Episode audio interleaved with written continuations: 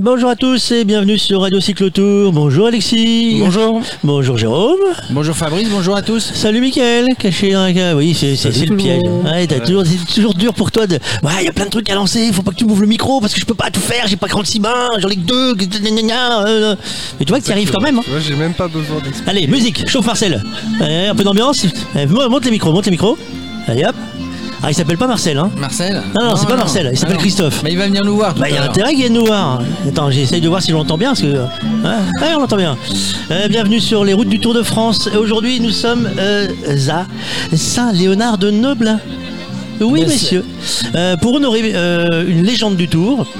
Euh, légende parce que maintenant du coup il nous a quitté Euh, Raymond Poulidor euh, journée spéciale hein, à Saint-Léonard de Noblin Euh, ils ont fait carrément un mois spécial hein, Sa- Saint-Léonard de Noblin le passage de la caravane est passé déjà. La caravane elle est passée à 13h et quelques 13h06 Euh, les cyclistes ils arrivent là. Euh, D'ici une trentaine de minutes, euh, c'est la 107e édition du Tour de France. Donc bienvenue sur l'étape 12 de Chauvigny, en Vienne, pour aller à Saran, en Corrèze. Euh, le soleil domine cette étape jusqu'au relief du massif central où des cumulus de beau temps se forment en cours d'après-midi.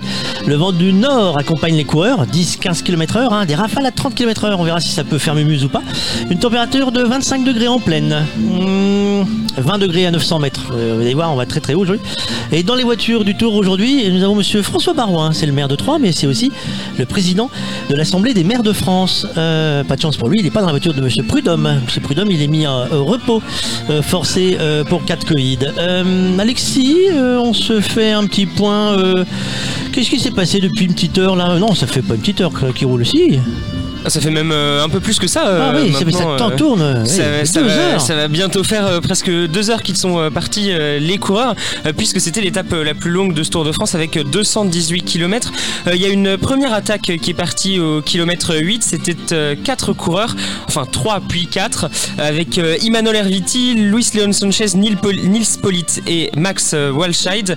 Ils ont été rejoints beaucoup plus tard au kilomètre 63 euh, par deux contre-attaquants, Casper Asgreen et Mathieu Bourgodeau. Ils sont donc 6 en tête, un français, un danois, deux espagnols et deux allemands. Ils comptent euh, un peu plus de 2 minutes d'avance euh, sur le peloton. C'est pas grand chose. De toute façon, ils ont très peu de chances d'arriver au bout vu le final de l'étape. Euh, ça risque de rouler dans le peloton. C'est la Bora qui fait la chasse derrière. C'était surtout au début pour le sprint intermédiaire où Peter Sagan n'a pas réussi à prendre beaucoup de points. Il est encore une fois, il a encore une fois été battu par Sam Bennett et son coéquipier Michael Morkov. Il perd encore euh, deux points. Il est 70 points derrière Sam Bennett maintenant. C'est raté pour aujourd'hui parce que ils vont Ah, distribuer que pour aujourd'hui. 50 points aujourd'hui. Alors, il y avait- il y avait 50 points, il y a 30 points encore à l'arrivée. Mais alors, euh, Peter Sagan, s'il arrive à passer euh, le Succomet, pourquoi pas euh, aller jouer la victoire? Maintenant, il va quand même falloir passer une ascension de deuxième catégorie. On sait que c'est quand même pas son truc à Il y a Peter Sagan. 4 ascensions aujourd'hui. Hein, Ah, il y en a 4. 9 points à distribuer, c'est pas grand, grand chose. Non, c'est toujours pas grand chose. Normalement, Benoît Cosnefroy, il est tranquille aujourd'hui. Ouais. Il va peut-être essayer d'aller chercher quelques points si le peloton est, est regroupé. Sinon, dans l'échappée, personne n'est dangereux pour son maillot à poids. Marc Hirschi, lui, n'est pas parti dans l'échappée aujourd'hui. Et il y a 18 secondes de, bonification à prendre. Une arrivée estimée vers 17h15, 17h10, 17h15. Euh, une fois qu'on a fait le point sur la course, il faut peut-être qu'on fasse un rappel de ce qui s'est passé hier, Alexis. Et oui, on peut faire un, un petit euh, rappel de ce qui s'est passé hier. C'était la 11e étape euh, de ce Tour de France et c'était la dernière aussi qui était euh, promise à un sprint massif avant un, un bon bout de temps, plus précisément jusqu'à l'arrivée à Champagnol, ce sera la 19e étape. Alors au kilomètre 0, le rythme était quand même moins élevé que sur l'étape entre les deux îles d'Oléron et de Ré. Euh, Il y a un homme qui est parti tout seul, qui a pris la poudre d'escampette, c'était Mathieu Ladanius et il a attendu du soutien, le coureur de la FDJ, il a attendu, il a attendu, et puis le soutien, il est jamais arrivé. Il est parti tout seul à l'avant. Et puis euh, il était tout seul, mais il était face au vent. Il a quand même réussi à prendre plus de 5 minutes d'avance avant de voir son écart fondre très rapidement à cause d'un groupe de contre euh, très dangereux sorti du peloton au kilomètre 20. Le peloton a roulé et une fois le contre repris, euh, il s'est arrêté. Il a laissé Mathieu Ladanius reprendre du champ. Puis ensuite, le peloton a contrôlé l'échappée. Il a maintenu l'écart autour de 3 minutes. Et puis c'est le sprint intermédiaire finalement qui a apporté une accélération qui a été fatale au baroud de Mathieu Ladanius, qui est repris à une cinquantaine de kilomètres de l'arrivée. C'est Sam Bennett qui remporte ce sprint intermédiaire du peloton, qui prend 4 points d'avance supplémentaires sur Peter Sagan avant l'arrivée de l'étape. Euh, une, euh, une avance qu'il conservera justement après l'arrivée, euh, puisque après une attaque de Lucas Postelberger dans les derniers kilomètres, les trains de sprinters sont désorganisés. À la photo finish, c'est Caleb Ewan l'Australien qui signe sa deuxième victoire sur ce Tour de France devant Peter Sagan et Sam Bennett. Sagan finalement qui est déclassé pour un coup d'épaule, on y reviendra. Et puis Brian Cocard, le sprinter français lui qui était touché par une chute, fait une belle cinquième place, quatrième après le déclassement Peter Sagan. Alors, on retrouve Brice pour euh, voir euh, ce que t'en as pensé, toi, de l'étape d'hier, Brice. Oui, un retour rapide sur l'étape d'hier entre Châtelaillon-Plage et Poitiers, où le coureur local n'est autre que le jeune retraité Sylvain Chavanel. Et la ville de Poitiers lui a dédié, pour le passage du Tour de France, une immense fresque murale. Alors du côté course, comme l'a précisé Alexis tout à l'heure, on a eu une échappée solitaire de la part de Mathieu Ladanius, le solide Grégario hein, de l'équipe Groupama FDJ. Généralement plus habitué à prendre le vent pour aider Thibaut Pinot, c'est la première fois que Ladanius se lançait à l'avant dans la course en solo, et l'histoire raconte euh, qu'il aurait été poussé et galvanisé par le souhait de ses enfants quelques jours auparavant. Alors pour le coup, ils ont bien eu le temps de regarder papa à la télé.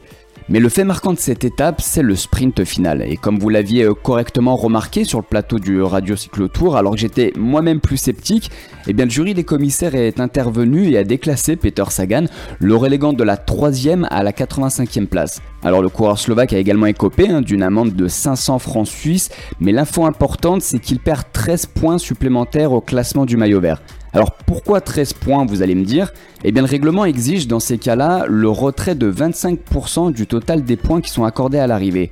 Il y en avait 50, donc 25% de 50 ça nous donne 12,5 arrondi à 13. Bref, brillant calcul dès le début d'après-midi. Alors ce sprint a fait beaucoup débat et le porteur du maillot jaune lui-même, l'Irlandais Sam Bennett, a commenté la situation, je cite, Le sprint c'est quelque chose de physique.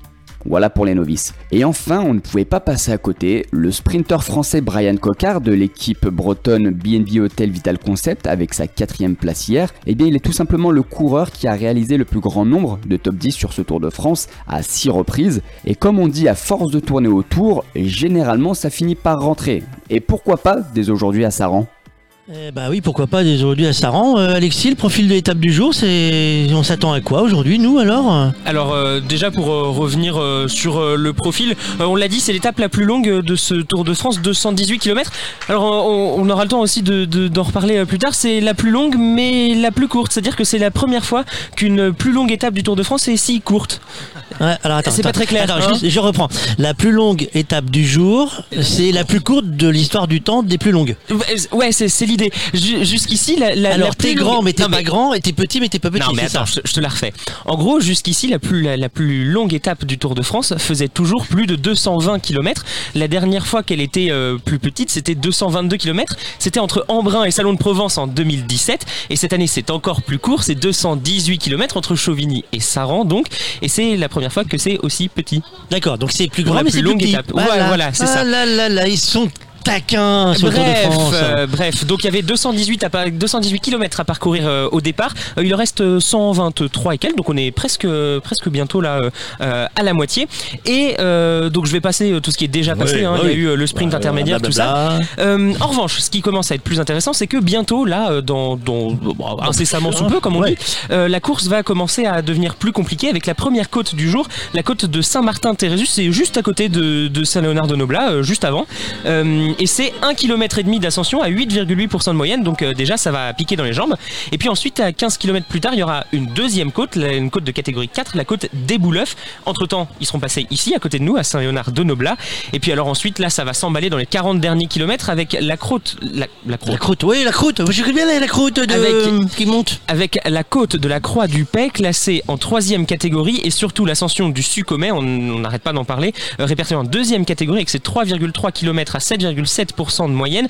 En haut de la dernière difficulté, il y aura des bonifications, 8, Mhm. 5 et 2 secondes. Et ça c'est intéressant, évidemment, pour les coureurs. Et puis l'arrivée sera jugée à Saran, euh, 25 km après le Succomet, à quelques encablures du musée consacré à Jacques Chirac. Alors euh, l'arrivée, euh, ben, on ne sait pas trop à quoi ça va ressembler. Un sprint massif Hmm, Mhm. sûrement pas, parce que les sprinteurs ils vont avoir du mal à passer le succomet. Un sprint entre gens de l'échappée, euh, ça paraît compliqué aussi, parce que l'échappée là ils sont 6, mais derrière ça roule. Bah Et oui. vu comment ça roule, là l'écart il est à 1,45, bah c'est pas dit qu'ils arrivent au bout euh, les, les échappés, donc une échappée, euh, on pense pas. Peut-être une attaque dans les derniers kilomètres, une attaque euh, juste avant le, le succomet, un, un, un baroudeur, un puncher, un Thomas de Rennes par exemple, ou un Julien Alaphilippe, euh, pourquoi pas, qui pourrait attaquer dans les dernières pentes et aller chercher chercher la victoire, ou alors tout simplement une victoire entre, entre hommes forts du peloton qui auront réussi à passer euh, la dernière ascension. Hum, Là, en tout cas, c'est le temps du ravitaillement. On les a vus que leur biberon, euh, oui, c'est leur biberon. On les voit à l'image. Pour ceux qui regardent à la télé, ils ont l'image dans le biberon. Hop, et ils font des, parce qu'ils font plein de choses. Ils conduisent, euh, enfin, ils pilotent. On dit quoi d'ailleurs quand on fait avec un vélo? On pilote un vélo, on conduit un vélo? Hein, Jérôme, on dit quoi? Pilote un vélo. Pilote un vélo. Voilà, bah, il pilote un vélo avec les mains et le biberon. Là, il parle de cycliste, toi. Et moi, si on me prend en photo, eh, non, je ça, Serions-nous capables de le faire? Non, mais c'est pas ça que je veux dire. Moi, si on me prend en photo en vélo avec un biberon comme ça, on me dirait. et eux, on dit, waouh, les cyclistes, les champions. Vous voyez, comme il y a comme une différence, hein, je veux pas dire, mais. Euh, mais oui, Alexis? Euh, on a juste, euh, je, je précise par rapport au, au point de tout à l'heure, on a appris l'abandon euh, d'un coureur, c'est Ilnur Zakharin, le, le russe de la, de la CCC, le Dossard 118. Euh, il était tombé hier, il a abandonné à- après 100 km de cette étape. Ouais, il avait une fracture d'une côte. Hein. Exactement. Ça commence à faire mal. Il est toujours lanterne rouge, notre ami Sivakov Non, c'était lui. Hein Alors c'était c'était euh, en effet lui, il me semble. Alors je vais Bah, je te laisse ça. contrôler. Je ouais, vais, je vérifier ça euh, tout de suite. Il me semble que ce n'est plus lui. Ah, c'est un. il a doublé un- un. En revanche, il me semble que c'est un Français, à moins que ça ait changé hier. Ah, on te laisse chercher. Allez, Eh bien, j'ai raison, c'est euh, Jérôme Cousin, euh, le coureur de la Total Direct Energy, qui euh, est désormais lanterne rouge à 2h58 minutes et 15 secondes du leader. Pavel Sivakov, lui, il est euh, juste devant, il est 160e euh, à 2h51 minutes et 27 secondes. Il a euh, 7 minutes d'avance euh, Ah ouais, sur Jérôme même. Cousin. Ah bah, c'est pas de balle, il est plus, il est plus lanterne rouge.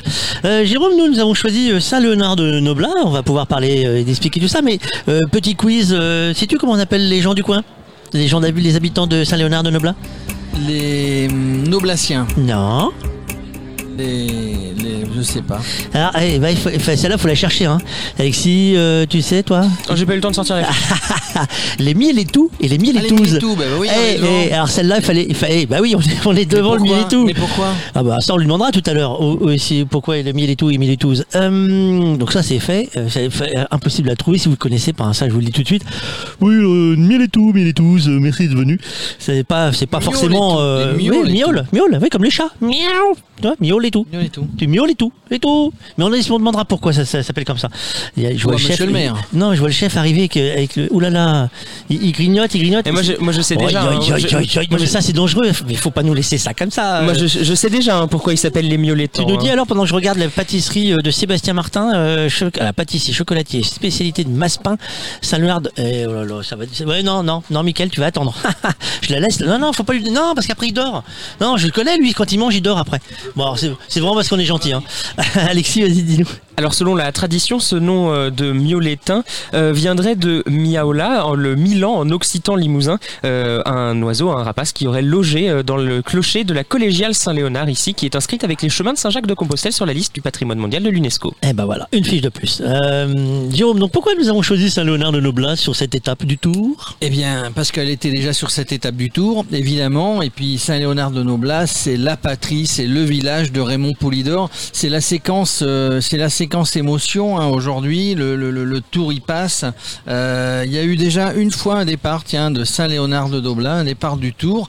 Euh, donc le Tour y passe. Il va y avoir des cérémonies. Les, suiveurs, une partie des suiveurs vont s'arrêter. Et puis nous, on va vous en parler toute la journée avec des tas d'anecdotes. Vous verrez des surprises, des tas d'anecdotes contées par les amis de Raymond Poulidor. Alors, il n'y a pas que les amis de Raymond Poulidor. Nous, on va faire la petite histoire du tour, le temps que ça soit chargé en machine. La petite histoire du tour, et on va déjà commencer par euh, Raymond Poulidor. Dès que le clin d'œil revient à l'image pour me dire que c'est bon, on va pouvoir faire ça. Alexis, lui, va se préparer tranquillement pour le point course, puisqu'il sera bientôt 14h15. Euh, D'ailleurs, euh, 14h15, je pense qu'il est le temps de prendre un petit café. avec la- Moi, je vais... Petite histoire du tour.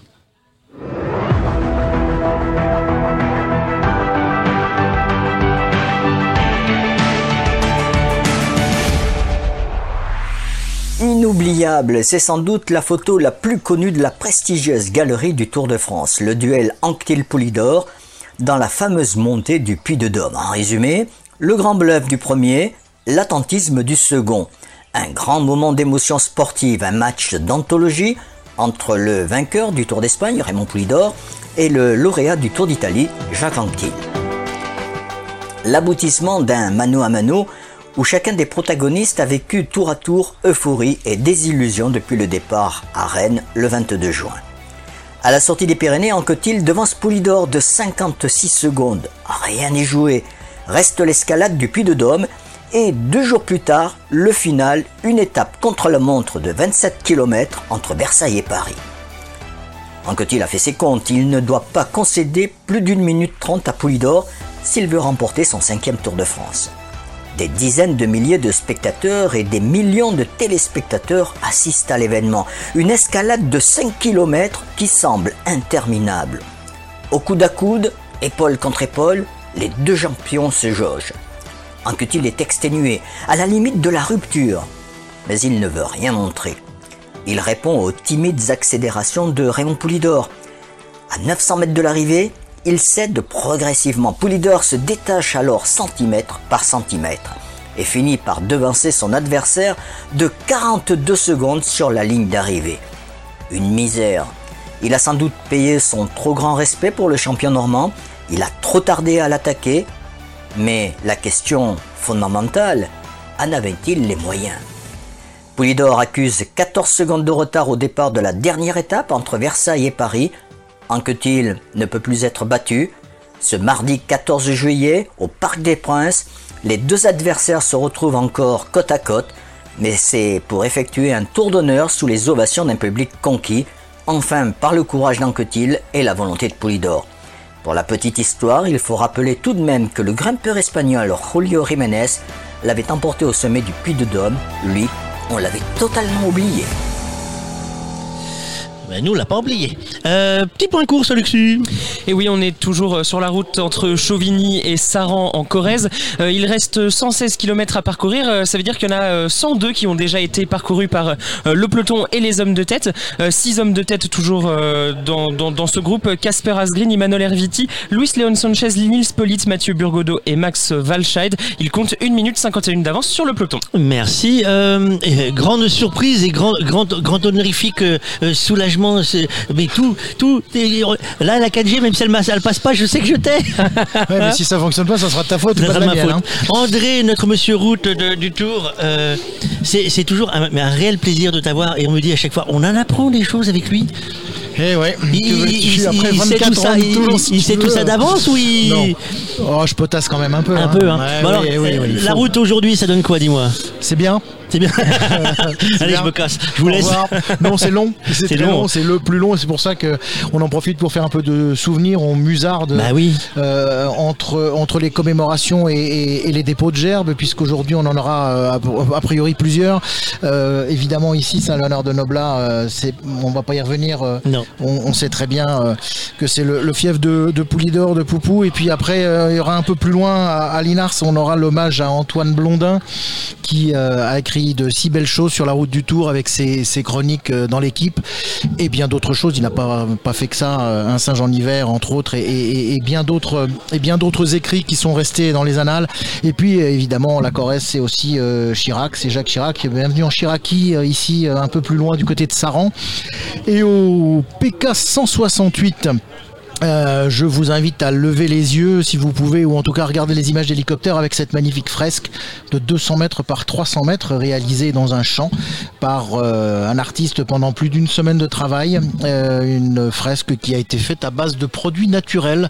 Il y a une magnifique cravate, la cravate de Jacques Chirac qui est faite en pommes, manger des pommes, souvenez-vous. Souvenez-vous. Voilà, souvenez-vous. Et, et, donc voilà, c'est un peu aujourd'hui, c'est un peu l'étape souvenir. Le Tour aime les souvenirs, il aime les commémorations. C'est pas Hein. Ça a commencé dès 67 et même avant, bien avant, avec euh, bah, Tom Simpson dans la, dans la montée du Ventoux. Euh, euh, on peut citer aussi euh, Casartelli décédé en 95 euh, dans la descente euh, du porté d'aspect en pleine forêt du pic de la Palomère où aujourd'hui euh, on a cette, cette stèle. Et puis bien sûr les commémorations pour ceux qui ont marqué le tour les Jacques Godet les Henri Desgranges qu'on trouve au sommet d'école. Le tour aime beaucoup ça. Et puis quand ils passent ailleurs c'est à dire dans des zones d'histoire qui n'ont pas de lien direct avec le tour et ben là aussi, dépôt de gerbes, c'est ce qu'on a euh, sur euh, les, les, euh, les, routes de la première et de la deuxième guerre mondiale. Quand on la voie de la liberté, par exemple, on a eu ça lors des commémorations des dernières années. Le Tour aime visiblement les monuments et y rend hommage avec, avec grandeur et avec efficacité. Séquence émotion. Séquence exactement émotion, un peu de, un peu de mélancolie au milieu du Barnum, ça fait pas de mal. Et toi, c'est une petite journée mélancolique aujourd'hui? Bon, moi oui, moi c'est le, le puisqu'on est ici, le souvenir de Poupou, euh, c'était euh, un mec bien, type. euh, tu vois Ouais, on sent, hein. Eh, c'est ça la magie du Tour, mon Dédé. C'est une famille, on le dit souvent. C'est euh, le Tour de France, c'est une vraie famille.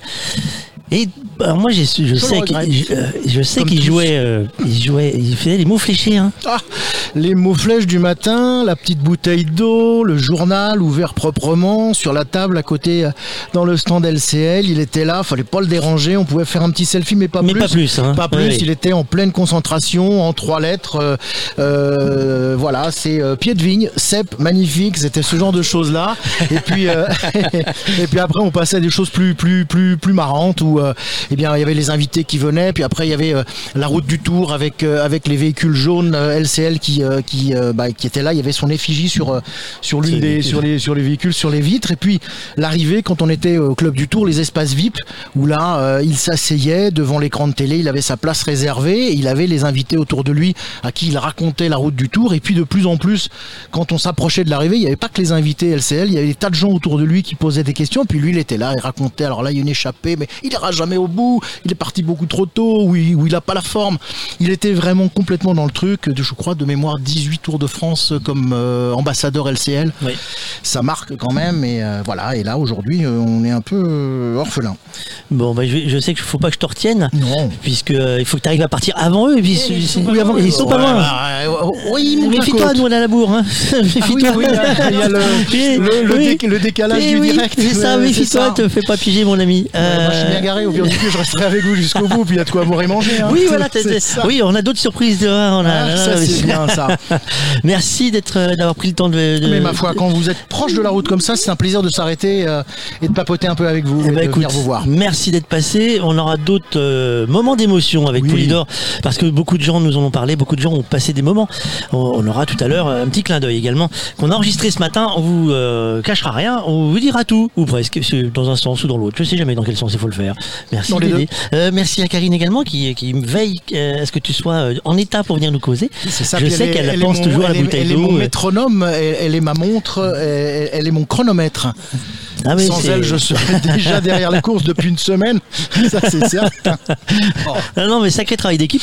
On, le disait, on va aussi parler. On a parlé d'équipe hier avec Jean-Louis Filk. hein, avec, euh, hein, on a raconté l'histoire que une équipe qui s'entend bien, c'est une équipe qui blague. euh, la blague hein, de l'antivol et du et du Et fromage. du euh, fromage caché Voilà, dans les voilà, aérateurs des voitures. voilà. Ça, un grand classique de notre ami Lou. hein. Voilà, bah oui, oui, donc ça, j'ai eu un petit SMS de quelqu'un qui m'a dit bande de, ouais, voilà, c'est ça. c'est pas gentil de me rappeler ce qui s'est passé à l'époque, c'est pas sympa. Euh, merci Dédé, bonne suite. Merci, à Tu, demain. tu vas un mouchoir ou ça va aller Non, ça va, j'ai du sopalin dans la voiture. Bon allez, bon courage et tu feras un coucou à Gros Lion et toute l'équipe euh, pour nous. hein. On essaie de leur envoyer des petites infos euh, au fur et à mesure. Ça sera fait. Euh, Ça on, marche. oubliera- on les oublie pas. Euh, merci à toi Alexis. euh, pendant ce temps-là, euh, sur la route, euh, ça donne quoi? Eh ben, ça se rapproche de Saint-Léonard de Noblat, ça se rapproche dangereusement, Pour attention Dédé, ouais. Dédé, puisque euh, l'échappée a passé euh, désormais le sommet de la côte de Saint-Martin-Térésus. Euh, il compte 2 minutes et 7 secondes d'avance à 113 km de l'arrivée. Ils vont euh, très très bientôt arriver euh, derrière nous à Saint-Léonard euh, de, de Noblat. Avec, euh, oui, oui, bah oui, il tourne la tête, bah c'est oui, je tourne- normal. Je tourne la tête parce que je, je, je, je, je fais attention parce qu'ils sont vraiment, euh, vraiment très très proches. hein. Euh, Ça, ça va pas passer à grand chose aujourd'hui pour Dédé. Attention. hein. Euh, ouais, non, mais justement, on, euh, alors, euh, moi, je dirais bien que pendant ce temps-là, on aurait presque le temps de t'équiper pour aller partir avec le micro pour raconter. Euh, si tu as le temps, on va te lâcher. Pendant ce temps-là, on va, nous, on va tenir la grappe, si, si tu veux, pour euh, choper. euh, mais euh, faut que tu te dépêches. Je, je, je, je tiens juste à, à préciser, euh, puisque c'est le, le, le point course, euh, que euh, Nils Polit, euh, le coureur euh, allemand de, de, la, de Israel Startup Nation, a eu un peu de mal à revenir euh, sur le groupe d'échappée après l'accélération au sommet de la côte.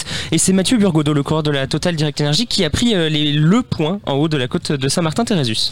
Bon, ok, on va essayer de voir si on a le temps de t'équiper pour ajouter un micro. Non, oh, non, tu restes là, tu de loin? Ouais, tu restes de loin. Allez, tu restes là de loin. Vu, vu la tête que tu viens de me faire, tu me dis, oh, bon non, mais j'ai le casque, trois casques sur les oreilles, j'ai trois valises, j'ai deux roulettes, euh, 55 kilos de matériel, je vais quand même pas me déplacer. Bah, d'accord, tu restes là, tu sur, mais tu me dis ce qui se passe hein, quand dès qu'ils sont là. hein. Bah oui, hein, bah oui, bien, bien avait dit. Bah, il me dit bah oui, forcément. Euh, vous avez vu l'émotion, euh, ça, ça, ça marque les, des personnages comme ça, comme Poulidor. Euh, Dédé est, un- est- est quelqu'un de sensible, mais vous avez vu le gaillard que c'est.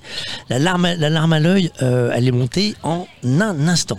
C'est pas du cinéma, c'est pas du cinéma et ça prouve bien euh, la popularité de Polydor bah, pour tout le public évidemment, pour les gens de la ville, mais aussi de tous les suiveurs qui ont fait X euh, 18 tours, je crois, avec lui.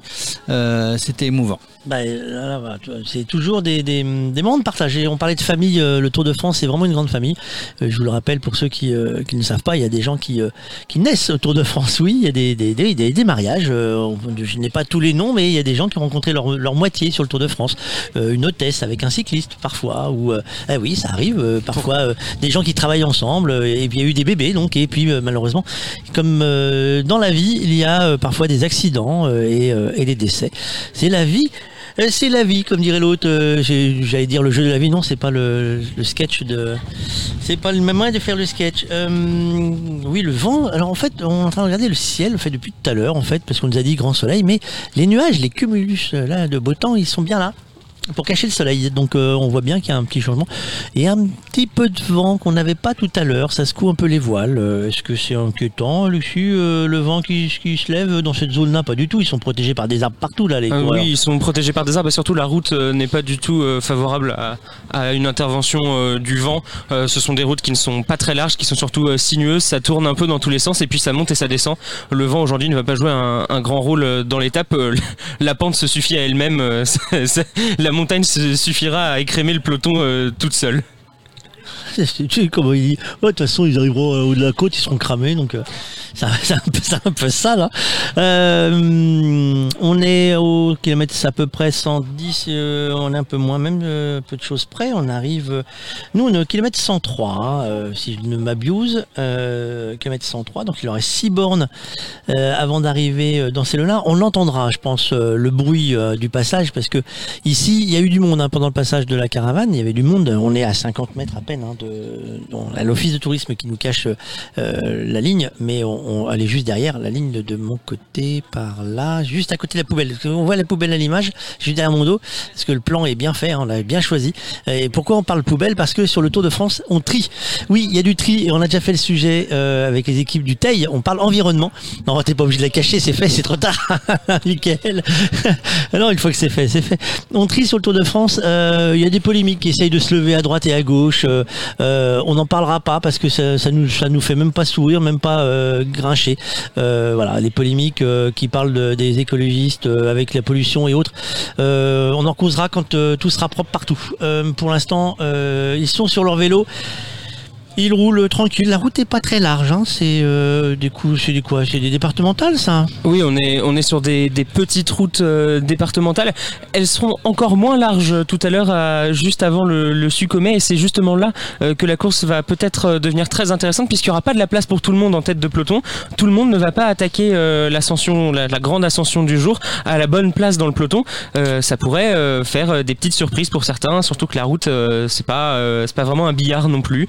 Donc, euh, donc voilà, ça va être euh, assez intéressant. Le peloton est, moins souvent euh, maintenant sur des petites routes comme ça. Alors c'est, on pourrait poser la question à Dédé hein, sur la, la taille des routes sur le Tour de France. Est-ce que on va de plus en plus sur des grandes routes? Mais voilà, là cette étape aujourd'hui, en tout cas, elle fait pas la part belle aux grandes routes toutes droites. Ça tourne dans tous les sens et puis c'est pas très, c'est pas très large. On est toujours dans la Vienne on a quitté la Vienne là du coup On n'est plus dans la Vienne là. Ah non, on est, on est plus, euh, J'ai on perdu est. ma page en fait du roadbook. Je sais plus où on est placé. T'as en fait. perdu la page du Ah roadbook. oui, je suis en train de chercher parce que kilomètre 109. Ah, ça euh, fait, ça fait longtemps maintenant. hein. Ça fait, euh, ça va bientôt faire euh, 70 Ah km. bah oui. Ça va bientôt faire 70 km qu'on est rentré euh, dans une, euh, dans une nouvelle euh, région. Alors, plus maintenant, mais Ah, on est rentré si, dans le Nouvelle-Aquitaine. Limousin. Ah oui, oui, c'est ça. on était Ah. déjà en Nouvelle-Aquitaine euh, dans, dans, dans le département Mais de la là, Vienne. on En revanche, change, on est rentré euh, dans le Limousin, euh, voilà. le, le Limousin historique. On est rentré plus précisément dans le département de la Haute-Vienne. C'est euh, le, le département qui a pour préfecture Limoges, qui est pas très loin d'ici d'ailleurs, hein, à une quinzaine de kilomètres de, de Saint-Léonard de Noblat. Donc on est rentré voilà, dans le département de la Haute-Vienne. Limoges, connu, il y a pas mal de sports hein, Limoges. Hein. si je ne m'abuse, il y a le basket, il y a du rugby, il y a du football, il y a un peu de vélo. on connaît surtout le basket, nous en fait, à Limoges. Oui, plutôt, le, plutôt le basket. Le reste, le reste n'est pas. Limoges, ce ne sont pas des clubs habitués aux premières divisions, euh, à part euh, voilà, le, en, basket où euh, ils ont de temps en temps de, bons résultats. Le reste, ils sont un peu, un peu limites. Ils ont, été champions d'Europe quand même en basket. Hein, quelques résultats. Ils ont été champions d'Europe Il y a un moment quand même. Il y a un moment, évidemment, la salle, comment ils appellent la Beaublanc, hein, donc c'est la, salle de basket. Rugby, ici, il y a un club de rugby à Limoges qui est dans, on va dire, troisième ou quatrième division française. Par contre, sur le département d'à côté, évidemment, on est plus rugby avec le CA Brive euh, Corrèze. Ah, c'est plus bas déjà. Hein. oui, mais ça sera plus tard dans l'étape. Ça sera plus tard dans l'étape. Euh, moi, je connais surtout Limoges pour euh, sa viande. Hein. hein ah, c'est pas mal, hein, oui. Moi, je dis ça mais bon. Bah, Limoges, il y a aussi euh, la porcelaine. Ah, mais oui, bah oui, la porcelaine. Alors là, il été surpris hier parce que euh, vous savez qu'on traverse euh, à peu près toutes les routes du Tour de France. On a traversé Limoges comme ça. Hein. Hop, grande ligne droite, deux trois virages. on a traversé Limoges. Ça faisait bizarre. Hein, deux, deux grandes voies comme ça, c'est c'est rare d'habitude qu'on tourne et c'est un peu particulier ce traversée de Limoges. Avec son tramway, ça fait des années qu'elle tramway. Une, jolie ville, Limoges, une des plus belles gares de France, messieurs. Euh, bah, nous, on prend pas le train sur ce coup-là. Mais, mais, je vous le dis, très très très, très belle gare, magnifique. Euh, point course, il est 14h30, ça donne quoi euh, Eh bien, ça donne qu'on est à un peu moins de 108 km de l'arrivée désormais pour euh, les 6 hommes de tête. Je rappelle le Danois Casper Asgreen de la Deceuninck Quick Step, l'Espagnol Emmanuel Herviti de la Movistar, un autre Espagnol Luis Leon Sanchez de l'équipe Astana, deux Allemands Nils Polit d'Israel Startup Nation et Max Walscheid de la NTT et Mathieu Burgodeau, le français de Total Direct Energy. Ils sont donc 6 en tête. Ils ont 2 euh, minutes 40 d'avance sur le peloton euh, et ils sont à euh, voilà 108 km de l'arrivée. Ils sont donc à un peu moins de 5 km de Saint-Léonard-de-Noblat, là où nous sommes aujourd'hui. Alors nous, on va essayer de traîner, allez, 3 km. je devrais être tout près là, parce qu'avec nos petits retards d'image, nous, on devrait commencer à sentir frémir les véhicules qui vont arriver derrière. Donc on va voir si ça se bouge. On va, et avant de, de vous présenter l'interview que nous avons fait ce matin avec deux euh, bah, deux personnages du tour, hein. ça euh, on pourra pas les rater. Oui Alexis. On a parlé de, Limoges. Est-ce que euh, vous savez pourquoi est-ce qu'on dit se faire limoger? Ah non. Pas, pas, moi en tout cas. Jérôme, une idée pourquoi on dit se faire limoger? Euh, Non, pas du tout. Aucune idée. Eh bien, à l'origine, à l'origine de cette expression, il y a un homme, le général Joffre, euh, qui a dirigé les armées françaises pendant la guerre 14-18. Euh, en août 14, alors que les Allemands mènent une offensive stratégique vers l'Alsace-Lorraine et la Belgique, le général Joffre, lui, doit organiser ses troupes et gérer une crise dans le haut commandement de l'armée française. Ah oui, compte tenu des échecs des premières batailles menées contre les Allemands dès le début de la guerre, le général décrète que certains des officiers généraux sont des incapables, convaincus qu'il faut cependant s'en contenter, il en trouva une solution le 15 août 1914 dans un télégramme que lui fait parvenir le ministre de la Guerre. Celui-ci explique que des officiers n'apportant pas satisfaction peuvent être mis à la retraite sur simple rapport motivé du commandant en chef. De fait, 40% des gradés de l'armée se retrouvent ainsi disgraciés moins de deux semaines plus tard. Ils sont d'abord envoyés à l'arrière du front, puis dans la 12e région, laquelle comprend Charente, Creuse, Corrèze, Dordogne et Haute-Vienne, où se trouve justement Limoges. De là serait née l'expression se faire limoger, c'est-à-dire être démis de ses fonctions et envoyé à Limoges. Eh bah tiens. Et alors, certaines sources disent quand même que la plupart des officiers n'ont pas été réellement contraints de rester euh, à Limoges. Hein. Mais euh, mais c'est l'origine. Petite accélération en tête de la course.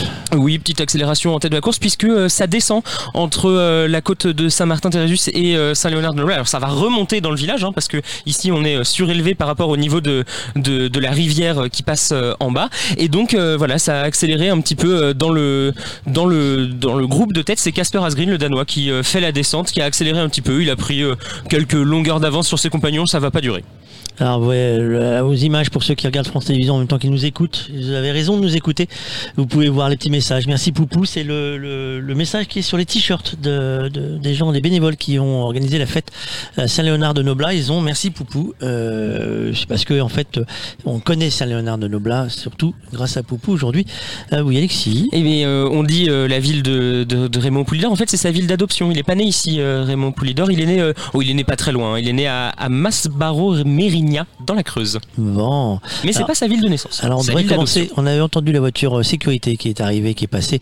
Là c'est pareil à la télévision. Vous allez voir tous les hommages et le petit message de Poulidor qui avait dit euh, merci, au revoir euh, il n'y a pas très longtemps euh, avant son décès bien sûr. hein. Le message après c'est difficile. Euh, euh, pour ceux qui voient nos images, euh, je tiens à préciser que la voiture France Bleu qui est derrière nous, elle est garée là parce que en fait quand nous sommes arrivés ce matin, c'est une petite anecdote qui va expliquer une fois que les passages des coureurs, l'interview qui va suivre. France Bleu a fait son émission comme nous, faisons notre émission avec leurs stands, euh, leurs équipes techniques moins bien équipées que nous. C'est pas pour frimer, mais les tréteaux et les planches, ça faisait, je trouvais que ça faisait un peu, un peu cavalier quand on fait un, hommage dans une ville comme ça. On fait un, généralement on fait un petit effort. Là, c'est mon coup de gueule euh, un peu joli. On fait un peu d'effort, mais là, je trouvais que c'était un peu, un peu léger. Et nos amis de France Bleu, donc qui ont leur voiture juste nous, là, on peut faire un, beau plan la voiture France Bleu. Euh, on- ce n'est pas volontaire ce qui s'est passé, mais pendant l'interview que nous allons diffuser dans quelques minutes, là, euh, ben, ils ont coupé le courant tout simplement en démontant, parce qu'ils avaient fini leurs émissions. Ils ont fait sauter le champignon qui fait la sécurité du, courant mis à disposition, et forcément en pleine interview, de deux personnages euh, pendant l'interview. Euh, un, ça a arrêté l'interview. Deux, euh, bah, on a perdu quelques images, donc quelques phrases. Donc le montage, bah, ça risque de se voir, hein, parce qu'à un moment ou à un autre, euh, il y a une phrase qui, qui manque. Et, euh, et trois, bah, c'est dommage, parce que euh, ils ont plutôt eu l'air de dire, ouais, euh, nous, euh, pff, euh, mais alors qu'on sait que ça peut pas tomber tout seul. Euh, oui, Jérôme? Vont-ils être limogés? Bah, je suis pas sûr, hein, parce qu'ils sont déjà Limoges. Et C'est ce que j'allais dire. J'allais dire dans, dans- dans la mesure où c'est déjà euh, France Bleu euh, Limousin qui Je crois euh, que donc, c'est euh, fini, de toute façon. officie dans la région, ils sont euh, déjà euh, à Limoges. Difficile d'être envoyé euh, plus encore à Limoges. Allez, les coureurs sont en train de rentrer dans Célonard de Noblat, euh, Radio Tour, euh, le signal. Euh, oui, le Toki Radio Tour, euh, celui qui écoute la course, nous signale qu'ils sont là. Oui, Alexis. Mais alors, ils rentrent dans Saint-Léonard de Noblat. Je, je sais pas s'ils auront le temps de, de regarder un peu le paysage, parce qu'il y a des choses à voir hein, à Saint-Léonard de Noblat. Euh, par exemple, la collégiale Saint-Léonard, c'est le seul édifice en- dans tout le Limousin à être classé au patrimoine mondial de l'humanité par l'UNESCO au titre des chemins de Saint-Jacques de Compostelle. La collégiale Saint-Léonard, elle a été érigée selon l'architecture romane à partir du milieu du XIe siècle et jusqu'au XIIIe, euh, par l'ajout du grand portail gothique à l'ouest, puis des, des réfections y furent apportées entre le XVIe et le XIXe siècle, restauration du clocher, de la sacristie, du chœur du côté nord, et puis cette collégiale, elle a été édifiée pour abriter les reliques de Saint Léonard, le patron des prisonniers, qui a été vénéré en Europe dès le début du XIe siècle, comme le montrent les dix maquettes dans le vaste chœur à déambulatoire, éclairé par sept chapelles rayonnantes. Et on peut admirer un superbe clocher-porche à sept étages avec sa flèche qui culmine à 52 mètres, un édifice circulaire surmonté d'une coupole reposant sur huit colonnes ou rotondes, nommée actuellement baptistère.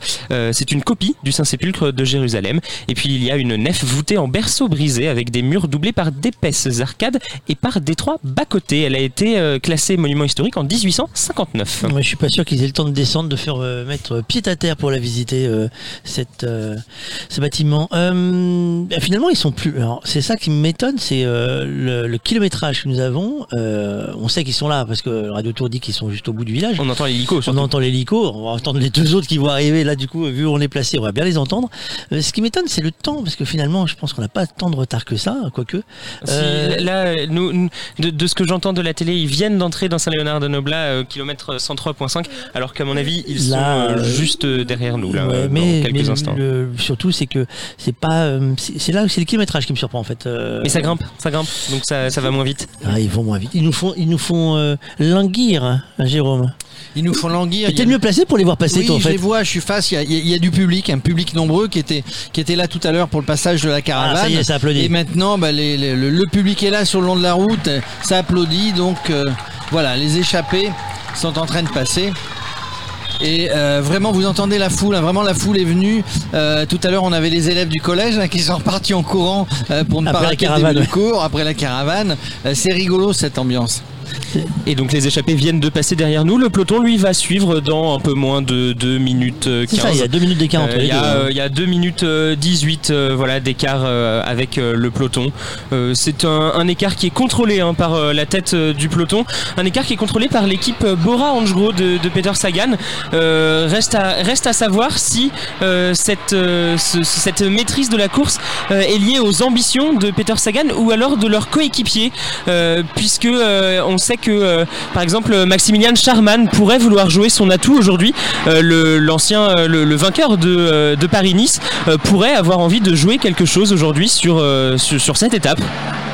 Alors là, du coup, si tu coupes le mien de micro, ça marche plus. En fait, comme t'as pas le même casque, t'as pas besoin de parler plus fort, en fait, parce que sinon, Michael, il, ça sature. Euh, tu m'entends pas, en fait, Alexis, t'as pas le bon casque. C'est ça le problème d'avoir une tête à plusieurs casques. Il faut, faut qu'on lui trouve une solution pour l'année prochaine dans le budget.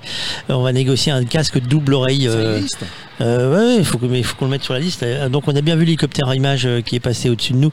Euh, on va voir tout le peloton, on va laisser passer le peloton, nous tranquillement, et on va donc vous diffuser l'interview qu'on a fait ce matin tout à l'heure euh, avec deux monstres sacrés du Tour de France. Maintenant, oui. Euh, messieurs, on est toujours sur radiocyclotour.fr, Radio Cyclotour. Euh, deux monstres sacrés à notre table. Euh, bah si, c'est un minimum, on peut pas dire ça. Alors je sais pas quel est le plus grand en taille. C'est- ça va faire simple. Non, une voix d'abord. Daniel Potra, bonjour. Bonjour, oui, ma voix était ma signature, voilà. On vous voyait- ça continue encore un petit peu. On, on vous voyait pas trop à l'image en fait à l'époque. Ben non, j'ai commencé à la radio, à la télévision, mais la radio était le premier média dans les années 60. hein. Mais après, la télévision a commencé à la supplanter vers euh, 66, 67, 68. Et en 69, ben, j'ai quitté la radio pour passer à la télévision et j'ai- continué. Et ensuite, euh, euh, ben, j'ai même quitté l'antenne dans les années 90 pour créer la chaîne Eurosport. Oui, parce que on le sait pas, mais vous avez une carrière qui est fournie. Il pas que, on va parler du Tour de France, mais il n'y a pas que. Ah bah j'ai tout fait dans le vélo, j'étais président de club, j'ai eu des courses qui portaient mon nom sur les bords de, Loire, j'ai organisé des courses en Afrique, j'étais l'organisateur du Tour du, Sénégal, du Mali, euh, j'ai été radio tour avec Laurent Fignon quand il organisait euh, Paris-Nice, j'ai été euh, dans l'organisation du Tour de France même en 1963, j'étais commissaire général adjoint du Tour de France et je m'occupais des passages à niveau et des contrôles de ravitaillement, voilà, parce qu'à ce moment-là il y avait cinq ou six passages à niveau par jour et il fallait concilier les horaires des trains avec ceux du, passage euh, des, des coureurs. Et puis donc oui, j'ai tout fait dans le monde du vélo. J'ai même essayé d'en faire un petit peu, euh, mais comme je me suis rendu compte vite que je pourrais pas devenir un Luc Leblanc, euh, ben, j'ai pris deux roues aussi. C'était celle de la moto et sur la moto au milieu des coureurs, parce qu'à ce moment-là, dans les années 60, on, avait le droit de participer véritablement à la course. Et bien là, je rejoignais Jacques Anquetil contre la montre. Je lâchais Poulidor dans l'école, je battais Van Looy au sprint, le pied. Euh, Jérôme Oui, euh, en 60 tours, euh, vous avez 60 tours au compteur. Ouais. vous en avez côtoyé des coureurs. Alors, on a Luc Leblanc avec nous, mais vous avez cité quelques coureurs. En gros, vous avez eu tous les maillots le maillot à pois, le maillot vert, Ouais, le ouais. maillot blanc du meilleur jeune. Vous les, les maillots jaunes, vous les avez tous eu. Ouais, j'ai, puis j'ai connu, j'ai connu toute cette génération de champions qui n'étaient pas des objets pédalants non identifiables, des ovnis, comme je les appelle les coureurs d'aujourd'hui, avec leur casque qui est nécessaire, mais les lunettes dont il pourrait bien se passer. Euh, donc, euh, euh, il, il- il y avait cette génération. quoi. Quand, quand on connaît la génération Anctil, ensuite la génération Merckx, et puis la génération Hino, Fignon, Lemon, etc., et, et qu'au travers de tout cela, il y a un fil conducteur qui s'appelle Raymond Poulidor, c'est vraiment un, plaisir, mais vraiment, c'était les plus beaux Tours de France. Le Tour 64, c'était le, le sommet avec le, duel euh, Anctil-Poulidor. Puis je vous dis, surtout, on était proche des coureurs. Il y avait, on n'était pas nombreux, les journalistes non plus. Sur, la moto, moi, combien de fois j'étais à côté de, Jean Gragzik, par exemple, je mettais mon coude pour l'aider dans l'école à, grimper. Un peu, je faisais semblant de l'interviewer, même en roulant. Et en même temps, il s'accrochait un petit peu à moi. Mais, mais tout ça, c'était la vie du peloton. Peloton, c'est simple. J'ai même aidé des coureurs à gagner le Tour de France. Je servais d'intermédiaire entre le directeur, il n'y avait pas les oreillettes, pas de liaison radio. J'allais faire l'intermédiaire pour faire arrêter, euh, je vais le citer, oui, Louis Ocagna pour attendre Van Imp. Si j'avais pas été là, Van Imp n'aurait pas gagné le Tour 76. Non, surtout si Ocagna n'avait pas été là. Mais c'est ça l'histoire du vélo, quoi. Alors ju- justement, Raymond Poulidor, vous disiez, vous, vous avez dit que finalement la- la- la- l'anecdote que disait Raymond, c'était euh, si j'avais été premier, si je n'avais pas été deuxième, j'aurais été moins pou- pou- pou- populaire. Ouais, tout à fait. Ra- Raymond Poulidor, euh, c'est que, euh, tenez, euh, l'éternel second, c'est pas Poulidor, c'est euh, Zoetemelk. Zoetemelk a terminé six fois deuxième du, du Tour de France. Euh, Zoetemelk a terminé aussi deux ou trois fois euh, troisième. Donc c'était lui. Le... Puis en plus, son nom, en, en- la traduction, c'est les sucrés. Les sucrés, ça aurait dû devenir lui l'éternel second avec un. Mais il, il- il n'est pas entré dans la légende parce qu'il a eu la malchance de gagner un Tour de France en, en- en 1980. Et ben, il est tombé dans l'anonymat de tous les vainqueurs du, du, du Tour de France. Raymond Poulidor, lui, il a su ne pas gagner. Mais il faut dire qu'au début de sa carrière, quand même, et c'est peut-être ça qui a tout modifié, il a commis deux erreurs, Raymond Poulidor. Il a commis l'erreur de gagner Milan-San Remo le 18 mars 1961 et de battre Rick Van Looy. Rick Van Looy lui en a toujours voulu et l'a empêché de gagner Paris-Roubaix, le championnat du monde, et lui a même fait perdre 10 minutes dans les premières étapes de son premier tour en 62 parce que Van Looy a pris les choses en main et il a mené le peloton à 60 à l'heure alors que Poulidor avait une main dans le plâtre et qu'il n'arrivait pas à tenir le guidon euh, des deux mains. Eh bien, euh, Van Looy s'est vengé de la défaite de Milan-San Remo 61 dans le Tour 62. Et l'autre tort de Raymond Poulidor, c'est son autre grande victoire significative quand il est devenu champion de France le 18 juin 1961 à Rouen, à un kilomètre de l'endroit où habitait Jacques Anquetil. Il a déshonoré Anquetil sur ses terres et pendant 10 ans jusqu'à la fin de sa carrière, Anquetil lui en a voulu et l'a empêché d'être vainqueur du Tour de France. Voilà. Donc en fait, les deux plus belles victoires de Raymond Poulidor, ce sont les deux courses qu'il aurait jamais dû gagner. Sa carrière aurait tout à fait différente. Mais le personnage ne serait peut-être pas celui qu'il est aujourd'hui. Il aurait été moins populaire. Ça, vous en parlez dans votre livre? Ah ben oui, ça c'est la, la vie de Poulidor, c'est un véritable roman quoi. C'est c'est c'est la comédie humaine. Si Balzac était là, euh, il aurait été un personnage de la comédie humaine. Raymond Poulidor, c'est c'est fantastique quoi. Ça, sa, vie, euh, c'est mais, c'est incroyable. Puis en plus, c'était un, un un philosophe Raymond Poulidor. Chaque année, dans chacun de ses tours de France, il se disait la déveine que j'ai eue, la malchance que j'ai eue cette année, ça peut pas se reproduire. L'année prochaine, là c'est sûr, je vais gagner, puisque cette année, c'est moi qui aurais dû gagner déjà. Et il a fait ça pendant 7 ou 8 fois. Et c'est ça qui était beau avec Raymond, c'est que il avait toujours l'espoir, il avait toujours le sourire, et il restera le champion à l'éternel sourire. Heureux, heureux comme Fernand Reynaud. Il aimait Bourville et Fernand Reynaud, Raymond Poulidor. Et, Fernand Reynaud, dans son sketch du cantonnier, disait, il y en a qui euh, sont bien, euh, qui occupent le haut du pavé, moi je suis bien au fond de mon fossé. Raymond Poulidor, il n'était pas au fond de son fossé, mais il était comme Fernand Reynaud euh, et son cantonnier, heureux. 50 ans d'histoire de, de Poulidor euh, dans votre livre. Euh, Il y a une autre histoire, c'est celle de Luc Leblanc avec Poulidor. Luc, merci d'avoir pris le temps de t'arrêter. Merci. Euh, Bonjour. euh, T'as une histoire personnelle avec euh, Poulidor. Oh, ben, moi je connais Raymond depuis euh, tout gamin et euh, c'est vrai qu'il m'a toujours suivi, minime, cadet. euh, voilà, il a suivi mon évolution et euh, la veille, euh, la, l'année euh, avant de passer chez les professionnels en 86, j'avais rendu visite avec euh, mon papa euh, chez Raymond. Dans sa demeure à, à Saint-Léonard de Noblin et c'est vrai que quand je suis arrivé chez Raymond Poulidor c'était pour moi une icône, un monument euh, euh, ben, déjà de notre région, nationale, internationale et de l'avoir en face de moi et de lui demander des conseils avec papa euh, c'était incroyable. Et euh, papa et moi, on lui avait posé la question, mais Raymond, qu'est-ce que je dois faire euh, à l'entraînement? Il m'a dit, je te connais pas assez pour, te donner des plans d'entraînement, mais ce que tu peux faire, c'est casser du bois. Donc ben, le soir, je suis, je suis rentré à la maison avec papa et j'avais déjà l'idée de, casser du bois le lendemain matin. Alors le lendemain matin, j'ai commencé à casser du bois avec la masse, les coins. et j'ai fait ça pendant 3-4 ans. Je cassais à la maison, chez les voisins. Les voisins en avaient plus, j'allais à la scierie de Saint-Thierry-la-Perche. Enfin, j'allais partout. J'étais connu et reconnu pour casser du bois dans la région. Et ceux qui avaient besoin de casser du bois et qui voulaient peut-être pas le faire, eh ben, je le faisais à leur place. Voilà, et j'ai fait ça pendant les, mes 3-4 premières années pro. Et là maintenant, tu es attaché à Saint-Léonard de Noblat, tu as euh, encore une, une affection pour la ville de Poulidor.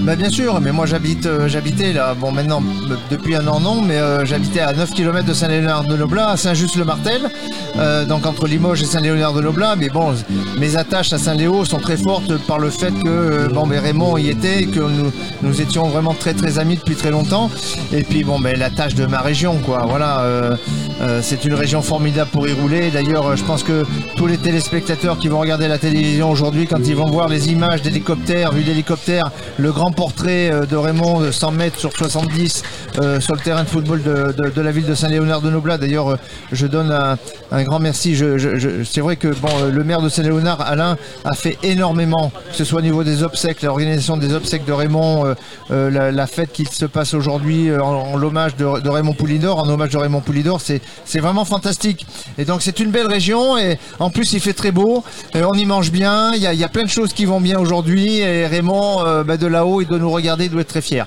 Bon, on va te laisser partir parce que je sais que tu as un planning très chargé. Euh, le tour cette année, euh, toi, ton œil de la route, Bah écoute, c'est un tour très très ouvert. Euh, comme je l'avais dit dès le départ, la préparation physique n'est pas la même que les, euh, années précédentes. hein. C'est comme si on commençait le Tour de France au bout d'un mois et demi de saison, fin mars, début avril. Voilà, il y a eu l'arrêt, euh, il y a eu le, retour à la compétition depuis un mois et demi. Donc les, les, les- coureurs ne sont pas assez préparés physiquement pour aborder trois semaines. Trois semaines, c'est très long. Donc la dernière semaine, il risque d'y avoir beaucoup d'éclats. Mais en attendant, moi je vois bien Bernal. Bon, je vois plus Quintana que Bernal parce que Quintana fait un très très beau début de saison. Et là, il est en train de monter en pression, même si à parfois il était un petit peu juste sur la première semaine. Euh, voilà, je mettrai un billet sur Quintana. Bon, euh, voilà, il faut savoir prendre des risques hein, dans la vie. Euh,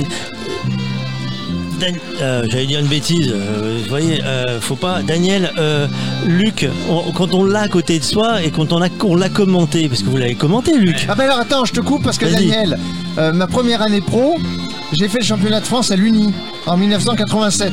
Et on arrive à deux, mais j'étais tellement content de faire euh, d'arriver à deux avec Marc Madio que j'avais oublié de mettre le grand plateau pour faire le sprint. J'étais là puis j'avais même levé les bras euh, euh, 20 mètres derrière Marc en disant c'est comme si j'avais gagné le championnat de France.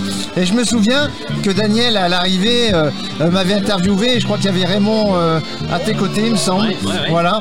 Et euh, à la fin euh, de l'interview, j'ai dit euh, Vive le Limousin. Et voilà, Daniel, c'est une icône. C'est un personnage extraordinaire. C'est une culture du vélo. De, de voilà. j'ai- Moi, j'ai beaucoup d'estime pour Daniel parce que c'est un grand monsieur qui a beaucoup d'humilité et qui est toujours ouvert à tout et qui est toujours disponible pour tout le monde. Merci beaucoup à vous deux. Merci Daniel. Merci à vous. Allez, bonne journée à tous. la question je à peux- Daniel, que je peux rendre euh, le même hommage à Luc, qui est tout à fait dans la lignée de Raymond Poulidor. Et je pense que c'est dans la lignée de tous les Limousins de cette France profonde que Raymond aimait tant et que nous adorons. Merci beaucoup vous deux. Bonne journée. Eh oui, bonne journée. Euh, on a été donc gâtés aussi pendant le passage euh, de, des coureurs avec euh, euh, tout le monde qui euh, fait son petit petite vidéo sur Facebook et tout ça. Et donc forcément, imaginez des centaines de personnes qui sont en train de faire la même chose que nous. Cette blague, forcément quelques coupures qu'on a- qu'on essaiera de, de promis de, de- limiter au maximum. Mais bon, c'est les joies du direct. Avant de revenir sur la- la- le personnage Polydor, va faire un point course, Alexis. Ils ont traversé. euh, Il y avait des gens, euh, ils sont toujours devant les six là-bas? Oui, il y a toujours un, groupe euh, de tête de, de six coureurs. Euh, Casper Asgreen, le Danois de la Deceuninck Quickstep, Emmanuel Herviti euh, et Luis Leon Sanchez, les deux Espagnols de la Movistar et d'Astana. Euh, les deux Allemands Nils Polit et Max Falscheid de Israel Startup Nation et NTT. Et euh, le Français Mathieu Burgodeau. Et c'est lui d'ailleurs qui a pris le point en haut de la deuxième difficulté de la journée, euh, la côte des Bouleufs, une ascension de 2,8 km à 5,2% de moyenne. Il a pris donc les deux premiers points du jour. Euh, petit point euh, d'ailleurs sur, sur, sa, sur sa taille. Il est petit, Mathieu. Attention à ce que tu vas dire. Il fait 1m68 alors que ses compagnons d'échappée font tous plus d'un mètre 85. Ah Donc, oui, mais- il, il était, c'est un petit gabarit et alors du coup ça, ça fait ça fait quelque chose d'assez intéressant dans ce groupe, c'est que quand il est devant, bah, on se presse pas pour se mettre derrière lui parce que bah, on n'est pas protégé du vent. Alors que lui, il peut se mettre derrière qui il veut, il sera toujours protégé du vent. Et d'ailleurs, euh, le physique joue aussi énormément sur les capacités. Euh, Mathieu Burgodeau, lui, il a moins de mal quand la route s'élève, contrairement au, au grand gabarit, euh, notamment par exemple de Nils Polite. Donc il a moins de mal en montée. Par contre, quand il faut rouler sur du plat face au vent, bah, c'est plus compliqué pour le jeune Français qui a 21 ans seulement. Ah oui, 21 ans seulement. Lui, il n'a pas 21 ans, mais il était cycliste, je pense, à cet âge-là, Georges Chape. Bonjour Georges, falloir se rapprocher. Et bienvenue avec nous. Euh, Il avait quel âge quand Georges... Cycliste, Georges, c'était quel âge pour Eh vous ben, ben, j'ai commencé à 17 ans, quoi, en amateur, comme euh, c'est tout le monde, pendant 4 ans. Puis, et comme j'ai eu des bons résultats, champion du monde à 19 ans et tout, et je suis passé professionnel à, à 20, et- 20 ans et demi, 21, quoi, dans l'équipe Mercier, avec Raymond Poulidor. Eh ben voilà, euh, c'est c'est bienvenue euh, chez vous, puisqu'on est dans votre, dans votre domaine. Alors on est, on est dans le domaine, mais vous l'avez entendu à son accent, Georges Chape, euh, bah, c'est le Marseillais, c'était le Marseillais du peloton. Oui, bien, j'étais Marseillais. Bon, bah, écoutez, hein, et donc, sont dans une équipe après professionnelle, il y a des recrutes, on a déjà un peu toute la France et même de l'étranger. Non, mais, mais ici, à Saint-Léonard, je suis un petit peu chez moi parce que je suis venu très, très, très souvent m'entraîner avec, euh, pour m'entraîner avec Raymond Poulidor. Donc, euh, je me retrouve dans mes terres. Parce Alors- que quand il y avait les courses et tout, j'arrivais dans l'année, des fois, à passer 15 jours à Saint-Léonard par an, quoi. Du coup, vous avez, vous avez été coéquipier de Raymond pendant 7-8 ans, vous m'avez dit 8 ans, toute ma carrière. 8 ans, toute la carrière. Donc, euh, dites-moi juste, le, le directeur sportif de cette équipe euh, euh, Mercier, c'était Antoine Magne et après Louis Capu. Quoi. Ça, ça a changé les deux dernières années. C'était des, des messieurs du vélo, hein, parce que pour qu'une équipe fonctionne, il faut qu'il y ait des coureurs, Ah, il faut qu'il y ait des leaders, il faut qu'il y ait des équipiers, il faut qu'il y ait aussi des directeurs sportifs, évidemment. Eh bien, évidemment, quoi. hein. Donc, euh, presque tous les grands directeurs sportifs ont été plus ou moins coureurs. hein. C'est même à l'heure actuelle, c'est pareil, parce que la tactique de la course et le sens de la course, bon, il faut y être né dedans, comme on dirait. Quoi. Mais Antoine Magne, c'était un grand personnage, un peu, bon, un peu rigide, pas, trop téméraire. Il assurait la sécurité. Bon, ben, c'était aussi, il était âgé. Bon, d'autres jeunes euh, directeurs sportifs sont plus téméraires. Bon, ils, font plus attaquer les coureurs. Bon, des fois, ils se plantent aussi, voilà, mais enfin, le vélo, c'était comme ça. Le vélo, c'était, le vélo, c'était comme ça. Alors, racontez-nous, Raymond Poulidor, pendant 8 ans, vous l'avez accompagné sur les routes du Tour de France, mais pas que, hein, puisque, puisqu'il n'y a pas que le Tour de France en saison cycliste. Comment il était, Raymond Poulidor? Ben, Raymond Poulidor, il était, c'était, comme tout le monde le dit, c'était un, homme calme, pondéré. Bon, il n'était pas méchant, il n'était pas autoritaire. Quoi. Bon, des fois, c'est vrai qu'il voyait pas la course, il fallait qu'on l'envoie un peu pour lui. Mais autrement, bon, ben, il n'y a rien à, dire. Bon, ben, sauf que euh, tout le temps, malgré que tous les, les efforts qu'on a fait, il a eu des coups de malchance et ça, c'est la faute à personne.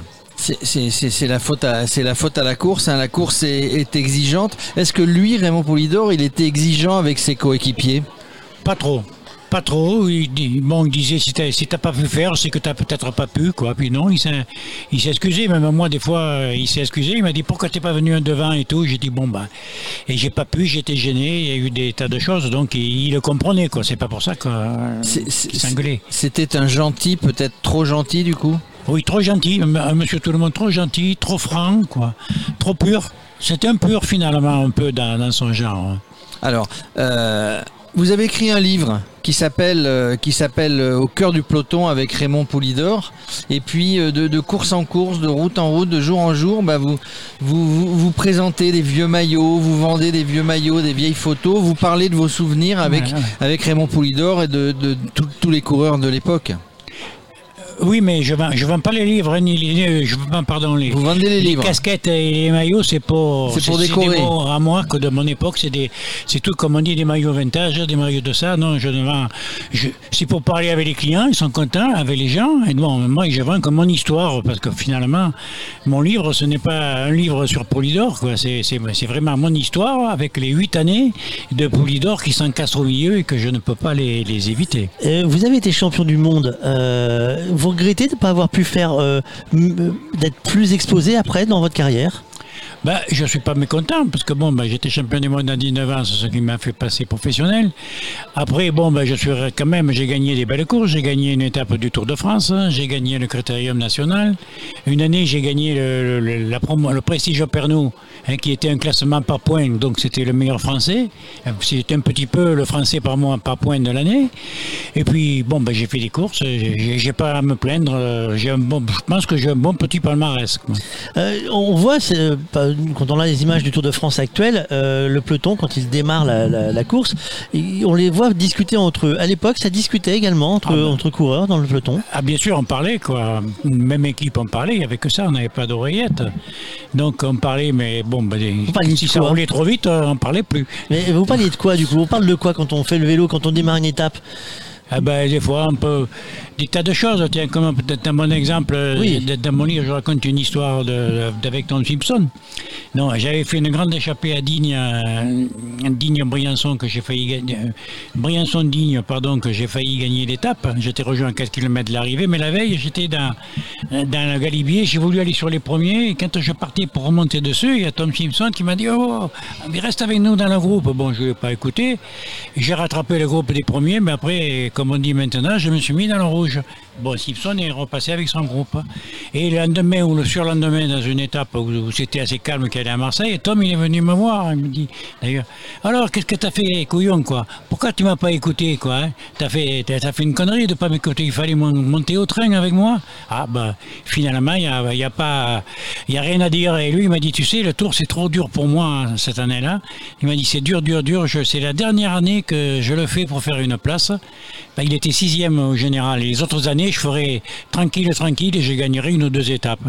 Et pas de peau pour moi, ça a été exactement ses dernières paroles, parce que le lendemain, il est mort dans le Ventoux. Oui, oui, c'est alors c'est vraiment la journée émotion, hein, puisque puisqu'on parle de Raymond et puis effectivement il y a il y a la stèle, hein, quelques mètres avant l'arrivée du du sommet du Ventoux, il y a la stèle euh, De Tom Simpson, Simpson. oui. Et Est-ce que est-ce que quand vous couriez, il y avait puisque maintenant c'est euh, c'est par marque, etc. Est-ce qu'il y avait est-ce qu'il y avait euh, le tour par équipe à l'époque? Mais le tour par l'équipe, il a été en 67 et 68. Et c'est là, c'est un, un tour que, que Poulidor a perdu. Parce que parce que c'était le tour de, par équipe nationale. Bon, il voulait que je sois dans l'équipe de France avec lui parce qu'il fallait mettre deux trois coureurs. Et finalement, j'étais dans l'équipe euh, France B. Et là, il s'est passé un fait euh, en Alsace, dans un col euh, le Paterzavoel, exactement. Quand on arrivait au Mont d'Alsace, et moi j'étais, je marchais bien, quoi. J'étais dans le groupe de tête. Et à un moment, Poulidor, il y a une chute là. D'ailleurs, tout le monde euh, a entend- a entendu parler de sa défaillance dans, les, dans Vosges. Alors j'étais dans le groupe et Raymond euh, s'est assis. Bon, il a, il défait sa roue, il a vu que j'étais là, quoi. Il m'a dit Jojo, Jojo, ta roue. Bon, ben, et sur le coup, qu'est-ce qu'on pense? Moi, Poulidor, il a besoin de moi. Bon, ben, je m'arrête, je défais ma roue pour y passer. Et d'un coup, hop, un commissaire, il arrive. Il nous dit Ah non, non, là, si vous faites ça, vous êtes déclassés tous les deux. Parce que vous n'êtes pas dans la même équipe ce jour-là, quoi. Équipe ça, de France, ouais. Et alors là, c'est un truc euh, qui m'a vraiment marqué parce que bon, ben, Poulidor m'a dit, quoi, il m'a dit, bah, écoute, file, hein, file, voilà, file, et je l'ai laissé attendre au bord de la route. Et c'est ce jour-là qu'il a perdu 12 minutes. Eh Et oui. il a perdu le Tour de France 67. Si Et- j'avais été dans l'équipe de France, peut-être, je l'aurais dépanné. Voyez Mais enfin, parce que de l'équipe de France, il y avait de- dans le groupe où on était, il y avait que Pinjon et Aymar, il y avait que les trois leaders et Raymond. Et tous les équipiers étaient très très très loin. Voilà, bon. Ça, c'est des anecdotes. Raymond me fatalise le truc, il me dit, allez, file. Hein, vous voyez, ça, ça reste sur la patate, une chose comme ça, quoi. Euh, dites- Dites-moi, Georges, euh, dans les coureurs que vous avez vus après, parce que vous avez vendu des vélos, euh, dont, dont des vélos gitanes, Bernard Hinault, ça vous laisse un souvenir? Ah ben Bernard Hinault, euh, oui, j'ai eu un souvenir parce que j'ai. ben, C'est-à-dire, dès, dès que j'ai arrêté, bien, la dernière année, j'ai eu une place chez Gitane. Donc j'ai été représentant chez Gitane. Donc finalement, j'ai pas quitté le peloton. Parce que je, j'allais voir aux courses, tout ça. Et en plus, au bout de- d'un an ou deux, Guimard est revenu directeur sportif de Gitane. Donc j'ai toujours connu l'équipe Gitane, Gitane Campagnolo, Gitane Renault, Gitane tout ça. J'étais toujours avec eux. Mais et c'est un peu un regret de ma vie de, d'avoir connu Hino très bien qu'on était copains, mais de ne pas avoir pu courir avec lui pour un an ou deux. Quoi. C'est dommage, hein Ah, c'est dommage, c'est dommage. J'aurais peut-être euh, eu, vu un, un- un géant, parce que pour moi, les trois meilleurs coureurs que, que j'ai jugé, c'est Merckx, Anquetil et Hino. hein. c'est pour moi, parce que je les ai connus. hein. je ne Oui, peux oui. pas dire sur copie, Bartali, Bobé, bon, non, ça, bon, mais j'ai que les, que les écrits. Mais là, je crois que c'était les, les trois meilleurs coureurs que, que j'ai connus. On retrouve votre livre euh, dans, en vente, euh, Georges Chape, au cœur du peloton avec Raymond Poulidor. Euh, c'est toute votre histoire, toute votre Ah histoire oui, c'est de, toute de- mon histoire, c'est mon enfance, rêve d'enfant. Puis après, il y a, il y a- il y a- il y a les Tours de France, c'est toute ma vie. Quoi. Bon, ce livre, il n'est pas en librairie parce que j'ai pas eu d'éditeur. Mais on peut le trouver, on peut trouver ça quand Ben, on même. peut trouver que chez moi, quoi. Que Eh sur ben, mon ça, adresse, ben, c'est moi qui le distribue. Eh, on peut le dire. eh oui, bien sûr qu'on peut le dire. on Voilà, le dire. non, je sais pas, voilà, non, parce que c'est. Bien sûr que si, on les- peut le dire. Les, éditeurs, bon, ben, j'ai pas pu en trouver, ça s'est pas passé. et C'est moi qui l'ai fait tout seul, avec ma femme qui m'a aidé à un truc, et puis l'imprimeur qui m'a aidé et tout, quoi. Eh ben, ben. voilà, il est- ce, ce- ce livre, il est avec la préface de Cyril Guimard et de Jean-Marie Leblanc, et on peut le trouver en m'écrivant à mon domicile, de 350 rue des Sables. 84 100 Orange et il coûte 20 euros plus 5 euros de frais de port en lettres suivies. Voilà et qui et si quelqu'un veut, bon j'en pas mal aussi par, par correspondance. Eh ben ça marche, c'est noté. Merci beaucoup Georges. Merci, moi aussi merci. Aujourd'hui, je vous dis, c'était un souvenir de revenir à Saint-Léonard, quoi. Bon, ben, parce qu'un jour, moi, j'ai débarqué à Saint-Léonard.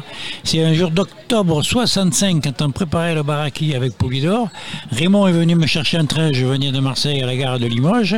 Il m'a mené à Saint-Léonard. Il m'a laissé à l'hôtel du Midi. On a roulé une semaine ici. Et depuis tous les ans, je suis revenu assez souvent. à Et vous l'avez gagné le trophée Baraki? Non, on a fait une fois quatrième et une fois deuxième.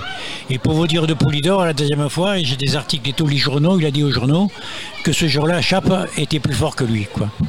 C'est à cause de lui qu'on avait perdu. Voilà. Ah, C'est du Raymond. Il, il était vraiment, il était vraiment modeste. hein. On disait qu'il était, Ah, il était modeste, gentil, ok. mais très Mais modeste. si vous voulez, je peux vous raconter une petite anecdote Vas-y, en vas-y. vitesse de Raymond, qui traitera bien Raymond.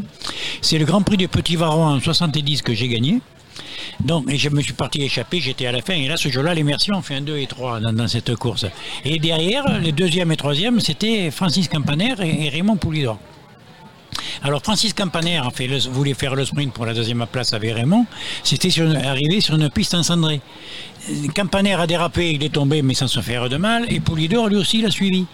Donc ils se sont relevés tous les deux. Et Campaner, quand il s'est relevé, il n'a pas vu qu'il avait la chaîne qui avait sauté. Donc Raymond, il est passé tranquille et il a fait deuxième. Alors au podium, il y avait les trois Merciers. Et c'est là que, euh, au podium, euh, Raymond, il dit à Francis, mais Francis, pourquoi tu m'as fait le sprint? Tu sais pas que pour la deuxième place, je suis imbattable? Eh ben oui, Ouais, il ouais. lui-même s'amusait, euh, lui-même s'amusait de cette euh, deuxième place et il disait donc euh, confirmé, c'est Daniel Potra qui nous disait ce matin, en fait d'avoir toujours été deuxième, ça m'a poupularisé. Voilà, c'est exact. Quoi. Il n'était pas vexé pour ça. C'est- Il l'a bien pris finalement ju- ju- jusqu'à Ouais, la bah. fin, euh, ça a été les- Ah l'éternel tout bien, second. mais, mais- c'est- mais, mais c'est chute, hein, disons quoi. Hein Parce que comme euh, quand j'étais au Tour 68, qu'il est tombé, qu'on était dans l'équipe de France avec la moto, les journalistes sont venus le voir. Ah, vous n'avez pas eu de chance, vous n'avez pas, pas vraiment. Il dit, ok, pas de chance. Vous vous rendez compte que j'aurais pu mourir sur cette chute? Bon, alors là, il n'y a plus rien à dire. C'est Poulidor. Voilà, hein, c'est tout. Je pense que j'ai un peu résumé un peu de temps gros, le gros de son caractère. En tout cas, c'était c'était bien de nous, de nous faire revivre toute cette histoire Ben, et elles sont toutes toutes les écrites, anecdotes. euh, il y a beaucoup de- et d'autres histoires encore qui sont écrites dans le livre parce que c'est pas les journalistes, c'était au milieu du peloton, comme, bon, comme le coup du Pater Vowel, les journalistes l'ont pas vu, aucun en ont parlé, vous voyez quoi, c'est des cotes. euh, Eh ben merci Georges. des trucs comme ça. Eh ben, merci moi à vous aussi quoi. Bonne journée. Euh. Alexis, on va faire un petit point course. Euh, il est 15h06. Ça va, ouais. Euh, 15h06, on va pouvoir, euh, si vous nous rejoignez, comme dit France Télévisions, euh, refaire le petit point de ce qu'on a raté depuis tout à l'heure. Et oui, ça fait trois heures désormais que les coureurs sont partis. Euh, et en trois heures, euh, ils ont parcouru un certain nombre de kilomètres. L'étape, elle est partie tôt puisqu'il y avait 218 kilomètres à parcourir. Euh, la moyenne en kilomètres heure pour l'instant, c'est 43,3 kilomètres heure en, en, en trois heures. Donc euh, voilà, ça fait euh, un peu plus de, de ça fait 130 kilomètres euh, tout pile parcourus euh, en trois heures. Euh, devant, il y a toujours un groupe de six coureurs. Ils étaient partis à quatre. Ils ont été rejoints ensuite par deux autres coureurs. Il y a donc Casper Asgreen, le Danois de la Deceuninck Quick Step. Il y a Emmanuel Herviti et Luis Leon Sanchez, les deux Espagnols de la Movistar et d'Astana. Deux Allemands, Nils Polit et Max Walscheid, respectivement coureurs de Israel Startup Nation et de la NTT. Et puis il y a un Français, un jeune Français, Mathieu Burgodeau de l'équipe Total Direct Energy. C'est son premier Tour de France. Euh, et puis, euh, je parlais tout à l'heure de, de la taille des coureurs. En fait, je ne croyais pas si bien dire, puisque dans l'échappée, il y a le plus grand coureur de ce Tour de France. C'est Max Walscheid. Il fait 1m99. C'est le, c'est le le plus grand coureur de ce Tour de France. Et c'est aussi d'ailleurs son premier. 1m99 sur un vélo. euh, pff, 1m99 sur un vélo, euh, ça il- fait une il belle appelle- prise au vent. Il, hein. il appelle déplié, lui. Il, est- il doit être. C'est comme une grenouille. En fait. Est-ce que c'est le plus petit de toute l'histoire du Tour de France, des grands du Tour de France? Euh, faudra qu'on regarde. Ah, ça, faut- faudrait- faudrait faire l'inventaire de la taille de tous les coureurs qui ont déjà couru le Tour de France. J'avais pas ça dans mes fiches. J'avais la taille des coureurs, mais pas ça. Euh, avant d'aller voir notre ami Jean-Louis euh, pour nous raconter, euh, enfin nous, nous conter sa mémoire du Tour, il y a, le, il y a un, un musée ici, le musée Historail, puisqu'il y a un musée pour le train et ils font une exposition cyclisme et train euh, pendant le, le mois de, de- jusqu'au 20 septembre pour ceux qui passent dans la région. Euh, C'est à voir et euh, tout à l'heure euh, il y a beaucoup de gens qui, euh, dont Georges, euh, qui était travaillé à la SNCF. Enfin, on disait pas SNCF, je pense à l'époque. Quoique aussi, c'était la Société Nationale des Chemins de Fer. Si, peut-être, c'était déjà. Mais on disait pas SNCF, on disait Société Nationale des Chemins de Fer. Jusqu'à ses 15 ans avant de, de, de, faire du vélo. Est-ce que 15h10, euh, nos invités sont en balade à droite et à gauche? Nous, on essaye de trouver notre ami Jean-Louis. C'est ça de pas suivre. Hop, euh, qu'est-ce qu'on peut dire encore, Alexis on, a, on, est, on est dans quel coin pour l'instant de... Mais alors, juste après, euh, juste après Saint-Léonard de Noblat, il y avait la, la, une- la deuxième côte de la journée, la côte d'Eboulœuf. Et puis euh, à, à Eboulœuf, euh, je, je voulais revenir dessus. Il y a un, un dolmen, le dolmen du Pouillol. Euh, il a été classé monument historique en 1978. Il est aussi surnommé la, la pierre levée ou la croix ferrée dolmen. Et alors ce, ce, ce, ce dolmen, il a été érigé il y a environ 6500 ans au néolithique moyen, principalement composé de granit. Euh, il fait euh, 1m80 de haut, 3m20 de long et 2m60 de large. Et puis euh, il s'était effondré euh, ce, ce dolmen. Du coup, en 1983, on a décidé de remettre la table. La table, c'est la pierre euh, qui Oui, est sur euh, le dessus du dolmen. On a décidé de reposer euh, la, la table. Donc il a été voilà ré- restauré en 1983 ce, ce dolmen. Alors me demandez pas qui euh, l'a mis en place. Je pourrais pas vous répondre. Il y a 6500 ans, on Mais- était encore au néolithique. On sait pas trop qui les a mis je en pense place. qu'ils l'ont pas remis à la main, ils ont pris une. Non, ils ont sûrement une- pris des grues quand même, Une grue euh. pour leur mettre. Euh, alors, on va aller voir euh, dans euh, Jean-Louis. Merci de nous euh, répondre aujourd'hui. Euh, si je dis Saint-Léonard de Noblat, ça te fait penser à quoi, toi? À Saint-Léonard de Noblat, euh, toute cette région, Saint-Léonard, Saint-Thierry-la-Perche, etc., etc. C'est une région que connaît bien Luc, d'ailleurs, Luc Leblanc, hein, il, est, il est du coin, mais ça fait surtout penser Saint-Léonard à, à Raymond Poulidor. Alors, euh, Poupou, bon, je, je l'ai connu comme tout le monde en tant que coureur. Je me souviens de ce mano à mano avec Jacques Anquetil euh, sur le sommet du Puy-de-Dôme, bien sûr, ça c'était une étape de légende. Mais Poulidor, c'était euh, avant tout un, un coureur à l'ancienne. Aujourd'hui, les coureurs sont des, des gens qui pratiquent le sport parce qu'ils ils aiment pratiquer ce sport, ils le font par goût euh, et rarement par nécessité. Euh, à l'époque de Poulidor, euh, on, on était sportif, coureur cycliste ou autre d'ailleurs, footballeur, euh, euh, rugbyman non parce qu'ils étaient encore à 20 heures, mais un coureur cycliste par nécessité. Je veux dire par là que on sortait de sa condition, en l'occurrence pour Raymond, de, de, de petits paysans pauvres, très pauvres. Ils avaient deux vaches. Euh, il vivait avec la vente du veau. Ses parents vivaient avec la vente du veau. Et lui, euh, euh, bah, le dimanche, après avoir fait toute la semaine les foins, nettoyer les écuries, etc., etc., euh, allait courir aller courir les petites courses euh, euh, locales, les petites courses de province, puis les petites courses de région, et ça lui permettait de gagner. Alors à l'époque, on gagnait pas grand-chose, on gagnait pas d'argent, on gagnait euh, un poulet, euh, un filet garni, un jambon, euh, etc., etc., ou une invitation quelque part dans une auberge, mais ça n'allait, ça allait rarement plus loin. Et puis après, lorsqu'il a commencé à gagner ses premières courses et qu'il est passé professionnel, là, il a gagné un peu d'argent. Et Raymond Poulidor était un, un limousin pur sucre. Alors la légende veut qu'il soit radin, comme on dit, euh, et il aurait écorché un pouls, mais euh, c'était pas vraiment le cas. C'était alors il, il gaspillait pas son argent. C'était un type qui venait encore une fois de la terre, des paysans pauvres, euh, de, de ce bas limousin. Donc il savait ce que valait l'argent, il savait ce que valait la sueur, il savait ce que valait le travail. Donc il ne dépensait pas euh, euh, de façon inconsidérée, mais il n'était pas, pas plus radin qu'un autre. En revanche, lorsqu'il jouait au poker, par exemple, avec Anquetil et avec quelques autres, euh, là il fallait que, il fallait parce il était sacré joueur, hein, euh, un petit peu roublard, un bon paysan, un petit peu roublard. Il fallait que les autres paye vraiment rubis sur ongle hein, s'il avait gagné. Mais sinon, il n'était pas plus radin qu'un autre. Et puis ça, comme il disait sur le tard, il me l'a dit une ou deux fois d'ailleurs. De toute façon, ça entretient ma légende. Voilà, donc euh, la légende de Raymond Poulidor, c'était ça. Mais Raymond, c'était aussi euh, un personnage extraordinairement populaire. Je crois que si on met les hommes politiques, les acteurs de cinéma ou de théâtre. Et les sportifs, on, on, vous dit citez-nous le type le plus populaire de France. Je pense que avec le général de Gaulle, on citera Raymond Poulidor. Euh, Poulidor, c'était devenu une, une appellation contrôlée. C'était Poupou, c'était l'éternel second, et c'était un type. Euh, enfin, tu l'as croisé sur sur les routes du Tour de France euh, comme moi. C'est un type qui était euh, extrêmement gentil, extrêmement rond moralement. C'était c'est un type sans angle qui savait se défendre lorsque on, on lui en faisait une, mais qui était qui était un type qui avait un contact humain avec les autres qui était tout à fait tout à fait exceptionnel euh, exceptionnel d'ailleurs.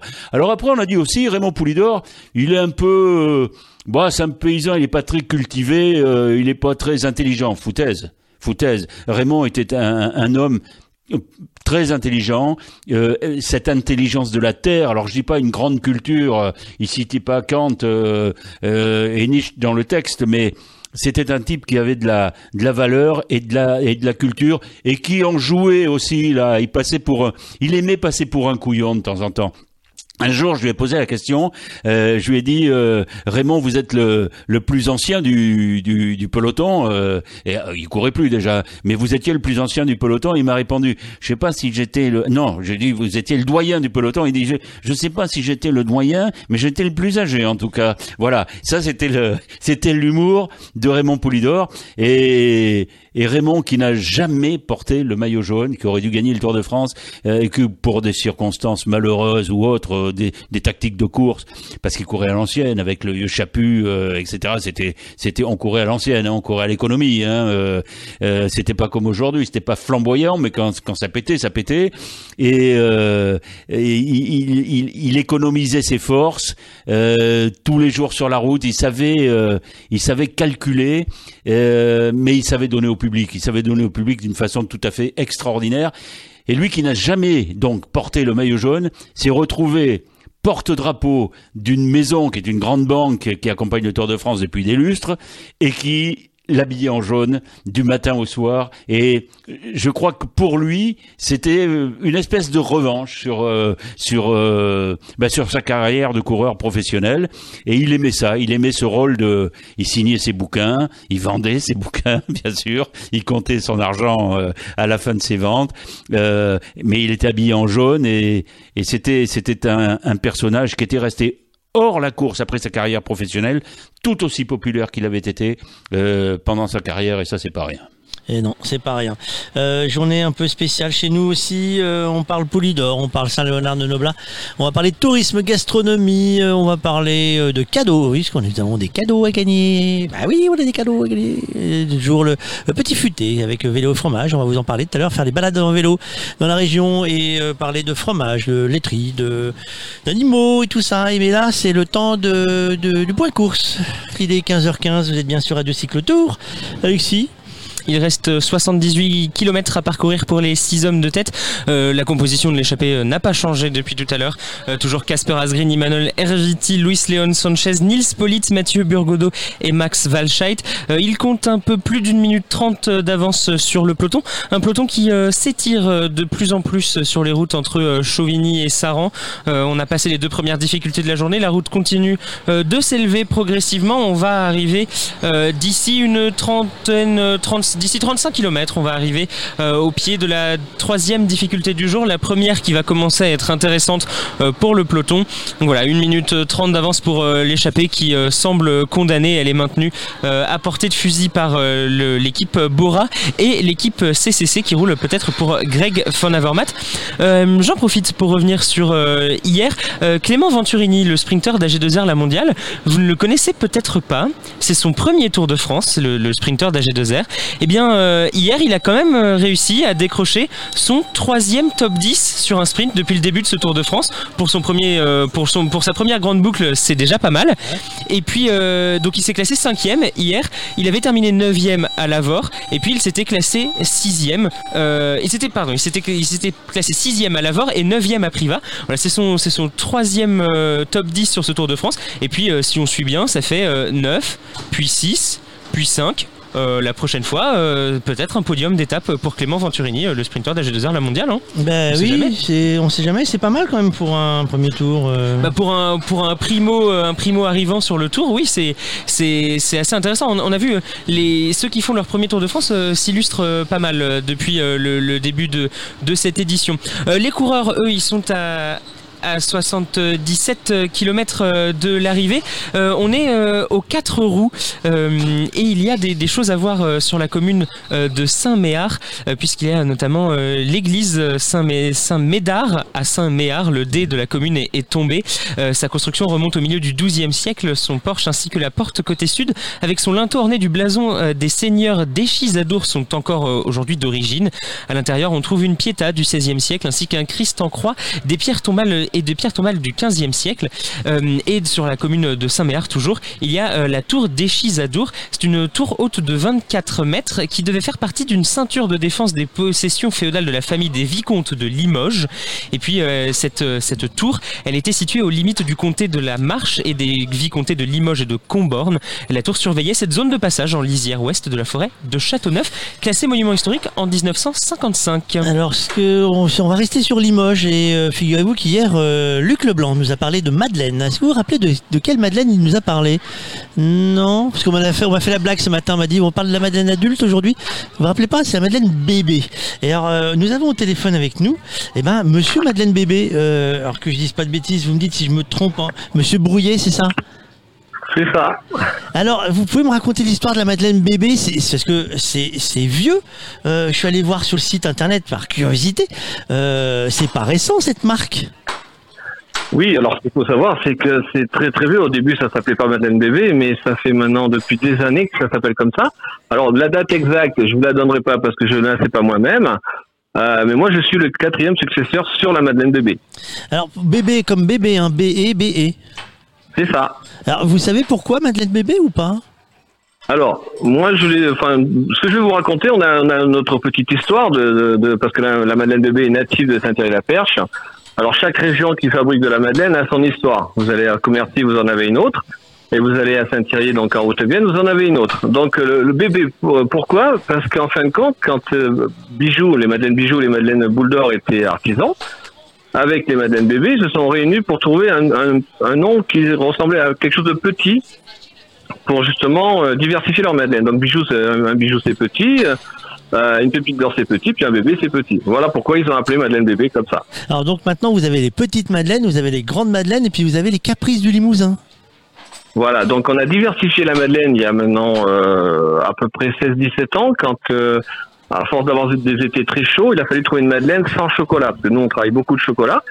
Et donc on a mis une- un fruit dans nos madeleines, d'où on a appelé ça le caprice du Limousin. Donc on a une madeleine avec des cerises, du rhum raisin, euh, de la figue, du marron glacé, de la praline, euh, de la noix de coco qui est juste fait de cette année, ainsi que du fruit confit. On a aussi euh, du foie gras et du boudin pour l'hiver, et on a une madeleine pour l'apéro toute l'année en sucré salé avec lardon, anchois, chorizo, chèvre, bleu, saumon et les olives vertes et noires. Ah, Voilà ce que le caprice, voilà. d'accord. Euh, c'est dommage, vous êtes trop loin pour venir nous en amener pour qu'on goûte. hein, c'est ballot. Ah, ça aurait été avec plaisir. Euh, Il y, a une- il y a une recette de la Madeleine. Comment c'est chacun a sa recette ou c'est une recette unique de la Madeleine? Alors non, chacun a sa recette forcément, sinon vous aurez vous mangeriez des madeleines dans toutes les boutiques à l'identique. Donc chacun a sa, sa fabrication, donc chacun a sa marque déposée pour ce qui euh, concerne vraiment les professionnels de la madeleine. Nous on a une marque déposée où vraiment notre madeleine euh, est fabriquée donc euh, euh, avec un parfum amande amère. Vous allez à d'autres endroits, c'est la fleur d'oranger et ainsi de suite. Et la recette, elle est, elle est secrète ou pas? Quand c'est Elle comme est ça. secrète, oui. Alors, Elle vous- est secrète. Vous pouvez pas me dire comment moi je dois faire une, une Madeleine C'est pas Eh possible. ben, c'est pas compliqué. Vous prenez des œufs, du sucre, de la farine, un peu de matière grasse et vous faites votre madeleine. Ouais, mais alors, je fais comment pour les proportions? Je fais à l'urlure les proportions, de toute façon, si vous voulez des, quoi que ce soit comme, euh, comme recette, euh, vous allez sur Internet et vous avez X recettes de, de madeleine. Bon, c'est vrai que nous, on a nos proportions, ce qui est normal pour nous, Ouais. euh, qui sont secrètement bien gardées. Ah, euh, c'est ça qui fait la différence entre une madeleine, c'est la proportion? Alors c'est pas forcément la proportion, je dirais plutôt en premier les, les matières premières. Ne jamais utiliser de matières premières euh, bas de gamme, euh, toujours utiliser de la très très bonne matière première, que ce soit en farine, que ce soit en matière grasse, euh, en parfum ou en arôme, suivant ce qu'on met à l'intérieur. Voilà, toujours la matière première au top du top. Et, et à quoi on reconnaît une bonne madeleine? C'est seulement quand on la mange, c'est ça? Eh ben, disons que c'est, ça dépend de- du, du palais de chacun. Euh, Il y en a qui vont l'aimer au beurre, il y en a qui vont l'aimer euh, à l'huile, parce que nous on travaille l'huile de tournesol pour euh, nos madeleines. Donc après, il n'y a pas de meilleure madeleine que ce soit chez Pierre, Paul ou Jacques, c'est suivant ce que vous aimez vous. alors la, alors, la vôtre, il faut que j'ai quel palais alors pour l'aimer la vôtre? Eh ben, alors allez, je vais être un peu prétentieux, le, le- le meilleur. Alors, on peut les acheter où vos madeleines du coup? Donc euh, la fabrication se trouve à Saint-Maurice-les-Brousses, donc en Haute-Vienne, en direction Saint-Pierre-la-Perche. Vous avez mon magasin qui se trouve à Limoges, rue Vigne de Fer, ainsi qu'un revendeur rue des Combes à Limoges. Euh, Vous avez un petit point de vente à Bellac. On a la petite ferme sur Boisseuil, euh, une super boutique où ils font que des produits régionaux, donc ce sont des professionnels qui sont à l'intérieur. Et puis voilà, vous prenez la liste sur internet, sur mon site internet, et puis vous avez tous mes points de vente. Alors, madeleine euh, au singulier-bb.com. Euh, C'est ça. question de- de- d'amateur de, madeleine. Euh, c'est- quel est le meilleur moment de, pour manger une madeleine? C'est le matin euh, C'est après le, le- le petit déjeuner Après le repas Après la- à la pause café? Il y a un horaire où on s'en moque? Je crois qu'on s'en moque en fait. On fait plaisir quand on en a envie en fait. Voilà. Bon, bah, merci beaucoup d'avoir pris le temps de, de nous répondre et, et de nous donner un peu euh, le plaisir de la Madeleine. Et moi, j'ai une note euh, surtout, hein, c'est le petit caprice du Limousin. Je regrette de pas avoir eu le temps d'avoir l'info avant pour aller euh, mettre arrêté. euh. Bon, malheureusement, quand on est passé hier soir à 23h, vous étiez fermé, donc de toute façon, on aurait raté le coup. Eh oui. Je, je- je pense que je suis passé une rue à côté de chez vous, c'est ça qui me, qui me rend, qui me rend fou. Merci beaucoup. Bon après-midi. C'est moi qui vous remercie. Au revoir. Ah là, tu vois, Jérôme, hein, c'est euh, ça, hein, rien que d'écouter, ça donne envie d'avoir une Madeleine. Attends, est-ce que Euh, Rien que d'écouter, on a le goût de la madeleine dans la bouche. Elle est fondante, elle est bon, bébé ou pas bébé, elle est excellente. hein. Et pour moi, ça serait euh, aux 4 heures en trempant un petit peu dans mon chocolat au lait. Alors on a Christophe qui est, qui est- qui est là, mais on va on, on va prendre Monsieur le Maire. Christophe, on va juste lui envoyer. Je suis désolé, je vais te faire bosser, Christophe. Des, des petits cafés comme ça. Après, on va on va goûter ça, puis on va parler de- des recettes locales de parce que ouais parce que faut que tu nous parles du mille et tout tout à l'heure là, parce que euh, non non on va pas on va pas te laisser partir comme ça. Monsieur le maire va pouvoir vous en parler très C'est bien aussi. bah, justement, mais on, on va en profiter. Merci Christophe. Ok, à tout à Euh, Christophe, il faut le savoir, c'est lui qui nous a amené tout à l'heure les euh, les les massepains. les massepains. Et ouais ouais, non mais il faut pas que j'en mange pendant l'antenne parce qu'en fait ils sont tellement frais qu'ils collent au palais. c'est dangereux. Merci Christophe, à tout, à de suite. Euh, Alexis, on va faire un point course le temps que Monsieur le Maire s'installe. Euh, 72 km, c'est à peu près ça qui reste? Reste 72 km pour les 6 hommes de tête. Euh, Toujours euh, les mêmes, euh, les mêmes coureurs à l'avant. hein. Casper Asgreen, Emmanuel Herviti, Luis Leon Sanchez, Nils Pollitt, Mathieu Burgodeau et Max Walscheid. Euh, ils sont à 72 km de l'arrivée. Ils ont toujours une minute euh, 45 d'avance sur le peloton. Ça contrôle derrière avec les équipes Bora, Angegro et CCC. On prépare le retour du peloton sur les échappées. Reste à voir quand est-ce que le peloton va réellement se mettre en marche. Tu veux dire qu'il se met pas en marche? Non, pour l'instant, euh, le rythme euh, n'a pas n'a pas vraiment augmenté. Euh, on l'a déjà dit hein, sur ce genre d'étape, c'est vraiment le peloton qui décide quand est-ce que ça va accélérer et qui va décider à quel moment l'échappée aura fait assez de temps en tête. Euh, l'échappée, on l'a dit, a très peu de chances d'aller au bout aujourd'hui. Alors nous on reçoit le chef des Milotou. Hein, c'est c'est- Mioletou. Il Mioletou. voilà, mais c'est le grand chef, c'est le grand schtroumpf de Miolotou. Je vais jamais y arriver à le dire en fait. Putain, j'essaye. Vous voulez dire que j'ai des couetous euh, et que je suis chef d'un petit, d'un petit village gaulois, c'est ça? C'est un peu ça, non? Alors, il y a- Alors, Désolé pour les couetous, je les ai enlevés, je les ai coupés Il hier. va falloir que nous expliquer ce que c'est. Hein. on les a vus passer dans la caravane, d'ailleurs tout à l'heure dans la caravane du Tour, hein, les Gaulois. Bonjour Alain Darbon, maire de Saint-Léonard de Noblat. Alors cette journée, euh, cette journée émotion, mais cette journée où on a parlé et on continue de parler de Raymond Poulidor, la ville de Raymond Poulidor. Comment ça s'est passé? Il fallait organiser depuis ce matin beaucoup de monde hein, sur la ville. Bah, beaucoup de monde parce que la notoriété de, de Raymond Poulidor elle est, elle est incroyable, elle dépasse largement les frontières. On avait évidemment des publics locaux, mais des Bretons, des Normands, euh, des gens du sud, du nord, euh, de l'est, de l'ouest de la France, et puis des pays étrangers. On a vu des Belges, des Hollandais, euh, des Espagnols. Parce que Raymond, c'est une icône du, Tour de France, c'est une icône du, du sport en France et dans le monde. Et euh, tous les gens, avec qui on a bavardé, ils étaient là, ils étaient là avec émotion. Ils pensaient, à Raymond Poulidor. La ville de Saint-Léonard de Noblat, finalement, elle est associée euh, à jamais à, Saint à, Raymond Poulidor ou vice versa. Oui, il a porté très haut les couleurs de, de Saint-Léonard de Noblat. Et il est associé parce que Raymond était quelqu'un de, très simple. Ses origines paysannes, euh, ne les a jamais oubliées. Il était capable de parler avec euh, n'importe quel euh, supporter, fan, euh, comme au Premier ministre, comme au Président de la République, de manière très simple, très directe, très franche. C'était un homme de, de courage, de loyauté, et puis extrêmement simple. Et pour revenir à sa notoriété, il faut quand même se rappeler que ça fait près de 60 ans qu'il a arrêté de courir. Et, et c'est toujours un, un champion extraordinaire. Oui, alors vous avez raison de le souligner, ça fait près de 60 ans, mais il a continué dans le monde du vélo, accompagné au niveau du... C'était un, un ambassadeur du Tour de France, euh, c'était une personne simple, c'était une personne humble, et, et- et c'est ce qui a fait que... Et c'est ce qui a fait sa popularité, en fait. Oui, et, mais pour aller peut-être un petit peu plus loin dans, dans un- dans une analyse, c'est que il incarnait aussi cette réussite, et aujourd'hui peut-être dans une France euh, un peu fragmentée, il incarnait cette réussite de la ruralité et cette simplicité. Et donc cette réussite finalement des territoires, pour, euh, pour utiliser un mot très à la mode. Alors justement, parce que le Tour de France n'est pas uniquement un Tour de France av- avec des, marques, avec de l'argent, avec des professionnels, c'est aussi, et c'est le vœu de Christian Prudhomme hein, quand il en parle, c'est- montrer euh, les territoires, euh, faire passer les gens, les coureurs, au milieu de ces terroirs, de tous ces départements français pour les découvrir. Je, pour en avoir échangé avec Christian et je pense aussi à lui parce qu'il aurait aimé être aujourd'hui à, Saint-Léonard-de-Noblin. On a échangé au téléphone hier soir et, et ce matin. C'est la plus belle carte postale qu'on puisse avoir de notre pays.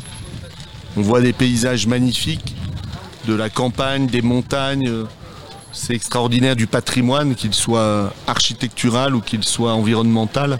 Oui, c'est, enfin moi je crois en tout cas, on est juste à côté de notre office de tourisme. Comment voulez-vous que nous, petit office de tourisme de Noblat, avec euh, toute la modestie, on puisse porter si loin Hein, Aujourd'hui, on a eu des images de Saint-Léonard de Noblat, du portrait de Raymond Poulidor qui passe dans, qui vont passer dans 190 pays du monde. C'est juste extraordinaire. En Mondovision, il y a des portraits partout. On sait, nous recevrons tout à l'heure l'artiste hein, qui a dessiné sur le stade euh, le, le portrait de Raymond Poulidor. Est-ce qu'il y a des gens, quand ils se baladent ici, vous demandent où était la maison de Raymond Poulidor Ah ben évidemment, c'est une des premières questions qui est posée à, à l'office de tourisme ou en mairie. C'est euh, des touristes effectivement qui demandent euh, où, est, où se situe la, la maison de, de Raymond Poulidor et maintenant, hélas, où est-ce qu'ils peuvent se recueillir et, et rendre hommage à Raymond. Fabrice On, on sent l'émotion euh, quand vous parlez de, de Raymond Poulidor. On l'a vu tout à l'heure avec d'autres personnes qui l'ont côtoyé pendant, pendant le Tour de France.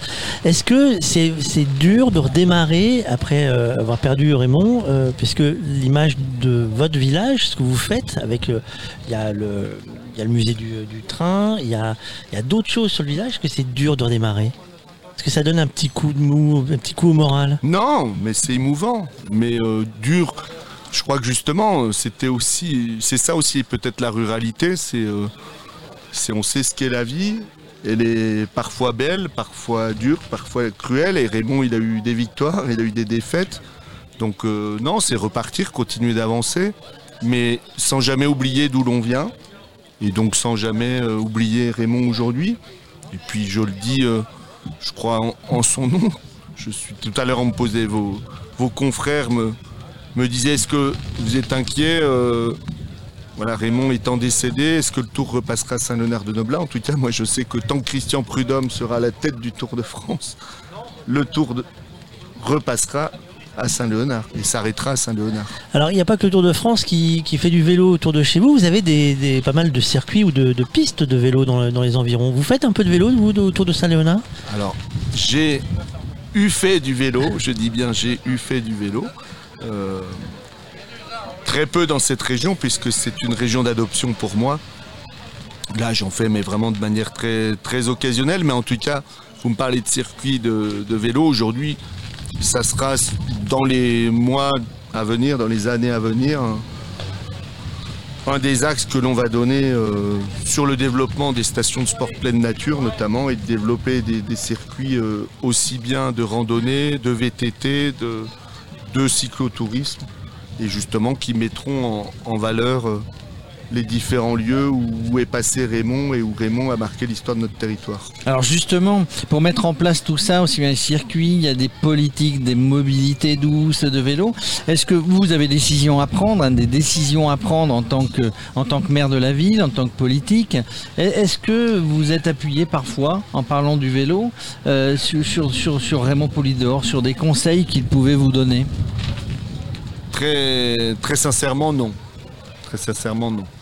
Il, il, euh, il participait à la vie de la ville Alors, il participait par contre à la vie de la ville dès qu'il en avait l'occasion, qu'on avait un, un événement, que ce soit une inauguration euh, euh, d'un bâtiment public, euh, d'une fête, euh, on va dire, un peu, un peu importante, et que Raymond se trouvait euh, dans la ville, puisque vous le savez bien, effectivement, après sa carrière de, de coureur cycliste, il a, il a largement sillonné euh, les routes de France et, et du monde, soit en tant que suiveur, soit en tant que commentateur, soit même en tant que, directeur de course, notamment je pense au Tour du Limousin. Euh, donc Raymond suivait l'actualité de, la ville et on avait régulièrement en tout cas des, échanges. Je répète, sur les mobilités douces, on n'en a pas forcément euh, échangé. Alors, je, ne vais pas parler de la dernière année, puisqu'il il était malade, hein, mais, est-ce que dans les quelques années auparavant, il continuait à faire du vélo?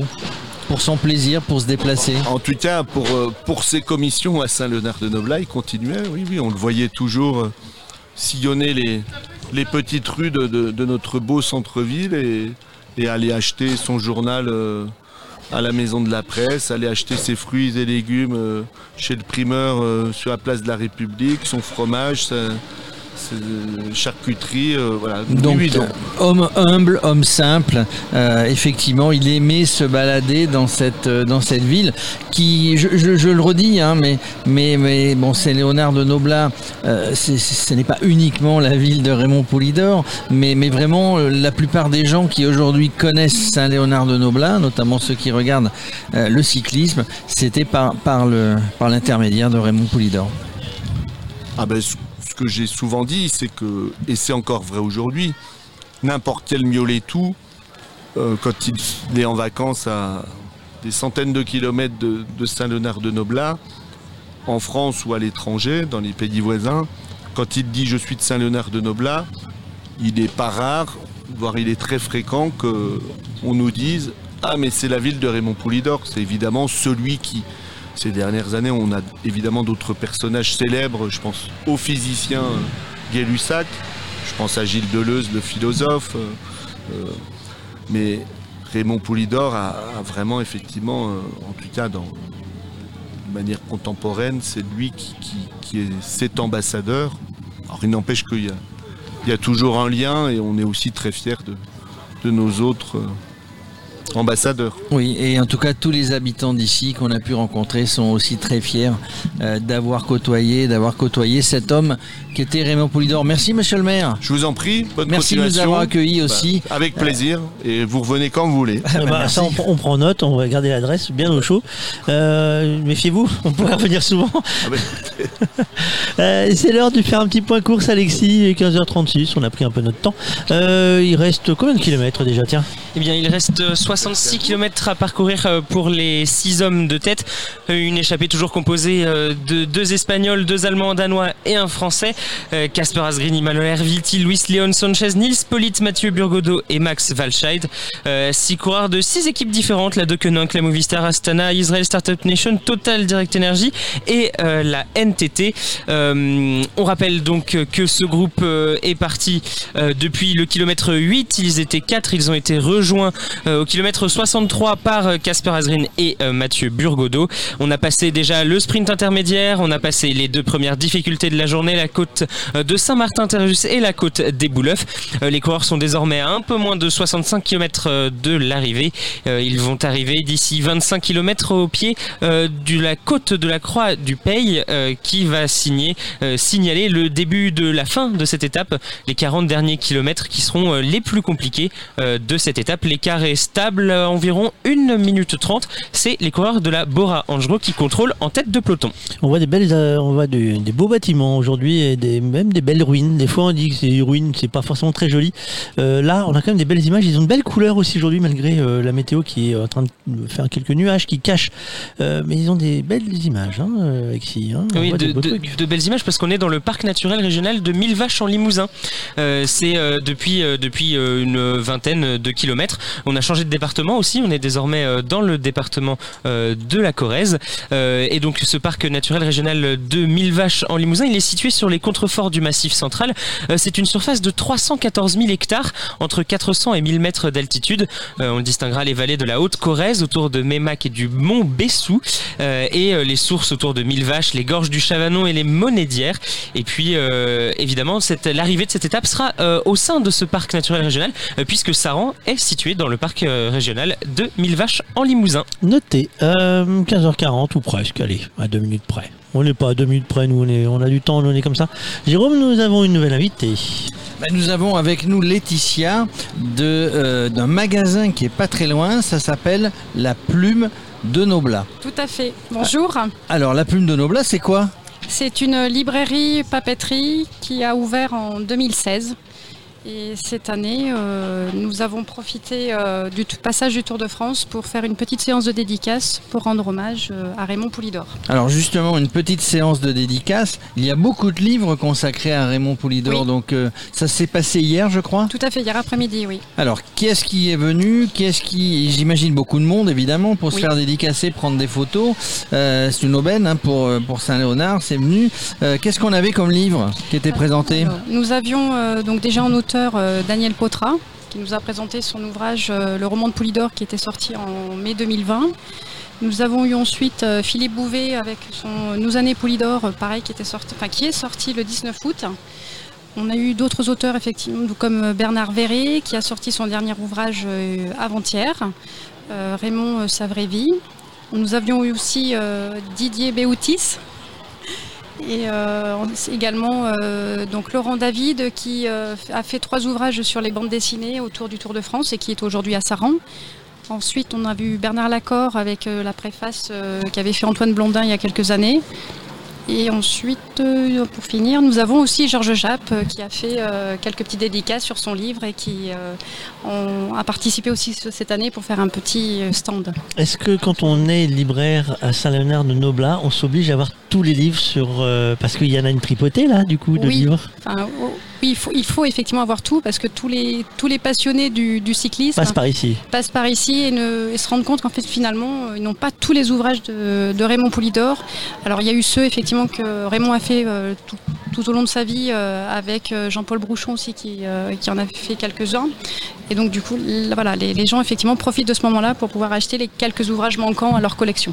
Donc, Ça vous a obligé à bien suivre? Oui, tout à fait. Vous êtes au top sur le Raymond Poulidor, J'espère, je le souhaite. Vous Ah. avez tout lu Euh, j'en ai, j'en ai lu quelques-uns. Après, effectivement, j'ai lu les deux derniers de Philippe Bouvet et de Daniel Potra. J'ai pas eu le temps de lire le dernier Bernard Verret parce que c'est arrivé à la dernière minute. Est-ce qu'il venait à la, à la- à la librairie pour Alors voir moi, les j'ai livres pas eu cette chance-là parce que je suis ouverte de pas depuis très longtemps. Euh, il était avant avec la Maison de la Presse, avec mon, mon ancien collègue qui, euh, avec qui il était très ami et très proche. Euh, donc moi, j'ai pas eu cette chance-là, mais de le croiser effectivement à vélo le matin quand moi j'arrive.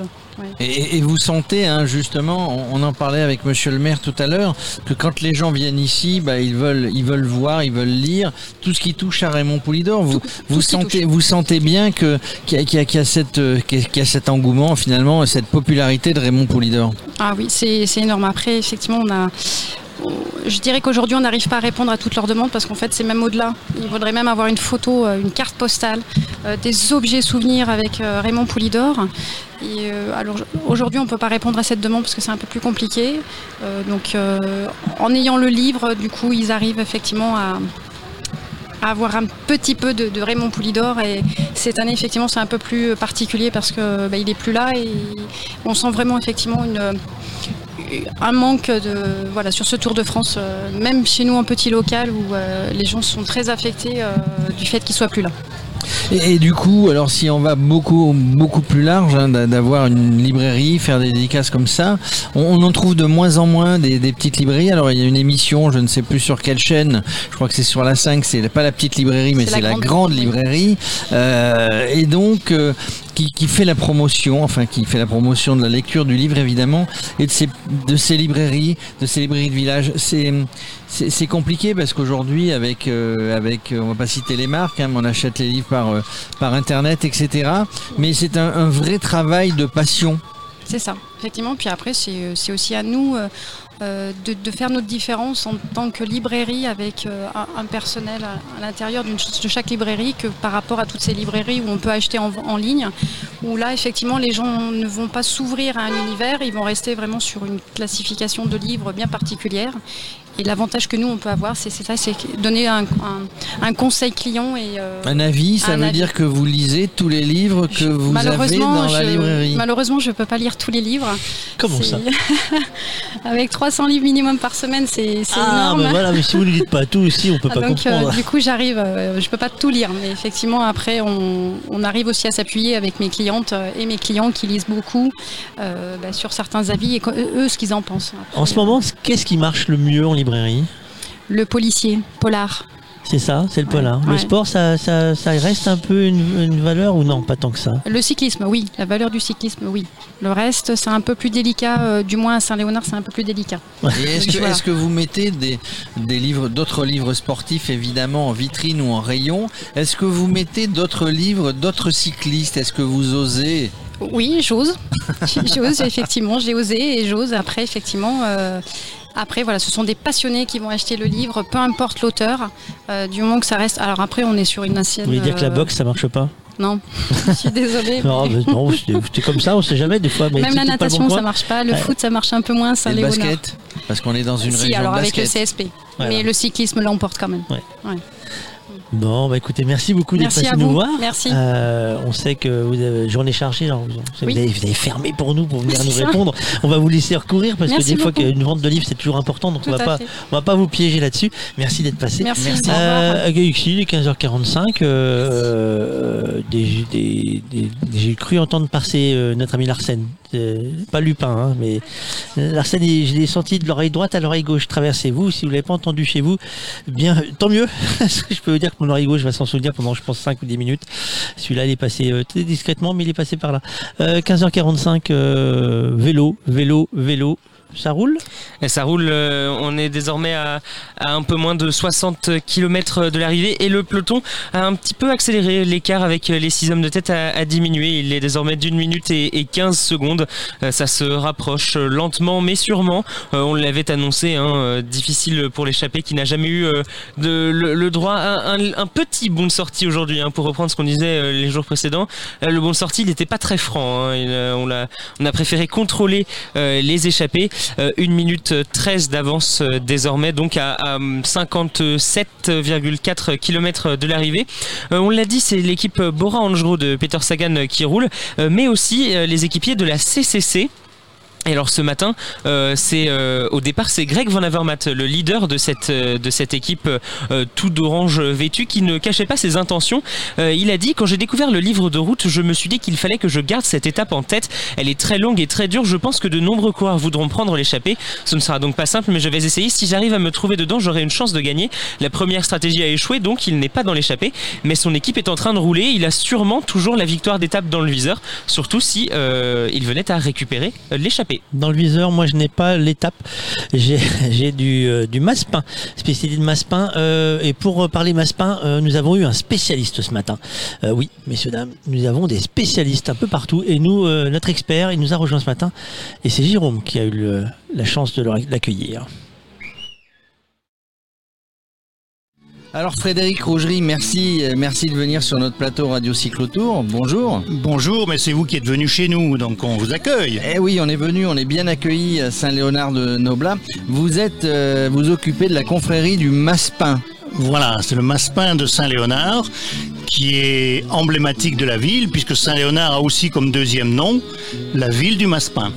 Donc le Maspin, c'est quoi? À l'origine C'est un, gâteau qui a été créé ici à Saint-Léonard? Alors en fait non, c'est un gâteau qui nous est arrivé par les pèlerins de Saint-Jacques-de-Compostelle qui, contrairement à maintenant où ils rentrent chez eux en avion après, le, après avoir fait le pèlerinage, remontaient à pied chez eux. C'est un moine suisse qui a amené ce gâteau qui était un, et qui est toujours un gâteau euh, extrêmement calorique à base d'amandes pilées, de sucre et de blanc d'œuf. Et alors, ce- ce, gâteau, vous m'avez dit tout à l'heure, on dit le Maspin ou le, les Maspins avec un S si on est gourmand. Absolument, oui. C'est alors le terme de masse-pain est un est un terme qui est utilisé euh, sur toute l'Europe et qui a diverses euh, diverses significations. Euh, Dans l'est de la France, c'est plutôt de la pâte d'amande. Quand on va vers la Hongrie, c'est plutôt un, du chocolat aux amandes. Et lorsqu'on est dans le sud de la France, c'est encore autre chose. Alors cette confrérie à Saint-Léonard de Noblat, vous vous en occupez, elle est présente euh, depuis des décennies j'imagine. Alors oui, il y a entre 25 et 30 ans, nous avions euh, en charge donc la gestion de l'office de tourisme de Saint-Léonard avec quelques amis et on s'était dit qu'il était euh, et serait bon de faire une publicité à l'ancienne avec une confrérie se rapportant aux produits emblématiques de la cité du Maspin. Alors ce Maspin, il, a été un petit peu copié, vous en avez Alors- la, la recette originale Alors concrètement, c'est le pâtissier de l'époque, euh, à la fin du à la fin du 19e, qui a le premier, euh, par curiosité, demandé aux pèlerins qui remontaient avec ce gâteau comment il était fabriqué et qui a renouvelé la, euh, recette. Le problème étant à l'époque de trouver des amandes. Des amandes, c'est une euh, Saint-Léonard, c'est pas une région d'amandes. Et non, comme je disais tout à l'heure, euh, les coureurs tout à l'heure ne vont pas traverser des champs d'amandiers autour Alors, de Saint-Léonard. Il, il semblerait même d'ailleurs que la filière amande euh, se tarisse un petit peu en France. On manque d'amandiers, donc on va manquer d'amandes pour faire le Maspin. Alors, les les amandes en France, de toute façon, on en a pratiquement toujours manqué. Nous dirons qu'en France, il y a à peu près 10% de la satisfaction des gourmands qui du territoire français. Nous sommes euh, obligés de faire venir des amandes euh, d'Espagne, euh, d'Italie, des États-Unis ou carrément d'Australie. Euh, les premières, euh, les premiers maspins qui sont arrivés à Saint-Léonard étaient fabriqués avec des amandes d'Espagne puisque le pèlerin revenait de, De pèlerinage. Et alors dites-moi, Saint-Léonard de Noblat, c'est- la ville de Raymond Poulidor, Poupou. Euh, il aimait le Maspin? Alors non seulement il aimait, mais il était euh, membre d'honneur de notre confrérie et très fier de pouvoir participer à une activité euh, d'une association, d'une ville qui lui était devenue chère. Oui, et, et donc Raymond Poulidor ici, c'était c'était l'ambassadeur de tout Saint-Léonard de Noblat, et y compris, donc ça veut dire que, est-ce qu'il partait dans, dans, dans ses voitures, dans ses poches avec du maspin pour le distribuer, pour prêcher la bonne parole, si je puis dire? Alors, il n'avait pas ce- cette mission. On était euh, d'ailleurs très souvent privé de sa présence puisque il assurait dans les magasins spécialisés ou les grandes surfaces euh, lors des samedis ou les week-ends des promotions pour les les vélos les VTT de sa propre entreprise. de sa propre entreprise. Du coup, vous êtes là euh, bah, aujourd'hui, euh, beaucoup beaucoup de gens qui sont venus hein, de très loin et de, très bonne heure, parce que c'est vraiment un symbole, hein, cette ville qui va être traversée par le Tour de France sur l'étape euh, Chauvigny-Saran. Euh, c'est, ça, met en lumière là aujourd'hui. Il y, a, toute la lumière presque sur Saint-Léonard de Noblat euh, sur cette étape. Mais oui, parce que euh, bon, ce n'est pas la première fois que le Tour de France passe à Saint-Léonard-de-Noblin. Il a- Saint-Léonard a même été ville départ, Euh, mais du temps où Raymond assurait une, une présence, euh, une présence physique très active, pourrait-on dire, à l'occasion de l'organisation de ce de ce tour. Et là, on est on est dans une une période un petit peu plus triste euh, euh, sans Raymond. Forcément. Pour trouver le Maspin, on traverse la rue de l'endroit où nous sommes. Nous sommes devant l'office du tourisme euh, de Saint-Léonard. On traverse la rue, on vient chez tous vous. les et puis- maspins de Saint-Léonard font des, euh, font des maspins. Tous les pâtissiers Saint-Léonard font des, font des maspins. Et la recette peut différer d'un pâtissier à un autre parce qu'il s'agit toujours d'un tour de main. Et une petite euh, précision, euh, les maspins, vous les trouverez à Saint-Léonard, mais vous ne les trouverez pas ailleurs parce que comme tous les produits de très haute qualité, euh, il n'y a que l'amande, le sucre et le blanc d'œuf. Aucun conservateur, donc aucun distributeur ne prend le risque de le distribuer et on ne le trouve pas en magasin. Eh ben non, on ne trouve pas en magasin. Et c'est vrai que nous, on en a goûté des, des plus petits, hein, parce que monsieur, il en avait des, des beaucoup plus gros. Euh, bah, c'est très bon. Ouais, c'est tout ce que j'ai à vous dire, les gars, avec un café. euh, C'était euh, parfait. Euh, ce matin, euh, passage, Alexis, ce matin, à Saint-Léonard de Noblat des coureurs. C'était vers quelle heure ça? C'était, il était quelle heure quand ils sont passés? 14h45. Et à la sortie de, de Saint-Léonard, on a vu aux images de France Télévisions un portrait gigantesque euh, de Poulidor avec marqué, marqué Merci Poupou. Et c'est Caroline Plater qui avait euh, réalisé cette œuvre, euh, car on parle d'œuvre quand c'est comme ça, Caroline, c'est bien ça? Oui, absolument. C'est beaucoup de préparation, euh, préparation artistique et ensuite mise en place sur le terrain qui prend aussi beaucoup de temps avec son lot. Comment dire, de technicité, mais également d'interprétation artistique sur place. Alors moi j'ai juste une question, c'est comment on fait pour faire si grand alors que dans votre atelier vous n'avez pas un champ comme ça? Bien sûr que non, mais euh, dans mon atelier, je l'ai préparé à l'échelle, à l'échelle 1 centième. Et je l'ai foué, je l'ai donc réalisé sur le terrain, qui porte le nom de Raymond Poulidor d'ailleurs, euh, 100 fois plus grand. Jérôme Alors justement, euh, quand on vous a proposé ça, ça ne date pas d'il y a très très très longtemps d'ailleurs de, de vous avoir proposé de, de- de faire cette œuvre. Ça date de quand?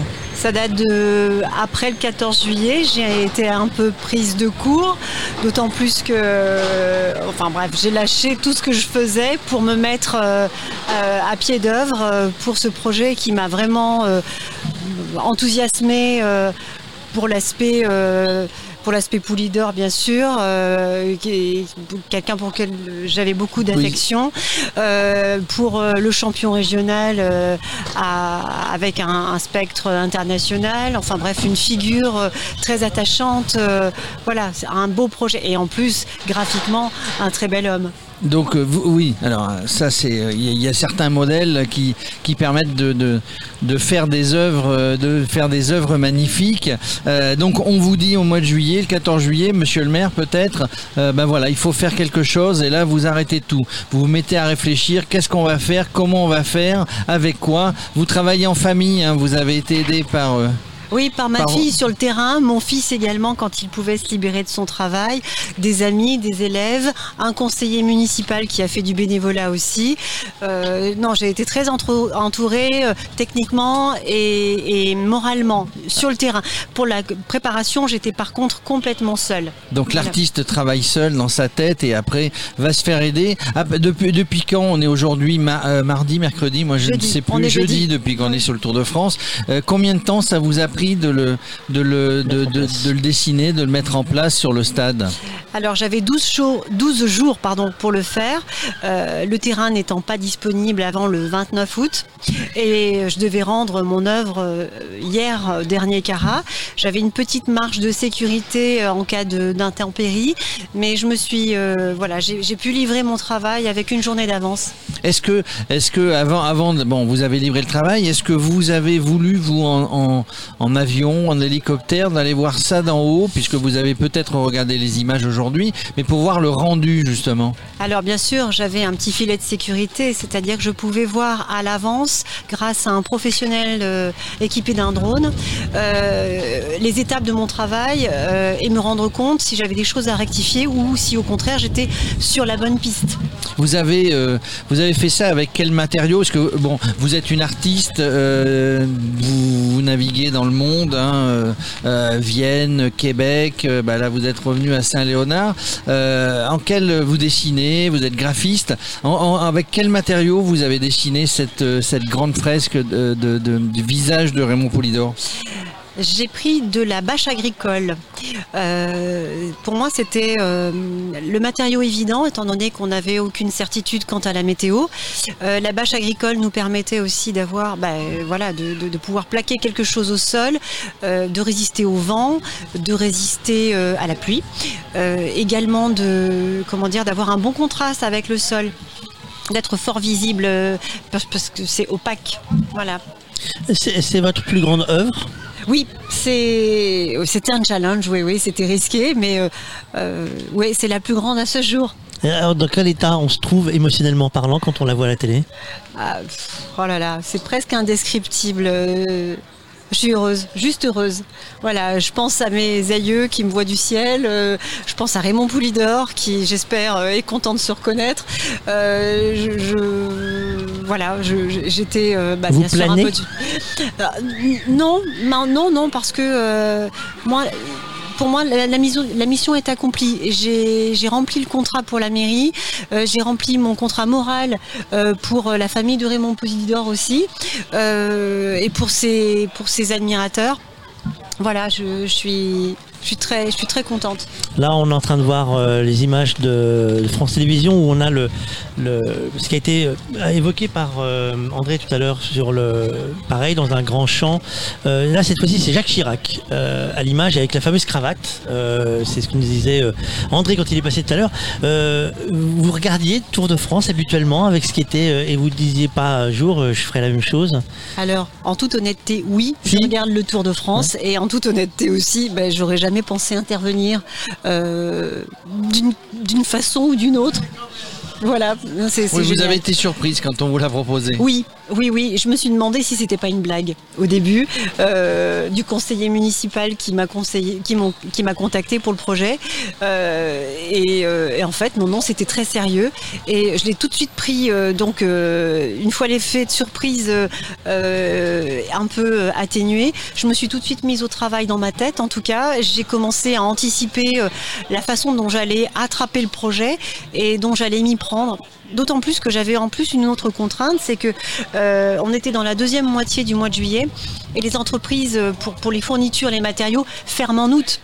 Donc il fallait vraiment se dépêcher pour anticiper les quantités euh, de commandes, euh, les livraisons. euh, Ça a été, ça a été aussi mon contre-la-montre à moi. J'en ai eu deux. Donc vous êtes maillot jaune, vous avez été vainqueur du contre-la-montre. Vous, disiez que c'était une blague, vous pensiez que c'était une blague. En tout cas, ce qui n'est pas une blague, c'est que vous resterez à tout jamais l'artiste qui a dessiné la fresque de Raymond Poulidor sur le stade Raymond Poulidor à Saint-Léonard-de-Noblat.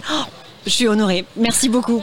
Merci à vous d'être passé nous voir. Merci. Euh, votre prochaine actualité, c'est quoi du coup Euh, ben, reprendre euh, mes activités. Là, j'ai quelques commandes de portraits sur papier, euh, d'un format tout à fait digeste. C'est-à-dire, hein, le format digeste, c'est, à trois. à trois. J'en- ai plusieurs qui m'attendent à l'atelier. Voilà, j'ai également des élèves qui prennent des cours d'aquarelle avec moi dans mon atelier. Je me déplace également donner des cours dans les écoles et dans les EHPAD. Eh ben écoutez, Voilà. on peut retrouver toutes les informations sur un Mon site internet. site www.caroline-du6 plater avec de t.com. Et ben voilà, c'est noté. Merci, à beaucoup vous. à vous. Merci Euh, il est 16h et on est pile poil dans le timing. Ça, c'est s'appelle euh, être euh, carré. Euh, Alexis, euh, il se passe quoi sur les vélos? Eh ben, il se passe que euh, j'ai eu le nez creux aujourd'hui sur euh, mes, petites, euh, mes petites euh, prédictions de, de déroulé de l'étape, euh, puisque euh, à un peu moins de 50 km de l'arrivée, le peloton a placé une grosse accélération, euh, notamment euh, l'équipe euh, Sunweb qui a accéléré en tête de peloton. Euh, L'échappée n'a plus que euh, 29 secondes d'avance euh, sur, euh, le, euh, peloton. Euh, L'échappée qui est euh, toujours composée euh, de 6 coureurs, même si là, dans les premières pentes euh, de la côte de la Croix euh, du Pays, euh, on voit euh, Casper Asgreen et Emmanuel Herviti, euh, les deux coureurs de la Deceuninck Quick-Step et de la Movistar, euh, se détacher euh, du reste du groupe. Euh, on se joue moins la victoire finale que euh, peut-être le dossard rouge du plus combatif du jour. À 30 secondes d'avance, ça va être compliqué pour euh, ces hommes de repartir euh, à l'avant, Euh, mais le rythme le rythme de, de- du peloton est, est, euh, infernal euh, dans la traversée de, de la ville de Trégnac, euh, Trégnac, commune sur laquelle on a vu euh, la, la fresque justement euh, au- en hommage à, à Jacques Chirac. Euh, le- le- L'échappée qui a donc euh, qui a donc explosé. Il n'y a plus que deux coureurs en tête, les quatre autres sont en chasse derrière. Ils vont manifestement se faire reprendre par le peloton. On est à un peu moins de 47,5 km de l'arrivée. Un petit mot sur le Limousin ou pas Ah bah je peux. Ah je, ouais, je un petit peux, mot sur- je peux M- Monsieur, monsieur Franck. c'est notre Franck aujourd'hui. Euh, le Limousin, c'est quoi? Oui, parce qu'on est rentré dans, dans le Limousin. Alors, c'est plus une région aujourd'hui, hein, c'est la région Nouvelle-Aquitaine. Euh, mais le Limousin, c'est une ancienne province, une ancienne région naturelle et administrative. Euh, c'est l'ancien pays des Lémovis, donc un peuple gaulois. Ensuite, ça a été occupé par les Romains au 1er siècle avant Jésus-Christ. Ça a été évangélisé ensuite, dès le 3e siècle, par Saint Martial. D'abord dans la mouvance de l'Aquitaine, le Limousin entrera au- ensuite au 12e siècle dans le domaine des Plantagenets. Ensuite, euh, il sera perdu par les Anglais au 14e siècle et le, Limousin ne sera définitivement rattaché à la couronne de France qu'en 1607 par Henri IV. L'intendance du Limousin euh, connaît au 18e siècle deux remarquables titulaires, Tourny et Turgot. Euh, la province est disparue avec la Révolution française. Le territoire est démantelé et écartelé en trois nouveaux départements instaurés la Corrèze, la Haute-Vienne et la Creuse. Et voilà, la région administrative du XXe siècle, le Limousin a désormais fusionné avec le Poitou-Charentes et l'Aquitaine pour former la Nouvelle-Aquitaine. Alors, on a vu en passant que le maillot vert ne tient pas le rythme hein, du peloton. Il Eh est non, chez lui. non le, le maillot vert ne, ne tient pas le rythme. Sam Bennett, il a du mal à passer les côtes. Il avait été assez remarquable sur la Vuelta l'an dernier. Il passait les bosses euh, très très bien. Cette année sur le Tour de France, il n'est pas assez en forme pour passer les bosses, assez en forme pour gagner les sprints, mais pas pour passer les bosses. Euh, Sam Bennett qui ne risque rien, hein, on l'a dit, il a 70 points d'avance sur Peter Sagan. Euh, il y en a plus que 30 à récupérer à l'arrivée. Il peut euh, Ouais. tranquillement se laisser décramponner. En revanche, à l'avant, on commence à replacer les leaders. On a vu euh, euh, les leaders de la Ineos se replacer sur le devant du peloton. Donc euh, voilà, ça, ça commence à bouger. Alors que Benoît Cosnefroy, le maillot à poids, lui, est lâché en queue de peloton. Eh ben, nous, on a remis en tête de peloton Christophe, qu'on avait euh, mis un peu en queue de peloton tout à l'heure euh, avec l'arrivée du maire. Euh, Rebonjour Christophe. Rebonjour. Alors, merci pour les. Parce que là, du coup, euh, avec le café, alors, moi je dis parfait. Ah, ouais, Naspa, ouais, je là, dis ça le parfait. fait bien, ça le fait Euh, alors, on en profite, il faut bien parler, faut pas avoir peur de, parler de la parle bien best. près ouais. du micro. Ouais, euh, le Miolotou.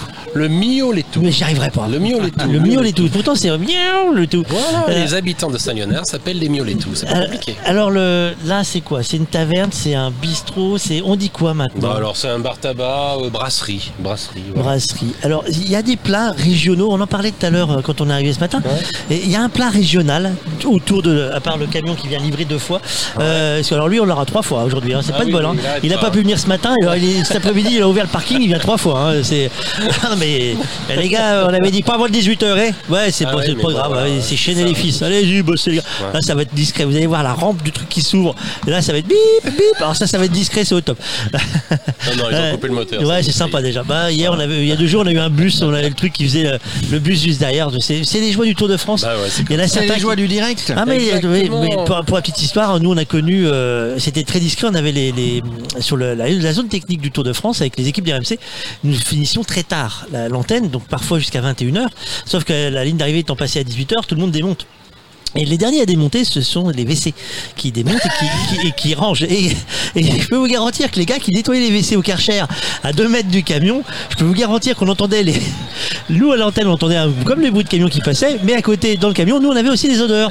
Eh oui. alors qu'ici, on a déjà pour l'instant euh, d'autres. Donc il y a- il y, a un plat régional euh, ou un plat local que tu. Alors, plat, Plus que euh, d'autres Plat, plat régional, je crois que le tour y arrive. Là, il y a la tête de veau, bien sûr, que, que Jacques Chirac a, a bien. euh, en a fait la promotion pendant longtemps. Alors c'est là, c'est celle où on parle de la sauce gribiche La sauce gribiche, ouais, c'est Alors, ça. Mais c'est quoi cette sauce gribiche? Parce que tout le monde dit ouais ouais t'as sauce gribiche, sauce gribiche, mais mais c'est quoi la sauce gribiche? Parce que euh, tout le monde dit oui oui c'est bon je connais parce que Jacques Chirac en parlé, mais c'est Ah, quoi? Oui, alors, comment vous expliquer La sauce gribiche, on peut dire que c'est de la mayonnaise dans laquelle on rajoute des blancs d'œufs, euh, d'œufs durs, hein, coupés en morceaux, euh, des cornichons et des capres.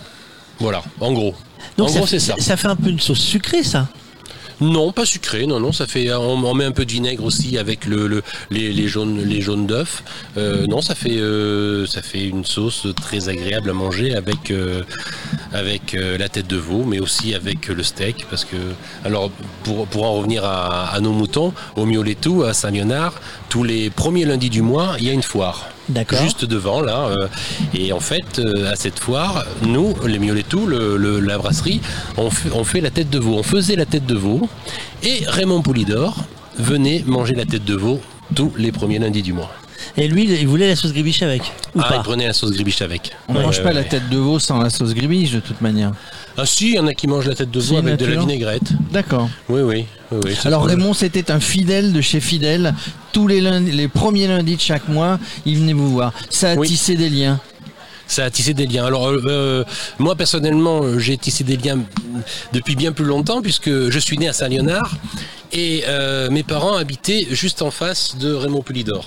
Donc, moi, depuis tout petit, j'ai croisé Raymond Poulidor dans la rue. Euh, je. En fait, dans notre ville, dans notre village, enfin, c'est pas, une- pas un village, c'est une ville, hein, mais dans notre ville, euh, pour nous, Raymond Poulidor, c'est un- c'était un copain, quoi. Il a pas de, et on n'avait pas du tout on ne pouvait pas du tout imaginer euh, que- quel grand homme c'était et quelle, euh, quelle reconnaissance mondiale il avait, quoi. Et est-ce que parfois il vous a dit tiens suis-moi à vélo Alors, euh, à moi, non, il a jamais fait ça. Bon, euh, on est à la radio, mais bon, Oui, euh, voilà, je, ça. je pèse 140 kilos, c'est pour vous. Non, ben, en VTT, ça des- renvoie, mais euh, ça- ça- c'est- dans, les descentes, ça peut, ça peut aider. c'est comme moi, ça, ça peut aider dans les descentes. Voilà, après, il faut des rayons un peu renforcés, mais voilà, sinon. Non mais ça, mais ça se fait du coup. Donc donc c'était un gars simple, un gars sympa. Un gars puis- sympa, il, euh, euh, quand, il, euh, quand il était à la retraite, moi je le voyais pratiquement tous les matins. hein. Il descendait en ville chercher, euh, chercher euh, le journal, son pain. Et euh, il venait boire un crème et puis euh, voilà, hein, il, était en il était à vélo, toujours à vélo, hein, même à 80 ans. Il descendait à vélo, alors c'était euh, c'était un vélo tout terrain, mais c'était un vélo quoi. Et, et évidemment, sans assistance électrique, il avait encore les jambes. Il avait Et- encore les jambes, oui. Est-ce que vous, bah, dans votre carrière, vous êtes un petit peu parti, vous êtes revenu, vous avez joué aussi de l'accordéon? Est-ce qu'il est aimait? Parce que l'accordéon, ça fait partie du Tour de France. Ça fait partie du Tour de France, effectivement, bien sûr, avec euh, Yvette Horner en particulier. Mais euh, alors moi, moi effectivement, avant, avant d'être euh, patron de ce magnifique euh, euh, établissement, le Mioletou, un petit coup de pub? j'étais, vois pas de quoi on parle. j'étais euh, intermittent du spectacle, j'étais musicien, et euh, donc bah, je- je- j'ai voyagé un peu partout en France. euh, avec des spectacles et euh, effectivement quand je disais je suis de Saint-Léonard de Noblat euh, mais, mais 90% des gens disaient Ah, Raymond Poulidor. C'est-à-dire que c'est, mais même les plus jeunes, hein, parce que je veux dire, euh, Raymond Poulidor, euh, ça fait, euh, ça fait 50 ans, normalement. hein, le- Qui le- fait- le- mais qui fait plus de vélo. Qui fait plus de vélo. Et, et les gens bah, connaissent tous Raymond Poulidor. C'est Mais, ouais, extraordinaire. mais nous, quand on a demandé notre chemin hier, on, a, on nous a parlé de deux personnes célèbres à Saint-Léonard-de-Noblat. On nous a parlé de Raymond Poulidor et on nous a parlé de Christophe. Ouais. Et ses fameuses recettes euh, du, du mioletto. Alors, euh, j'aimerais bien être aussi populaire que, que Raymond Poulidor, mais bon, euh, je reste à ma place, je, je fais mon petit, mon petit train-train, puis voilà, tout Alors, va bien. du coup, euh, c'est une carte traditionnelle ou euh, on fait du moderne aussi maintenant quand on est dans un petite ville, village euh, entre les deux. Il y a pot au Alors- feu. On fait, on fait des plats comme ça? Ouais, ouais, ouais, on fait pot au feu, on fait, euh, euh, bon, on fait, on fait, on fait un plat du jour en fait. Hein. Moi, c'est pas compliqué. Je fais un- tous les jours, on fait un plat du jour. Et euh, après, il y a une carte. Alors, c'est une petite carte parce que, euh, comme je vous disais au départ, moi, je suis pas cuisinier de métier, donc euh, bah, c'est petit à petit que, que, que j'ai appris à faire les choses. Et, euh, et voilà. Donc, c'est une petite carte. Hein. J'ai pas grand-chose. J'ai du steak limousin, bien sûr, forcément. Forcément. Euh, euh, de l'escalope, du euh, camembert au four, chèvre au four, puis voilà. Ah bah, voilà quelque chose qu'on n'a pas goûté. On va rester encore. ça. Le- la, la crise du Covid, est-ce que ça, c'est quelque chose sur un village comme le Saint-Léonard, ça, ça pèse. Ça, ça- se vit comment la, crise du Covid? C'est, bizarre, hein, c'est très très bizarre. Euh, alors, euh, pour, être, euh, pour être franc, moi étant donné qu'il y a la partie tabac, et que donc nous avec le tabac on a été ouvert pendant toute la, tout, tout le confinement, on, a, on a moins ressenti ce- cette cassure que, que, ben, que mes collègues d'en face qui font que restauration ou que bar, où, euh, ben, là, euh, pendant deux mois et demi, plus rien, quoi. Plus de vie sociale, plus rien. Moi, sur la place, effectivement, toute la journée, on était avec ma femme, on tenait le, le- le tabac, et il y avait personne dans les rues et tout. C'est vraiment très, très bizarre, quoi. Économiquement parlant, c'est quelque chose qui a, là qui est encore marquant? Alors, euh, si, je, si je parle pour moi, Bien non. sûr. Pour moi, non. Pour- moi, il y a eu euh, euh, le, fait qu'il y ait le tabac euh, nous a permis de vivre normalement. On a ben, les actions qui ont été faites par le gouvernement avec le chômage partiel, parce qu'on a deux employés, donc les deux employés ont été au chômage partiel pendant les, les deux mois. Et donc clairement, on ne peut pas dire qu'on a été on a été touché, euh, on a été impacté euh, gravement par économiquement. Et le tourisme, parce que là, du coup, on est quand même en plein milieu de la place du village. euh, on le sent, le... il y a un changement, il y a eu moins de monde, plus de monde. Alors, il y a eu un, cha- il y a eu un changement effectivement parce que d'ici. Pas le bon bouton que tu as touché, euh, Jérôme, c'est pour information. oui, ça, c'est- c'est C'est c'est- c'est les coulisses, hein. c'est- il y avait un bouton, c'était le bouton menu qu'il fallait appuyer. Et non, t'as appuyé sur stand-by. C'est- c'est- c'est- Là, c'est faut que non, non, faut que t'appuies dessus, tu vas voir, il y a un bouton. Excusez-nous, euh, c'est- on, on- on raconte tout ce qui se passe, hein. c'est Christophe C'est peut en être témoin. Euh, ouais, alors du coup, les touristes, c'est. il y en a- Eh ben, le, le profil du touriste a changé en fait, hein, clairement. On a eu euh, ju- jusqu'à présent en fait, malgré tout, euh, Saint-Léonard c'est une ville médiévale et euh, il y, a, un tourisme qui est euh, un tourisme étranger, enfin des Anglais, des, Hollandais qui viennent tous les ans régulièrement. Et là cette année, ben, on les a pas eu. On a eu, des Français qui sont venus de, différentes régions, qui sont venus chez nous. D'une part parce que ben, malgré tout c'est agréable et d'autre part parce qu'on est une région qui n'a pas été pas- qui a pas été touchée par le, par le Covid malgré tout. Donc du coup je pense qu'il y a quand même beaucoup de gens qui sont venus aussi ici pour euh, prendre un peu d'air quoi. Et, aujourd- aujourd'hui, il y avait du monde avec ce, avec ce passage du Tour à Saint-Léonard. Euh, vous, avez, vous avez des groupes qui sont venus parce que, en discutant un petit peu ce matin, il n'y avait pas que des gens de Saint-Léonard qui étaient là. Ouais. Il y a des gens qui sont venus de toute la France. Il y avait des groupes. Ça, ça a amené finalement euh, bah, ce passage du Tour. Ça a amené un petit peu de monde. Oui, oui, ça a amené du monde, clairement, ça a amené du monde. C'est euh, bah, assez, euh, scotchant d'ailleurs hein, que tout, le, tout le le Tour de France, parce que on n'est qu'une toute petite partie du Tour de France. Et vu le nombre de gens qui sont là, on se dit que c'est sur toute la route qu'il y a du monde partout. Et donc euh, voilà, c'est un grand spectacle, une grande épreuve sportive, euh, sportive, mais aussi un grand spectacle. Alors, les images qu'on a vues du ciel euh, de Saint-Léonard, c'est pareil, ça fait quelque chose? Ah ouais, ouais, ouais. Ouais, j'ai regardé ça. hein. Moi, je j'ai pas été sur le bord de, de la route pour voir les coureurs. J'ai, euh, je suis rentré euh, regarder à la télé, euh, voir la collégiale, euh, voir, euh, voir euh, bah, ce qu'a fait bah, Caroline, qui est, qui qui est venue vous voir tout à l'heure. hein. Le portrait de, de Raymond sur le stade. Euh, sur un hectare, quoi, c'est magnifique ce qu'elle a fait, c'est extraordinaire. Et, euh, et puis, puis de voir la ville, voir euh, toutes les, les maisons qu'on connaît, tout ça, ben voilà. Ah, c'est ouais, c'est- que- ça qui est curieux sur le Tour de France et sur les retransmissions, c'est que finalement on est on- le Tour et on a des images d'une ville qu'on connaît parfaitement bien et on, on est tout euh, émoustillé de voir euh, sa maison ou le rond-point bien fleuri. Ou le voisin qui a mis une piscine. Ou le voisin Ah, bah non, c'est pas une piscine, dis Ah donc, non, regarde, un- non, c'est une bâche. c'est une bâche bleue. Bah, euh, je trouve que en plus, euh, euh, les images télévisuelles sont flatteuses par rapport à la réalité. Je sais pas si vous. Vous voulez dire que la, maison pourrie qu'on voit au bout de la rue, elle est finalement jolie, elle est Elle, belle est- elle est- elle est- alors c'est pas une maison pourrie, mais une maison qui est moyennement belle. Quand on la, quand on voit passer, euh, enfin à l'image, elle, euh, elle paraît, euh, elle paraît sympathique. Mais de toute manière, je vous donne une info, elle n'est pas à vendre. Alors d'ailleurs, on verra si une, une maison qui est passée sur la, la télé sur France euh, du Tour de France se vend mieux ou pas. On va poser la question à Jérôme dans un instant sur l'instant IMO. Mais d'abord, on va faire le point sur la course avec Alexis, qui est les 16h15 et ça a un petit peu bougé quand même devant. Euh, c'est du grand n'importe quoi. J'arrive pas tout à fait à, suivre euh, ce qui se passe, euh, puisque euh, comme prévu, on est arrivé dans dans la côte de la Croix du Peil et on est arrivé. L'échappée avait une vingtaine de secondes d'avance en bas. L'échappée a complètement explosé. On a vu Casper Asgreen et Emmanuel Herviti partir devant. Ils ont été rattrapés par le peloton. Derrière, il y a plusieurs coureurs qui sont partis en contre-attaque, avec d'une part le coureur de la Movistar Marc Soler, avec deux coureurs de la Sunweb, euh, c'était Soran Krach Andersen et Tige Benoît. Ils ont été eux-mêmes pris en chasse par huit autres coureurs, Maximilian Charman, Bob Jungels, Alessandro Demarchi, euh, Quentin Paché et tous les autres dont j'ai pas encore eu le temps de noter les noms. Euh, ils sont une, vingtaine, peut-être même un peu plus, à être sortis du peloton déjà.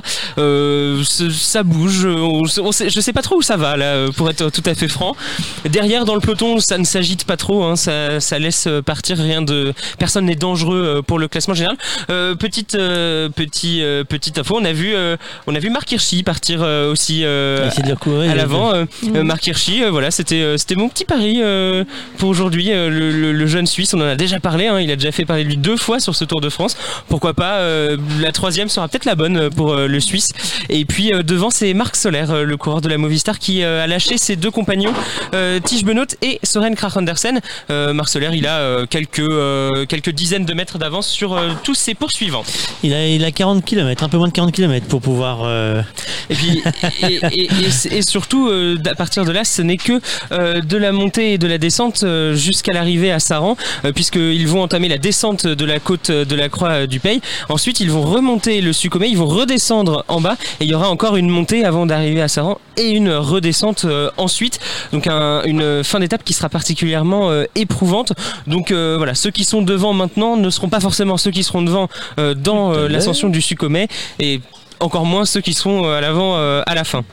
Euh, au point de vue tourisme, euh, là c'est. Eh bien, je vais reprendre Bah, la bonne le- fiche, je vais ouais. reprendre nos petits nos petits documents. On a passé donc le, le- la côte de la Croix du Pays euh, et nous sommes passés dans le dans la dans le village de l'Estar qui est situé dans le massif des Monédières en, en bordure du plateau de Mille Vaches.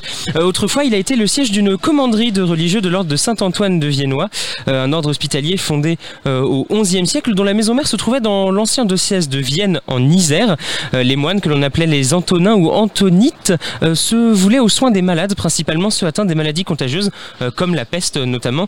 Donc ça c'est à, voir à l'Estar avec l'église Saint-Martial qui a été fondée au, au XIVe siècle, construite, alors commencée au XIe siècle et puis finie au, au XIVe. Elle est classée monument historique cette église Saint-Martial.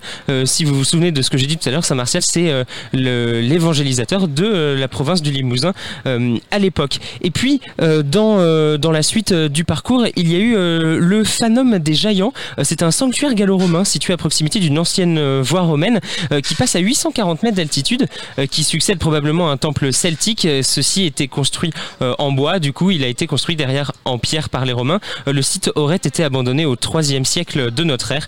Plusieurs campagnes de fouilles ont permis de dégager les structures de deux petits sanctuaires, euh, un euh, premier de, de plan rectangulaire et un deuxième de plan carré, euh, mieux conservé. On distingue encore aujourd'hui la pièce centrale, la cella, dans laquelle étaient placées les statues des divinités.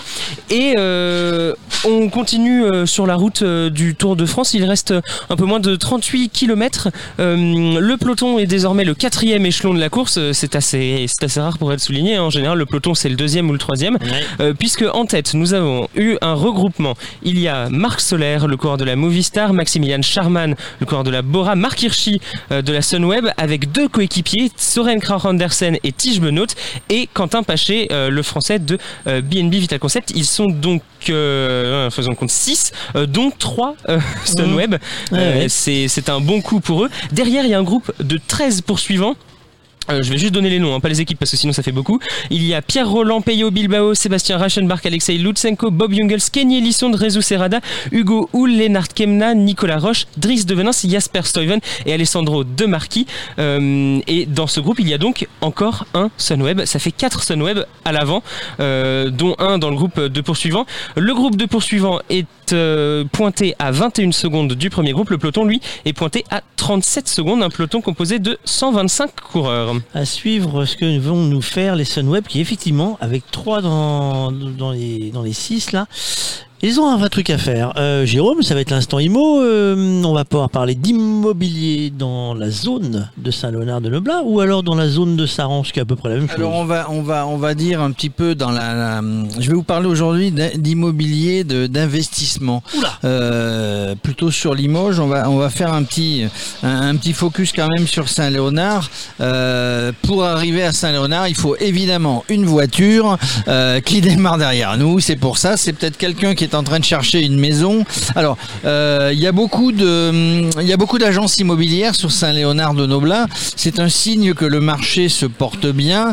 Vous disiez, vous me demandiez tout à l'heure, mon cher Fabrice, si le passage à la télé d'une maison lui donnait de la valeur. Non, mais par contre, euh, si on veut faire un lien entre télévision et maison, dans l'immobilier aujourd'hui, on, vend forcément euh, par le biais, biais d'internet. Il est important de filmer sa maison, de faire des petits films, que vous soyez particulier ou agence immobilière. Les agences l'adresse, hein, qui sont notre partenaire euh, sur le euh, sur le tour, sur le radio cyclotour et euh, le, portail acheterlouer.fr vous le conseillerez. Il faut donner envie et de faire un film de la maison, pas n'importe comment évidemment. Les agences savent bien, le particulier essaye bah, de faire un film de sa maison, parfois avec des drones. Il y a des gens qui se sont spécialisés dans le, les prises de vue immobilier, les prises de vue en drone pour l'immobilier. Donc c'est important. Donc le Tour de France n'apporte pas grand chose. Par contre, sur Saint-Léonard de Noblin, effectivement, on l'a dit, on en parle depuis tout à l'heure, c'est une commune qui est mondialement connue grâce à Raymond Poulidor. Et ça donne un petit peu de valeur certainement à l'immobilier. Pourquoi? Puisque je disais tout à l'heure, plus il y a d'acheteurs et moins il y a de biens à la vente, euh, eh bien ça nous donne, euh, ça nous donne des prix qui montent. Donc c'est une commune à ses côtés. En plus, maintenant en voiture, ben, les gens n'hésitent pas, euh, ou à vélo d'ailleurs, pour aller travailler, n'hésitent pas à faire quelques kilomètres pour aller euh, travailler sur la grande ville euh, qu'est Limoges. En parlant de Limoges, tiens, vous, savez, vous connaissez peut-être l'histoire du château de Versailles, mes amis. Euh, eh bien, à Versailles, il y a un quartier qui s'appelle le quartier des chantiers et qui s'appelait auparavant le quartier des chantiers du roi. Et, pourquoi? Parce que quand le château de Versailles a été construit, il a été construit par des milliers, milliers, milliers d'ouvriers. Et dans ces milliers d'ouvriers, il y avait beaucoup de Limougeaux qui sont partis travailler donc euh, pour construire ce château de Versailles. Alors l'immobilier de Limoges, euh, c'est un immobilier comme partout. Euh, il n'y a pas de résidence secondaire évidemment à Limoges. Peu de gens ont des résidences secondaires, mais des résidences principales. On est sur un marché d'investissement, d'immobilier locatif. Pourquoi Euh, Pourquoi? Parce que parce que d'abord il y a beaucoup d'étudiants. Donc quand il y a des étudiants, bah, les, étudiants cherchent des chambres, cherchent des studios, cherchent des deux pièces. Et on a une particularité euh, sur cette ville de Limoges, c'est que euh, c'est pas excessivement cher en termes de prix et on le loue bien du coup parce qu'il y a des étudiants. Donc ça veut dire, et je vous avais dit que je ferais un focus sur l'immobilier euh, d'investissement, c'est qu'on a un bon rapport locatif quand on achète sur Limoges. Ça veut dire quoi? Ça veut dire que quand vous achetez un bien euh, 30 000, 40 000 euros et que vous, vous le louez dans les 300, 400 euros, vous avez ce qu'on appelle, un rapport locatif de 10% avant impôt et Limoges fait partie des, euh, des villes euh, sur lesquelles un propriétaire qui achèterait pourrait avoir un excellent rapport euh, locatif. Donc n'hésitez pas hein, si vous voulez acheter euh, si vous voulez acheter un bien pour pour l'immobilier locatif, eh bien n'hésitez pas à venir sur Limoges. Il faut savoir que les gens, quand ils achètent sur l'immobilier locatif, ils cherchent à, acheter près de chez eux. C'est quelque chose qu'il faut oublier. Vous pouvez acheter loin et confier à une agence qui va vous faire la gestion, de votre bien. Donc n'hésitez pas à acheter plus loin. Recherchez plutôt euh, pour de l'immobilier locatif la rentabilité et Limoges en fait partie. Enfin, bon voilà, sur le parcours, on a passé des tas de villes, des tas de villages avec plutôt un immobilier euh, de maisons, de villas euh, plutôt qu'un immobilier locatif. Saran fait partie, sauf que sur Saran, il y a 200, 200 et quelques habitants. Donc on est plutôt sur des bâtisses anciennes à rénover ou rénover. Il y en a peu, euh, il y en a peu à la vente. On est sur de la bâtisse ancienne, plutôt sur du toit en ardoise. Ici aussi, hein, on retrouve du, toit en ardoise. En fait, quand on construit des maisons dans les régions, quand on construisait les maisons dans les régions, on était plutôt avec les matériaux que l'on trouve, euh, que l'on trouve proches, que les, les gens prennent, euh, prennent habitude à travailler ces matériaux, des bons artisans. hein. N'hésitez jamais pour la rénovation euh, ou la construction de prendre des artisans locaux qui, savent travailler les matériaux que l'on trouve euh, dans la région. Voilà sur sur cet instant immobilier, euh, c'était le focus que je voulais faire sur l'immobilier locatif. Et ben voilà, le focus est fait. Euh, il est 16h25. Ça grossit les poursuivants. euh, alors je sais plus lequel de poursuivants parce qu'en fait il y a des, des hommes en tête, il y a des poursuivants, ils sont nombreux. euh, et après il y a un peloton, Alexis, ça commence à, à s'animer, on va dire. Oui, ça s'anime. Alors dans le peloton, ça laisse, euh, pour l'instant, ça laisse euh, couler. hein. On est dans la descente euh, de la côte de la Croix du. Euh, on va bientôt arriver au pied de, la dernière ascension du jour, le, suc au mai. Devant, on a toujours un groupe composé de six coureurs, six coureurs dont trois de l'équipe Sunweb. On a Soren Krach Andersen, Marc Hirschi et Tige Benoît pour cette formation. Avec eux, il y a Quentin Paché, seul français de ce groupe euh, à l'avant, euh, le coureur de la BNB Vital Concept. Il y a Maximilian Charman de la Bora Hansgrohe, Marc Soler de la Movistar. Derrière, il y a euh, un autre groupe, un groupe de poursuivants, un groupe euh, qui est composé de 13 coureurs, euh, avec notamment Kenny Elissonde, le français de la Trek Segafredo, ou encore Driss Devenins, euh, le coéquipier de Julien Alaphilippe à la Deceuninck Quickstep. Et il y a aussi un autre candidat à la victoire d'étape, Pierre Roland, le leader de la, BNB Vital Concept, le Dossard 218, qui est dans ce groupe de poursuivants. Ils sont euh, 13 en tout dans ce groupe. Ils pointent à une quinzaine euh, de secondes, euh, 14 secondes pour être précis, euh, du groupe euh, de tête. Le peloton, lui, derrière, est pointé à 40 secondes.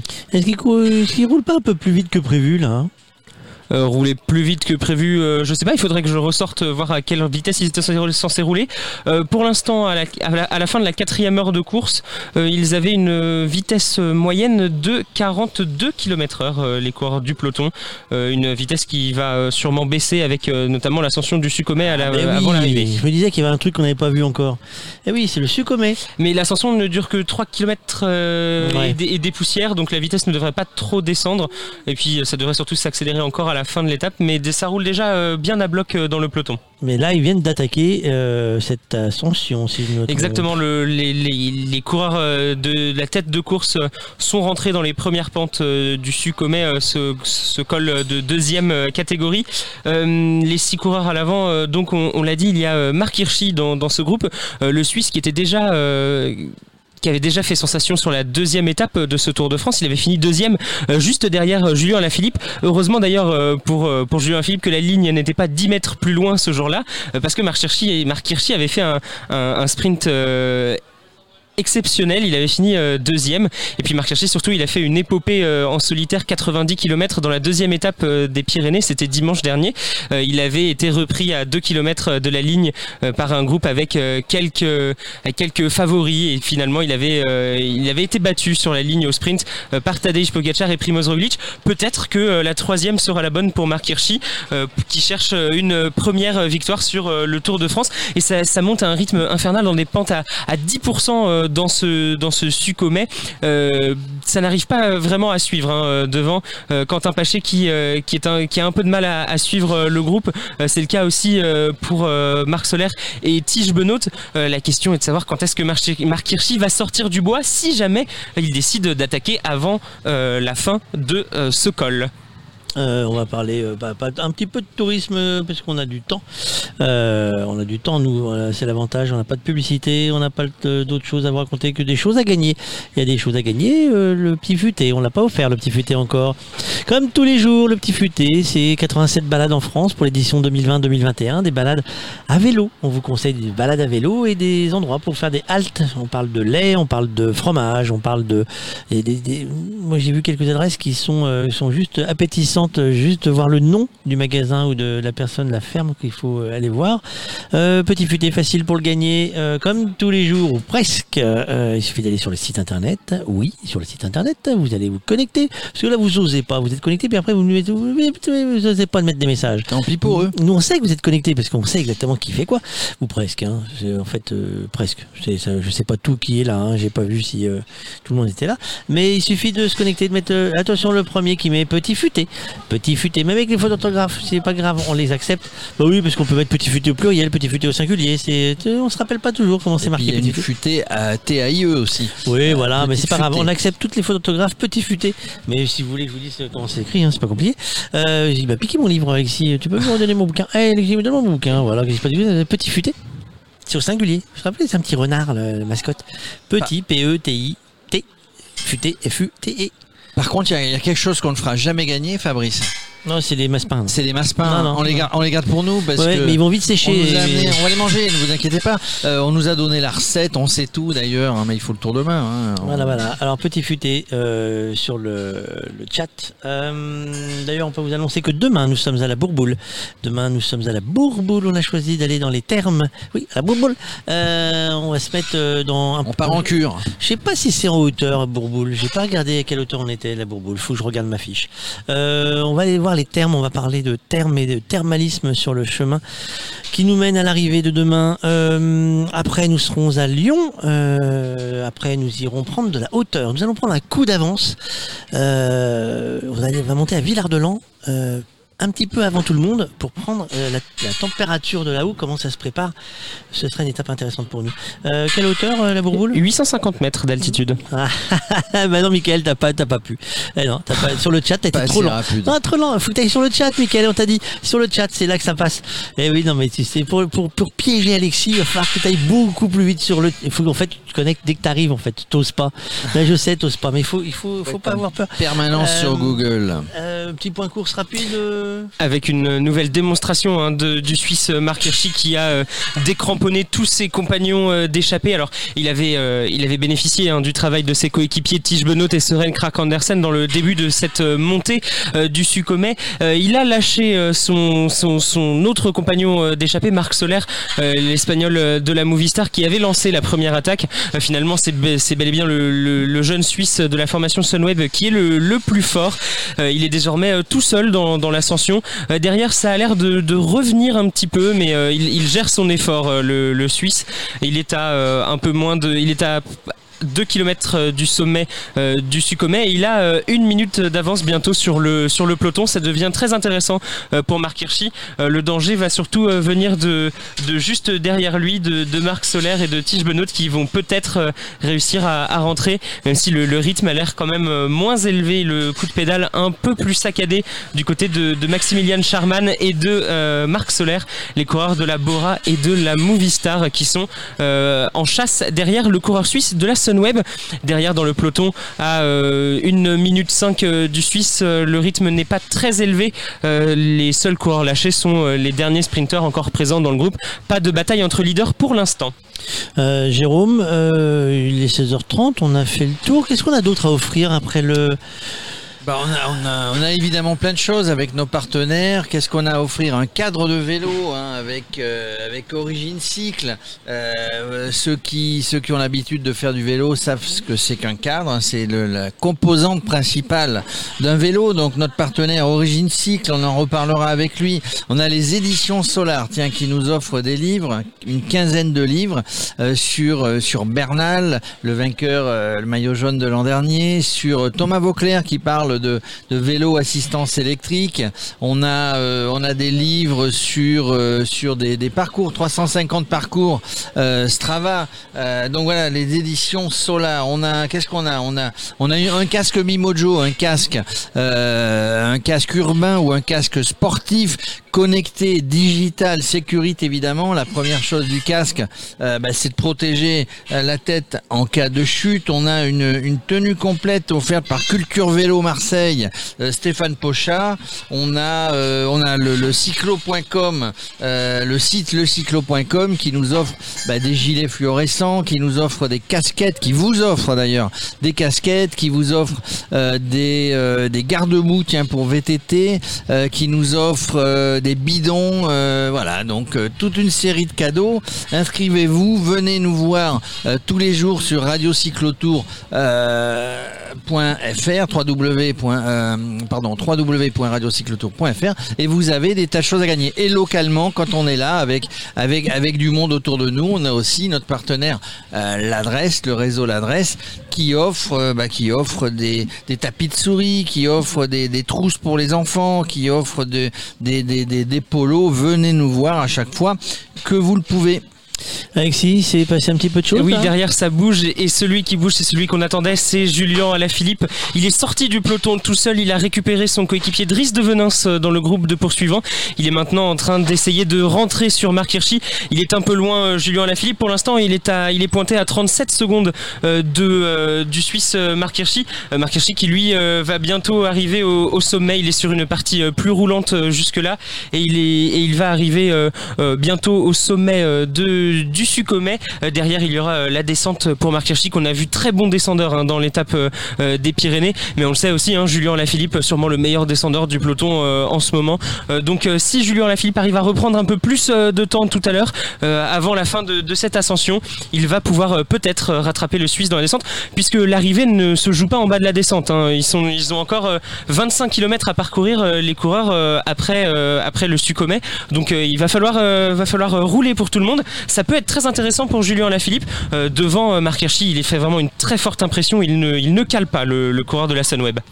Et là, il a franchi ou pas encore? Oui, il a franchi lui. Non, pas encore. Il est toujours dans la, il est toujours dans l'ascension, euh, Marc Hirschi. Il a encore combien de temps Même pas un kilomètre là? Ça fait Non, il a, il a, il a, 800 moins. mètres là, mais pas à peine. Il, il a moins d'un kilomètre, mais il est pas encore, euh, il est pas encore au sommet euh, le Suisse.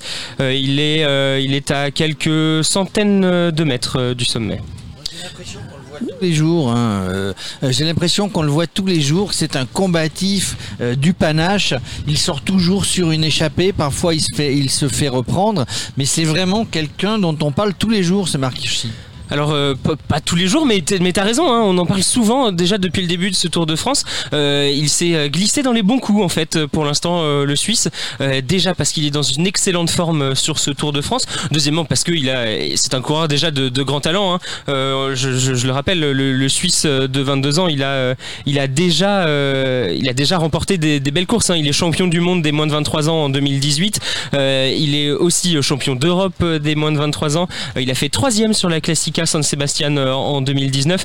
Euh, donc voilà, c'est un coureur qui euh, qui est en, pleine ascension. Il a il a 22 ans. Il il a voilà bientôt il va devenir un un, leader. C'est que sa que sa troisième saison hein, en professionnel. À Marc Hirschi. Euh, donc voilà, il, se montre en tout cas sur ce Tour de France avec euh, de très très belles euh, de très très belles performances du, Suisse. Aujourd'hui, il y a peut-être la victoire à la clé. hein. Il ça y est, il va il, a basculé en tête derrière à une à 35 secondes. Il y a le groupe avec notamment Julien Alaphilippe, le, le coureur de la Deceuninck Quick Step. Donc voilà, le, le Marc Hirschi qui qui bascule avec euh, 20 secondes d'avance sur Marc Soler et Maximilian Charman. Euh, 40 sur Julien Alaphilippe et euh, les autres poursuivants. Euh, le final de cette étape euh, risque d'être un peu mouvementé.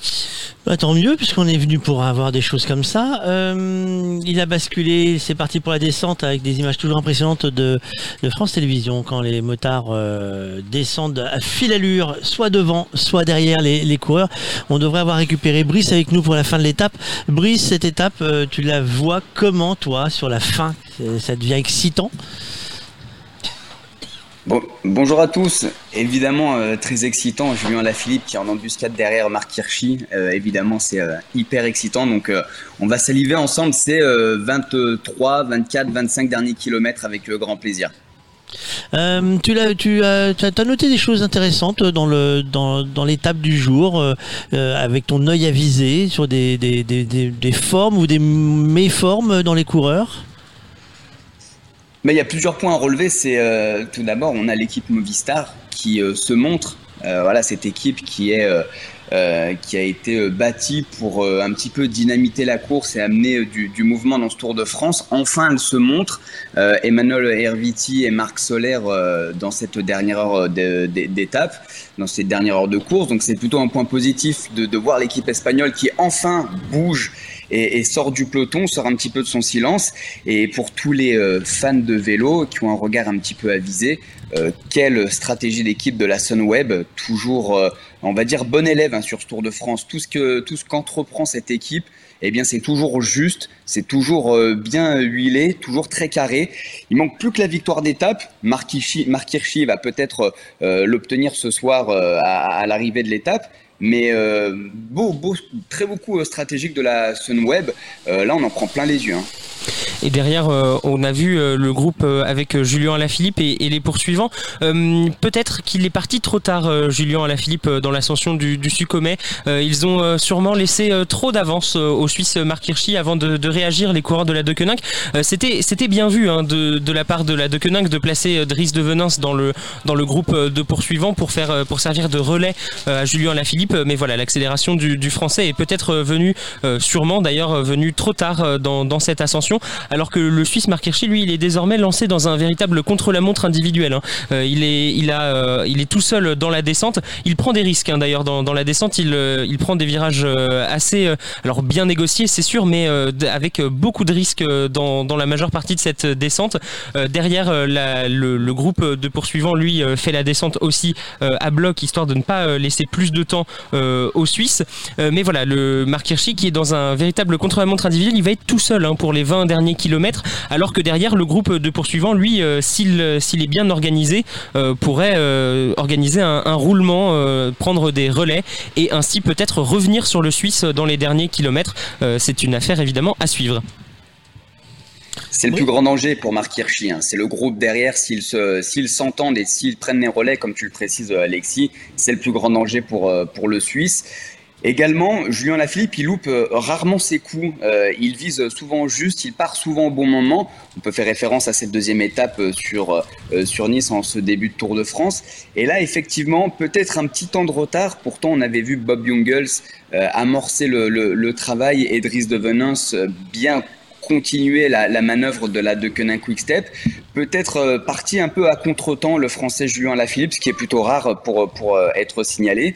Et également dans cette euh, petite côte, mais dure côte, on a vu un, un, terrible effort de Quentin Paché, le coureur de, de l'équipe BNB Hotel Vital Concept, vraiment à souligner parce qu'il a suivi les, les contres et les offensives de manière bah, en costaud tout simplement. Euh, donc c'est euh, c'est vraiment rassurant et c'est vraiment très plaisant de voir le, le français Quentin Paché à cette à ce niveau-là sur ce sur ce Tour de France. Euh, donc voilà, les 20 derniers kilomètres vont être vraiment haletants entre eh bien Marc Hirschi le Suisse bien qui file un peu comme une mobilette hein, dans sa position caractéristique en mode contre, la montre, c'est-à-dire qu'il pose les avant-bras sur le, sur le cintre pour être le plus aérodynamique possible et emmener un gros développement pour pouvoir eh bien, filer le plus rapidement possible sur la, sur la ligne d'arrivée. Et puis le groupe derrière, on va voir s'ils vont euh, s'entendre. très rapidement, on va pouvoir statuer sur l'entente de ce groupe et savoir si Marc Hirschi va pouvoir filer euh, tout droit vers la victoire ou alors le suspense avec euh, Julien Alaphilippe à l'arrière. Il y a, il y a 35-40 secondes d'écart entre entre l'homme de tête et le groupe à l'arrière. Également, ce qui sera intéressant de voir, c'est le comportement de l'équipe Borange-Greux dans le peloton. S'il n'est pas trop loin, on a vu que Peter Sagan a réussi à s'accrocher euh, dans, cette côte vraiment dure pour les sprinteurs. Il a réussi à s'accrocher. Est-ce qu'il va pouvoir remonter en tête de peloton? Est-ce que l'équipe Bora sera suffisamment armée, suffisamment euh, puissante pour organiser eh bien, un train à l'arrière pour d'abord revenir sur le groupe Julien Lafilippe et ensuite aller récupérer Marc Hirschi. Et faut-il savoir encore si Peter Sagan aura la force de, de sprinter pour la victoire d'étape? Donc, beaucoup de suspense sur euh, ces euh, derniers kilomètres à tous les échelons de la course. Donc, c'est vraiment très intéressant. Et bravo aux organisateurs parce que là, euh, cette course tient toutes les promesses sur sa dernière partie. Et on a vu euh, donc euh, Marc Hirschi tout seul euh, en tête. Il lui reste 18 km à parcourir aux Suisses de la Sunweb. Derrière, il y a un groupe composé de deux anciens vainqueurs du Paris-Nice, Marc Soler et Maximilian Charman, les coureurs de la Movistar et euh, de Bora Hansgrohe. Il a 35, sa- 35 secondes d'avance, le Suisse, sur ses deux premiers poursuivants. Derrière le groupe euh, Julien Alaphilippe, euh, composé de 11 coureurs, Euh, on retrouve Pierre Roland, Peyo Bilbao, Sébastien Reichenbach, Julien Alaphilippe, donc Kenny Elisson, Soren Krach Andersen, Jesus Serrada, Hugo Hull, Quentin Pachet, Nicolas Roche et Driss de Venins. Le groupe est désormais pointé à 55 secondes derrière le Suisse. Le Suisse qui, tout seul dans la descente, arrive pour l'instant à creuser un peu l'écart sur ses poursuivants. Il va bientôt arriver, le coureur de la Sunweb, sur un replat. C'est là qu'on va pouvoir voir vraiment si euh, il peut tenir euh, la cadence, tenir euh, le rythme face au groupe derrière lui. Et le peloton, lui, est pointé désormais à, à 2 minutes 04. Euh, le peloton est emmené par l'équipe CCC et Mitchelton Scott à l'avant. C'est surtout dans la descente, chacun s'est placé un peu comme il voulait. Personne ne- n'assume vraiment le rôle de la poursuite. Et on, va, on va bien sûr regarder qui va venir se placer en tête de peloton à la fin de cette descente. Il reste donc un peu moins de 17 km maintenant pour Marc Hirschi, euh, qui a euh, 600 mètres euh, d'avance sur euh, Maximilian Charman et Marc Soler, et euh, un peu moins d'un kilomètre d'avance sur euh, le groupe de poursuivants de Julien Alaphilippe. Euh, Brice, on a parlé hier de Paris. Alors comment ça marche l'histoire de Paris avec euh, la petite soquette et tout ça hein? Alors, comment ça fonctionne? Il y a très peu, il faut savoir que sur les sites de paris en ligne, évidemment, il y en a énormément sur le football. euh, Il y a beaucoup de cotes qui sortent. Et pour le vélo, pour le cyclisme, il y a certains sites qui commencent à s'y mettre.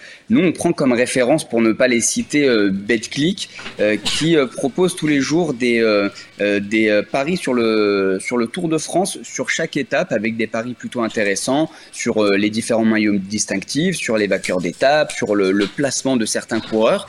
Et donc, en fin de journée, très souvent, BetClick met en, ligne les cotes pour l'étape du lendemain. Et donc, il suffit d'aller euh, sur, euh, euh, sur leur site. Et puis, eh bien, ça fonctionne comme des paris, on va dire, traditionnels dans le monde du sport. Plus le coureur est attendu, plus la cote est faible, et plus le coureur qu'on va sélectionner, eh bien, euh, euh, a peu de chances de l'emporter, ou en tous les cas, si c'est un gros coup, euh, si c'est un petit coup de poker, eh bien, la cote est élevée. Donc, le, le, le jeu, c'est d'essayer d'être un petit peu tatillon et de ne pas forcément donner, euh, voilà, s'il y a une arrivée au sprint, de pas forcément donner Caleb One parce que la cote sera basse, mais essayer de trouver, voilà, des sprinteurs euh, euh, qui pourraient faire mouche pour parier sur une cote un petit peu plus euh, petit peu plus élevée. Et donc ça permet de euh, c'est un bel amusement euh, entre dans, une équipe ou dans un quand on travaille en entreprise etc c'est un bel amusement voire même entre amis. Et, ça permet voilà de se positionner tout au long du, Tour de France sur l'ensemble des trois semaines. Savoir si oui ou non nos nos anticipations nos prédictions ont été justes ou fausses Alors si j'ai bien compris, tu nous disais hier que toi c'était pas t'étais pas au top pour l'instant. Donc toi tu donnes plutôt ce qu'il faut pas faire, c'est ça? Euh, ça pourrait être comme ça, euh, Fabrice, on pourrait le traduire comme ça. Euh, tous les pronos donnés, si on prend le contraire, généralement ça fonctionne. C'est un peu ça. Donc je prends note parce que quand tu nous donnes que ça peut être quelqu'un qui va gagner, il ne gagnera pas. Donc c'est ça. Jérôme, toi aujourd'hui, tu prends pas de risque, toi sur un coup comme ça, tu ferais Hershey. Toi. Ah non, non, moi je. D'abord, je ne prends jamais de risque. Je ne suis pas un parieur invétéré. J'ai un de mes enfants qui est un bon parieur, qui donne des, pronostics d'ailleurs sur des sites, mais plutôt, euh, plutôt sur le foot. Moi, je, suis incapable. On, peut dire de cœur qui, on aimerait voir gagner, passer la ligne d'arrivée. Par contre, je suis incapable. Là, toi, je, je, suis pas capable de dire euh, avant que l'étape démarre. Euh, bah, qui va gagner. On, on, sait si ça sera une étape pour sprinter, on sait si ça sera une étape pour grimpeur évidemment, mais je, je ne prends pas de risque euh, sur ce genre de pari. Euh, Alexis, toi, euh, aujourd'hui, tu aurais fait. Euh, T'aurais fait carton plein là? Ah bah j'aurais fait j'aurais fait carton plein ouais j'avais j'avais moi j'avais j'avais mis ma petite pièce sur Mark Hirschi euh, le Suisse Euh, c'était Oh, c'était c'était un c'était un, un profil qui pouvait lui convenir. hein. Euh, De toute façon, c'est, j'ai l'impression que c'est assez simple. hein. Si on veut parier, euh, si jamais on, on se dit que c'est une étape pour Julien Alaphilippe, c'est aussi une étape pour Marc Hirschi. Euh, on l'a vu hein, très bien sur la deuxième étape euh, de ce Tour de France. Euh, Marc Hirschi, il a très bien suivi Julien Alaphilippe euh, dans le col de- des quatre chemins avant avant l'arrivée à, à Nice. Donc donc voilà, on a j'avais voilà j'avais vu un petit peu le, le Suisse essayer quelque chose, surtout pour ce troisième. voilà, c'est la troisième tentative euh, du Suisse. euh, C'est peut-être la bonne. Alors c'est pas dit hein, que ce soit la bonne. Il est à il est à un peu moins de, de 15 km de l'arrivée. Euh, il est tout seul euh, devant euh, le, le- le Suisse, euh, mais derrière euh, ça roule quand même. hein. On a on a le groupe Solaire Charman qui pointe toujours à une trentaine de secondes. Derrière Julien Lafilippe a du mal à s'extraire du groupe de poursuivants. Il a essayé hein, de relancer le rythme. Il a vu que l'entente n'était pas forcément la meilleure, que ça ne roulait pas au meilleur tempo. Il est sorti, il- il est sorti. Julien Lafilippe euh, de ce groupe, il a été rejoint euh, par deux ou trois, euh, coureurs. Voilà, l'écart qui ne diminue pas pour l'instant avec Julien Alaphilippe. Euh, il reste un peu moins de 14 km à parcourir maintenant pour Marc Hirschi, qui se dirige quand même assez bien vers la victoire. En plus, il est en, il est en très bonne position. Il a le vent de dos, Marc Hirschi, ce qui peut aussi bien sûr l'aider à avancer. Michael, toi, t'aurais plutôt parié Maspin, on est d'accord en fait. Ah, je vous rappelle que hein, ce Maspin n'étant pas un coureur, mais euh, une pâtisserie du, du Ah local. oui, hein. ça, j'ai Oui, oui, dessus. oui, ça y est, je l'ai réveillé. en fait, ce que vous ne le voyez pas, parce que d'habitude, on l'a derrière notre dos, donc on ne le voit pas quand il commence à s'assoupir. Et là, entre la chaleur, euh, le- le- les gaz d'échappement et l'ambiance euh, qui s'est un peu assouplie euh, ici, Michael est en train de s'effondrer à, à- à 13 km d'arrivée. Je crois que lui, il va, il va pas arriver à la ligne d'arrivée. Il va s'écraser avant la ligne. Ouais, là, il est en train de. Il ouais, on sent bien. Grillé avant la Là, ligne il- d'arrivée, Depuis tout à l'heure, il était en train de piocher. Hein, Il piochait, il piochait, il piochait. Là, on sent bien qu'il est en train de s'écrouler. Euh, ça va être compliqué. Donc oui, c'est Maspin, c'est pas un coureur. C'est comme disait Jean-Louis, hein, c'est Rastafumeto. Euh, c'est un peu là, c'est. On aurait pu mettre un. euh, je vais me battre avec une guêpe, les gars. Par contre, euh, les guêpes, elles sont là. hein. Alors oui, alors, elles sont on présentes. je hein. pense qu'il va falloir qu'on fasse un sujet. euh, on a quelques jours pour trouver des spécialistes des, euh, euh, de, de ce genre de bestioles euh, pour nous expliquer pourquoi elles sont aussi terribles que ça. Euh, là, en septembre, tout, le monde, ce- tout le monde disait que là, c'était le retour des guêpes. Alors, ça n'a rien à voir avec le vélo, hein, mais on en Il n'y avait, profite. pas un- il y avait pas un coureur qui était surnommé la guêpe Il faudra qu'on cherche. Il me semble, hein, il faut chercher parce que parce qu'en tout cas elles sont là. Et d'ailleurs le restaurateur Christophe, hein, bah, lui en même temps qu'il vend des repas, il vend les raquettes. Oui, c'est- c'est- il- on il- était à il- Flushing il- Milo et Roland Garros. Plutôt les loups, il est plutôt les, les loués à chaque table. Les parce qu'il fallait, fallait voir la bataille tout à l'heure pour euh, même la, même la bouteille d'eau. Ils ont attaqué la bouteille d'eau, les guêpes. C'est c'est, euh, c'est là où c'est impressionnant. Mais je pense que la période, parce qu'on a vu ça depuis le début du tour, les guêpes sont assez, euh, elles sont peut-être pas assez mangées cet été. Euh, Alexis. Euh, non, pour revenir sur euh, la guêpe, c'est surtout le surnom de Laura Flessel en, Oui, c'est en, un- en escrime. Mais euh, à ma En vélo, connaissance, je- à ma, ouais, à connaissance personne dans le vélo ne s'appelle la guêpe. Euh, juste, euh, j'en profite là pour euh, rajouter que euh, pour le maillot à poids, du coup. Euh, c'est fait, tous les points ont été distribués. Euh, attention, Benoît Cosnefroy, attention, puisque euh, demain, son, son maillot va être très très en danger, puisque Marc Hirschi, là, il vient de prendre 5 points au sommet du Succomet. Il se replace à, deux- à la deuxième place, à égalité avec Nance Peters, avec 31 points. Il est à 5 points derrière Benoît Cosnefroy. Attention, le danger se rapproche pour le coureur Eh, d'AG2R, la mondiale. que Hirschi viserait pas à chipper le maillot? Est-ce qu'il a les compétences euh, Est-ce qu'il a la forme physique pour aller chipper un maillot à poids sur le Tour de France? Bah, il va falloir voir surtout s'il arrive à, à tenir les trois semaines. hein. Là, il est dans une, il est vraiment dans une très très bonne forme. On l'a vu hein, dans les Pyrénées aussi. Il est capable de monter de, de- de gros cols. hein. Et le, le port de Balès, euh, il a avalé euh, le, le port de Balès euh, euh, sans trop de, de difficultés. Alors évidemment, il a dû se, se donner, mais euh, voilà, il a réussi à arriver euh, largement facilement en haut. Euh, donc il pourrait, euh, pourquoi pas, euh, viser ce, ce maillot à poids. Euh, le plus dur, voilà, ça va être de, tenir le rythme pour euh, Marc Hirschi. On l'a vu, il a fait une première semaine euh, canon. Euh, il est est en train de, de commencer aussi cette deuxième semaine euh, sur les chapeaux de roue. Euh, faudra voir s'il arrive à tenir en troisième euh, semaine parce que c'est là que ça va jouer pour le maillot à poids cette année, euh, puisque pour l'instant le nombre de points est assez, euh, est assez limité.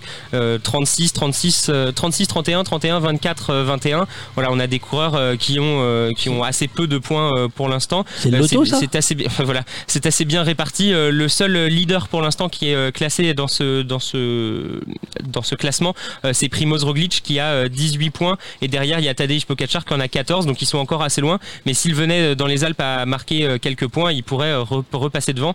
Donc voilà, ça va se jouer dans la troisième semaine. Il faudra voir pour Marc Hirschi s'il est assez fort à ce moment-là. Dans le classement, là, actuellement, on voit qu'Alaphilippe a réussi à s'extirper. Non, pas du tout. Non, il est non. toujours. euh, est toujours euh, pointé à, à 49 secondes euh, du, du- de Marc Hirschi, euh, le Suisse. Euh, derrière, euh, il y a toujours Marc Soler et, et Maximilian Charman qui, eux, sont en train de perdre du temps sur le, le Suisse. Ils sont désormais à 40 secondes. Ils ne sont plus qu'à 10 secondes du groupe de Julien Philippe. Ils vont sûrement être repris, à moins d'une défaillance désormais pour le Suisse Marc Hirschi. La victoire semble quand même au bout du chemin. Il va pas falloir trop s'écraser, comme on dit. Il faudrait pas qu'il se soit mis dans le rouge euh, dans l'ascension du, du Succomet parce que ça pourrait lui coûter très cher, euh, puisque là la voie lui est euh, assez ouverte. Brice, euh, Hirschi, euh, maillot à poids, euh, tenté euh, sur la deuxième, troisième semaine, tu le sens ou pas du tout? Non, non, non, c'est absolument pas dans ses cordes. Effectivement, il a été très euh, euh, fringant sur euh, l'étape des Pyrénées. Il a avalé les, comme l'a dit Alexis, notamment le port de Balèze de manière assez, euh, assez rapide et assez aisée entre guillemets. Euh, mais euh, c'est pas du tout un coureur de, de haute montagne. C'est un, c'est un baroudeur puncher. Euh, mais de là à se mêler à la lutte pour le maillot à poids, non, non, c'est pas vraiment dans ses, dans ses, dans ses cordes. Et ce qui est intéressant de, de mentionner sur ces faits de course, c'est que le, si Marc Hirschi ne, ne s'écrase pas, si on reprend les, les propos très justes euh, d'Alexis, euh, le groupe de derrière, le groupe de Julien Lafilippe, a finalement très peu de chances de revenir vu comment ça se, vu comment il se comporte, parce qu'on voit pas de relais et on voit pas une, on ne perçoit pas une belle entente. C'est-à-dire qu'il y a des relais qui ne sont absolument pas fluides. Et à quoi on remarque qu'un groupe s'entend pas bien Eh ben, il y a des attaques successives. C'est-à-dire qu'il y a des accélérations, ça temporise, de nouveau une attaque, ça temporise. Euh, donc ça fait le jeu de Marc Hirschi et le groupe à l'arrière, le groupe de Julien Lafilippe, n'arrive pas à se, à se coordonner et à mener le train de manière euh, euh, efficace. Et la mise en orbite de Marc Hirschi, les suiveurs du, du cycliste ne seront pas surpris si on revient quelques mois euh, en arrière, Paris-Nice 2020, donc juste avant eh l'arrêt de la saison et la, un petit peu le confinement national lié à la, pandémie du coronavirus. Soren Soren Krang Andersen et Tige Benoît eh avaient fait le même coup. Ils étaient sortis sur, de mémoire, l'avant-dernière étape du Dauphiné euh, du- de Paris-Nice, pardon. Ils avaient fait euh, le même coup, euh, stratégie d'équipe. Ils étaient sortis tous les deux et c'était Soren, Krag Andersen qui s'était euh, imposé en, costaud. Donc voilà, ils avaient déjà mis en place cette stratégie d'équipe à deux pour aller euh, euh, choper la victoire sur, euh, sur les routes de Paris-Nice. Et bien là, ils ont fait la même chose avec Marc Hirschi en plus. Donc la mise en orbite a été, euh, a été euh, parfaite. Et dans le, dans le peloton, voilà, je pense qu'on a laissé tomber. La Borange Groen euh, ne poursuit pas, euh, ne va pas à la poursuite de Marc Hirschi. Donc pour Peter Sagan, jouer la gagne, c'est euh, eh bien ce sera pour plus tard, ce sera pas pour cette étape-là. Et on voit les équipes de leaders qui mènent le peloton pour essayer bah, d'éviter de se faire piéger et de mener le train et de pas laisser les hommes de les hommes de, tête prendre trop de trop de champ. Donc la bagarre, ce sera entre les coureurs euh, de devant pour la victoire et Marc Hirschi semble très très bien parti en tous les cas. Alexis.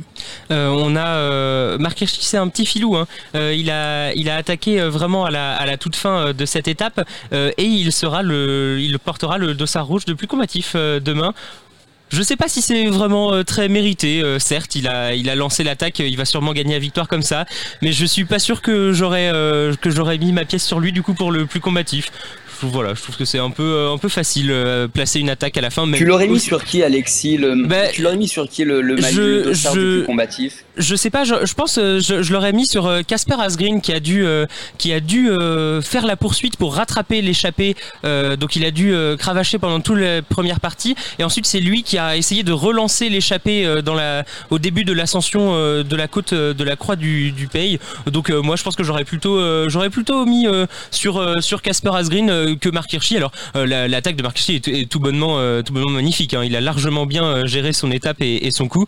Mais voilà, je, trouve que voilà, c'est une distinction un, peu un peu facilement reçue pour Mark Hirschi. Devant, il est toujours il est toujours seul Mark Hirschi à quasi un peu plus de 8 km de l'arrivée. Il commence à perdre un peu de temps sur sur le groupe de derrière. Alors il a pas perdu grand chose, mais il a perdu euh, 10 secondes sur le groupe Julien Lafilippe euh, qui pointe désormais à 41 secondes. L'entente n'est pas bonne du tout hein, dans le groupe euh, Julien Lafilippe. Euh, Ça ne roule pas. Euh, Julien Lafilippe qui montre des, des signes de mécontentement d'ailleurs, qui qui hoche un peu du casque parce que personne personne n'essaye de, de, vraiment donner des, des relais. Il y a une mauvaise entente. Il y a le potentiel, hein, largement le potentiel dans ce dans ce groupe de, de poursuivants de, de revenir sur Mark Hirschi si ça s'entendait bien. Mais voilà, comme le, tout le monde n'y met pas n'y met pas du, du sien, et bien ça ne ça ne rentre pas et ça ne rentrera sûrement pas sur Mark Hirschi qui devant euh, réalise une, une fin de course euh, assez canon. Euh, il a toujours 42 secondes d'avance et 1 minute 51 sur le peloton. Est-ce que Alain Philippe pourrait encore avoir les jambes pour dire euh, c'est bon, moi je vous attends pas, j'y vais? Brice? Ou à, 6-7 km de l'arrivée avec 50 secondes de, euh, à, à boucher, ça paraît très compliqué. Si Mark Hirschi euh, baissait euh, un petit peu le rythme et piochait, oui, mais il n'a pas l'air de piocher, il est un petit peu dans son style caractéristique et dans son, euh, dans son jardin, là, des descentes un petit peu techniques sur des routes étroites avec des, euh, euh, des virages pas simples à manœuvrer. Donc Mark Hirschi, euh, il est un petit peu dans son élément, donc très compliqué de boucher en si peu de kilomètres euh, 40, 45, voire 50, euh, voire 50 secondes. Et juste pour revenir à ce que précisait, euh, ce que mentionnait Alexis sur le dossard rouge, le dossard de la combativité, effectivement, euh, toutes les fins d'étape, il y a un jury qui se euh, bah, qui euh, délibère pour essayer de, euh, bah, de se mettre d'accord et d'élire le plus combatif de, de l'étape. Alors parfois c'est un petit peu subjectif, effectivement, comme le précisait Alexis, ça peut euh, être, euh, euh, voilà, on peut le discuter aujourd'hui. C'est euh, Mark Hirschi, c'est aussi peut-être pour récompenser euh, euh, son attitude depuis le, départ du, Tour de France. C'est déjà la troisième fois qu'il sort, et il faut faut pas oublier que à la fin du Tour de France, on élu, on donne le dossard du super combatif, c'est-à-dire le coureur le plus combatif sur l'ensemble des trois semaines. Et à ce jeu-là, euh, Mark Hirschi euh, est plutôt euh, bien, euh, bien positionné dans ce, euh, dans ce, peut-être dans ce classement final à, à, à Paris. Et il est important de mentionner Mark Hirschi, il est très jeune, à 22-23 ans seulement. Et celui qui l'a pris sous son aile au sein de l'équipe Sunweb, c'est euh, Nicolas Roche, donc qu'on ne présente plus, on en a déjà parlé au sein du Radio Cyclotour de Nicolas Roche, l'Irlandais, euh, qui a euh, 36 ans, qui a roulé avec les euh, plus grands leaders, hein, euh, Christopher Froome, euh, Alberto Contador, Richie Porte. Donc c'est vraiment un coureur euh, d'expérience qui n'a pas euh, sa langue dans, euh, dans sa poche. Et nous, euh, il nous disait dans une interview qu'on a pu réaliser avec lui en début de, en début de semaine que Mark Hirschi, il nous a dit mot pour mot, d'ici la fin du Tour de France, ça va marcher, ça va fonctionner parce que c'est un coureur qui est pétri de talent. Et euh, Nicolas Roche précisait qu'il était euh, ravi de d'essayer de former ou d'aider euh, Marc Hirschi pendant ce Tour de France parce que euh, Marc Hirschi lui fait une confiance euh, aveugle. Et quand Nicolas Roche lui dit tu prends ma roue dans les moments un petit peu clés des étapes, et bien Marc Hirschi il prend la roue, il est vraiment on va dire c'est le jeune padawan parfait pour, euh, pour le Jedi euh, euh, Nicolas Roche. Donc le duo fonctionne pas mal et Marc Hirschi va sortir de ces trois semaines avec une expérience bah, vraiment folle parce qu'il a été animateur, parce qu'il a bien senti la course des étapes et avoir comme capitaine de Nicolas Roche, ça se retrouve pas. Et derrière, euh, je peux euh, vous dire, moi, que j'ai reçu une notification de l'application du, du Tour de France euh, qui nous annonçait la, la victoire euh, de l'étape euh, pour le coureur d'Arkea Samsic, euh, Dayer Quintana. Euh, voilà, c'est l'application du Tour de France qui, euh, je crois, euh, a eu un, un peu, un peu chaud cet après-midi, euh, des températures un peu anormales pour septembre. Voilà, l'application a eu un petit coup de chaud. Elle nous a annoncé la victoire d'un coureur qui n'est ni à l'avant euh, ni dans le groupe de poursuivants. Euh, ça paraît un peu, un peu bizarre et puis surtout un peu en avance. Euh, Peut-être que d'ailleurs Quintana, il a pris l'itinéraire bis. Hein, euh, c'est, je crois qu'il est sorti de la route et il est arrivé euh, par euh, par des moyens un peu un peu illicites.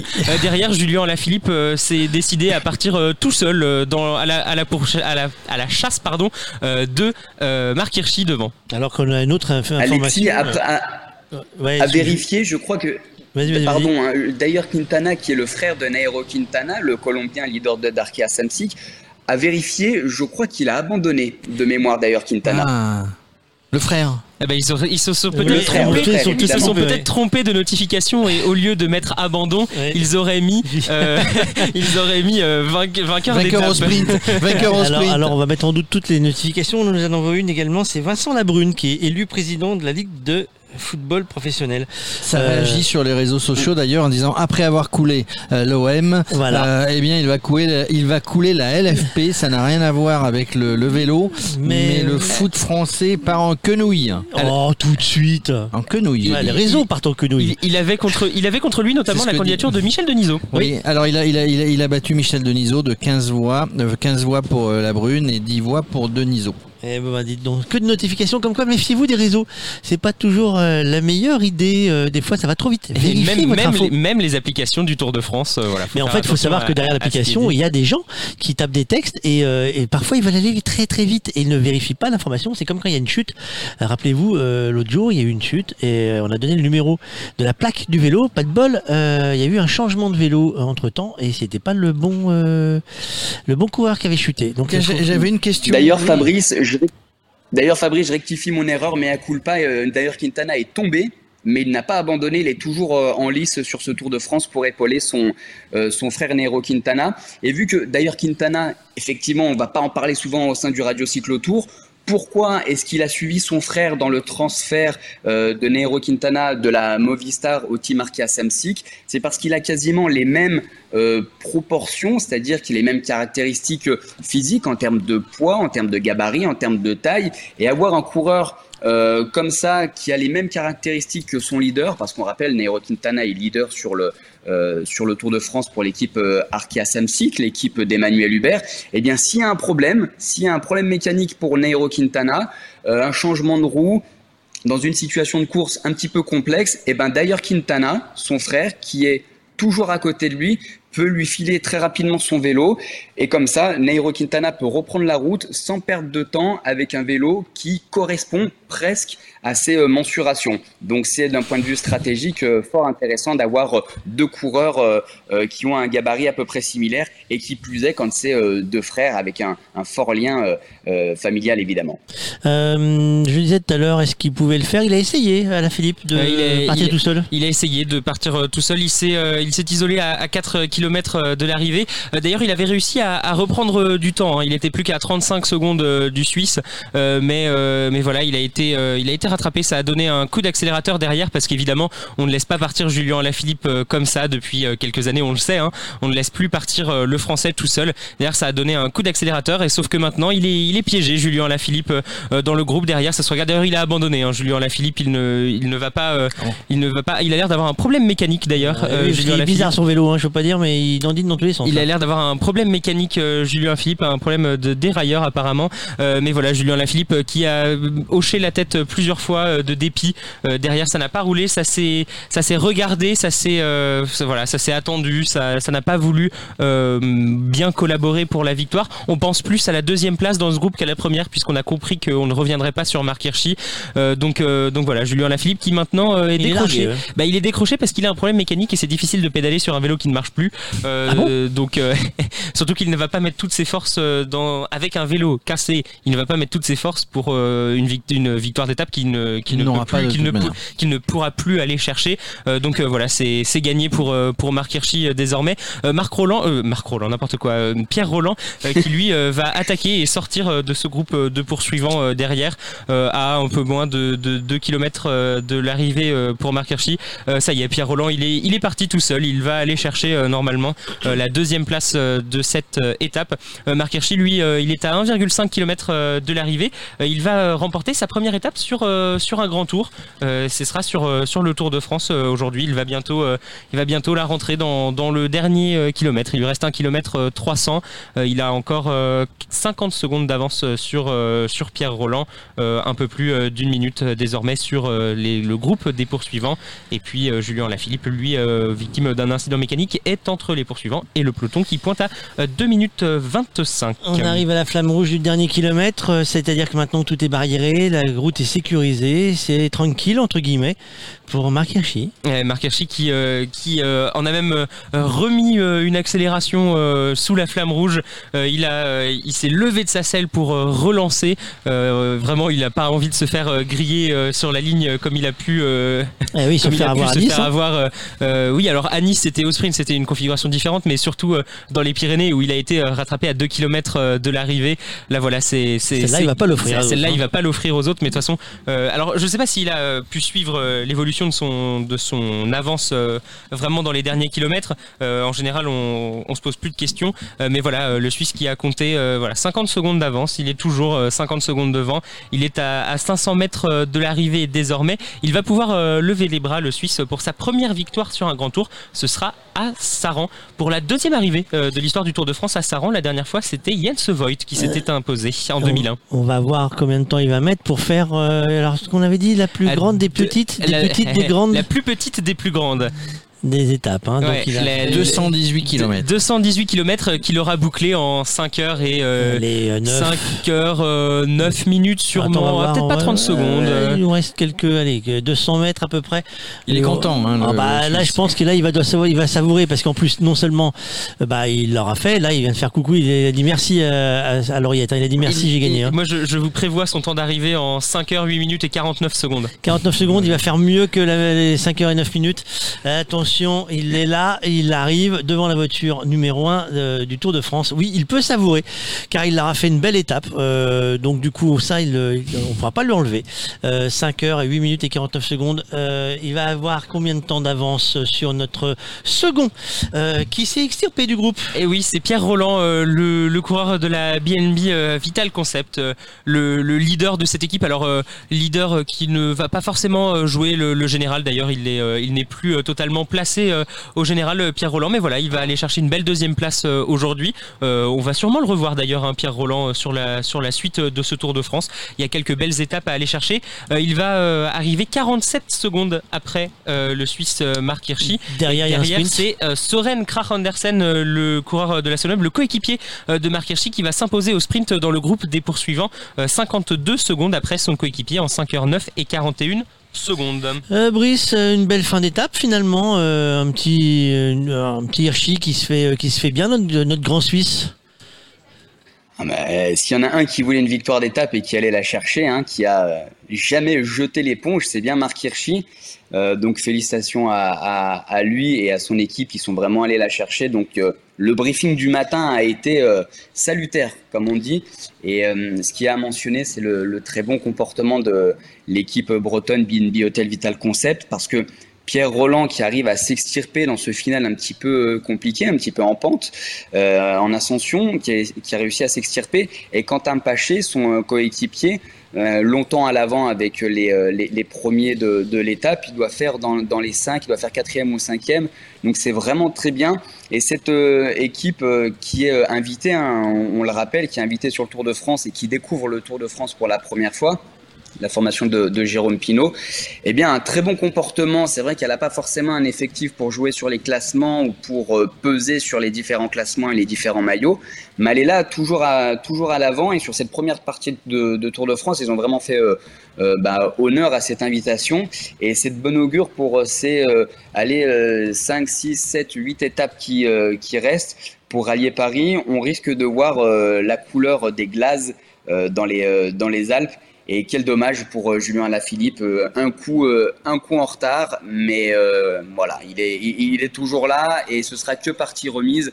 En tous les cas, ce cyclisme d'attaque de la part de Julien Alaphilippe, c'est toujours aussi passionnant à, regarder. Donc, en attente de, en attente de la prochaine. Euh, ben voilà, euh, on se retrouve demain, nous, Brice. On, on, fera, on, on fera comme euh, aujourd'hui. euh, on, on verra ce que ça va nous donner. Alexis, un petit profil d'étape pour demain. Tiens, on va prendre un peu d'avance. Je sais que je t'ai piégé ce coup-là. Tu m'attendais pas aussitôt sur ce coup-là. Bah oui, parce que là, je vous ai piégé tous un peu trop. hein. Allez, voilà. Allez, Dis-nous tout pour demain. Eh bien, euh, demain, c'est euh, la 13e étape et ça va signer surtout le retour du peloton sur des routes euh, de, montagne avec un parcours très accidenté de 191,5 km entre Châtel-Guyon dans le Puy-de-Dôme et une arrivée au sommet du Puy-Marie euh, au Pas de Pérol dans le Cantal. Euh, les coureurs entreront rapidement dans le vif du sujet hein, avec euh, l'ascension de première catégorie du col de Cessa au pied du Puy-de-Dôme dès le kilomètre 25. Après cela, euh, le peloton va enchaîner avec le col de Guéry et la montée de la Stèle classée en troisième et deuxième catégorie avant de descendre ensuite vers Lanobre et son sprint intermédiaire situé au kilomètre 111. Ça serait pas étonnant de voir euh, euh, Peter Sagan dans l'échappée demain, pourquoi pas. Ensuite, deux autres côtes de troisième catégorie attendent les coureurs, l'Estiade et l'Anglard de Salers avant d'entrer finalement dans les 20 derniers kilomètres. Dernier tronçon qui sera marqué par la sévère ascension du col de Néron avec ses 9,1% de moyenne et qui sera à nouveau bonifié au sommet, hein, 8, 5 et 2 secondes pour les trois premiers en haut. Et puis les coureurs atteindront les pentes du Puy-Marie avec les trois derniers kilomètres de course à près de 12%. Euh, c'est une sacrée montée pour euh, la fin. Euh, L'arrivée va être le théâtre d'une belle bataille entre hommes forts et ça pourrait déjà peut-être hein, créer des écarts pour le classement général, surtout 3 km à 12%. C'est assez impressionnant. Merci Alexis, on se retrouve demain 14h. Euh, nous Jérôme, on va aussi quitter la zone puisque tout le monde a démonté à vitesse grand V et avant qu'on nous embarque notre matériel à nous, ils ont déjà embarqué les barrières, ils ont déjà tout, en fait ils ont commencé à tout enlever et j'avais peur qu'on nous enlève le courant donc on va en fait vous quitter plus vite que prévu euh, tout simplement parce que j'ai un peu peur qu'il nous arrive la même mésaventure euh, grâce à France Bleu qu'on salue euh, les amis de France Bleu. On racontera les secrets de France Télévisions, enfin euh, pardon de Radio France, pas de France Télévisions. Euh, France Télévisions sera autre chose, mais Radio France sur le Tour de France. Euh, on va partir nous aussi direction la Bourboule. Direction la Bourboule, puisque demain nous serons au terme de la Bourboule, hein, puisqu'il y a quatre, quatre stations thermales, et puis bah, nous on va s'arrêter à une, sans faire de cure évidemment. Je ne sais même pas ce qui soigne à la Bourboule, mais on sera présent à la Bourboule. Si vous avez envie de venir nous rejoindre, euh, bah, euh, soit sur la Bourboule, les termes de la Bourboule, les grands termes de la Bourboule, soit sur www.radiocyclotour.fr, et moi je miserai une pièce sur un coureur. Ah, alors laquelle? Bah, Sur le régional de l'étape. Ah. Romain Bardet. Alors on va voir ça. Allez, à demain. Ciao.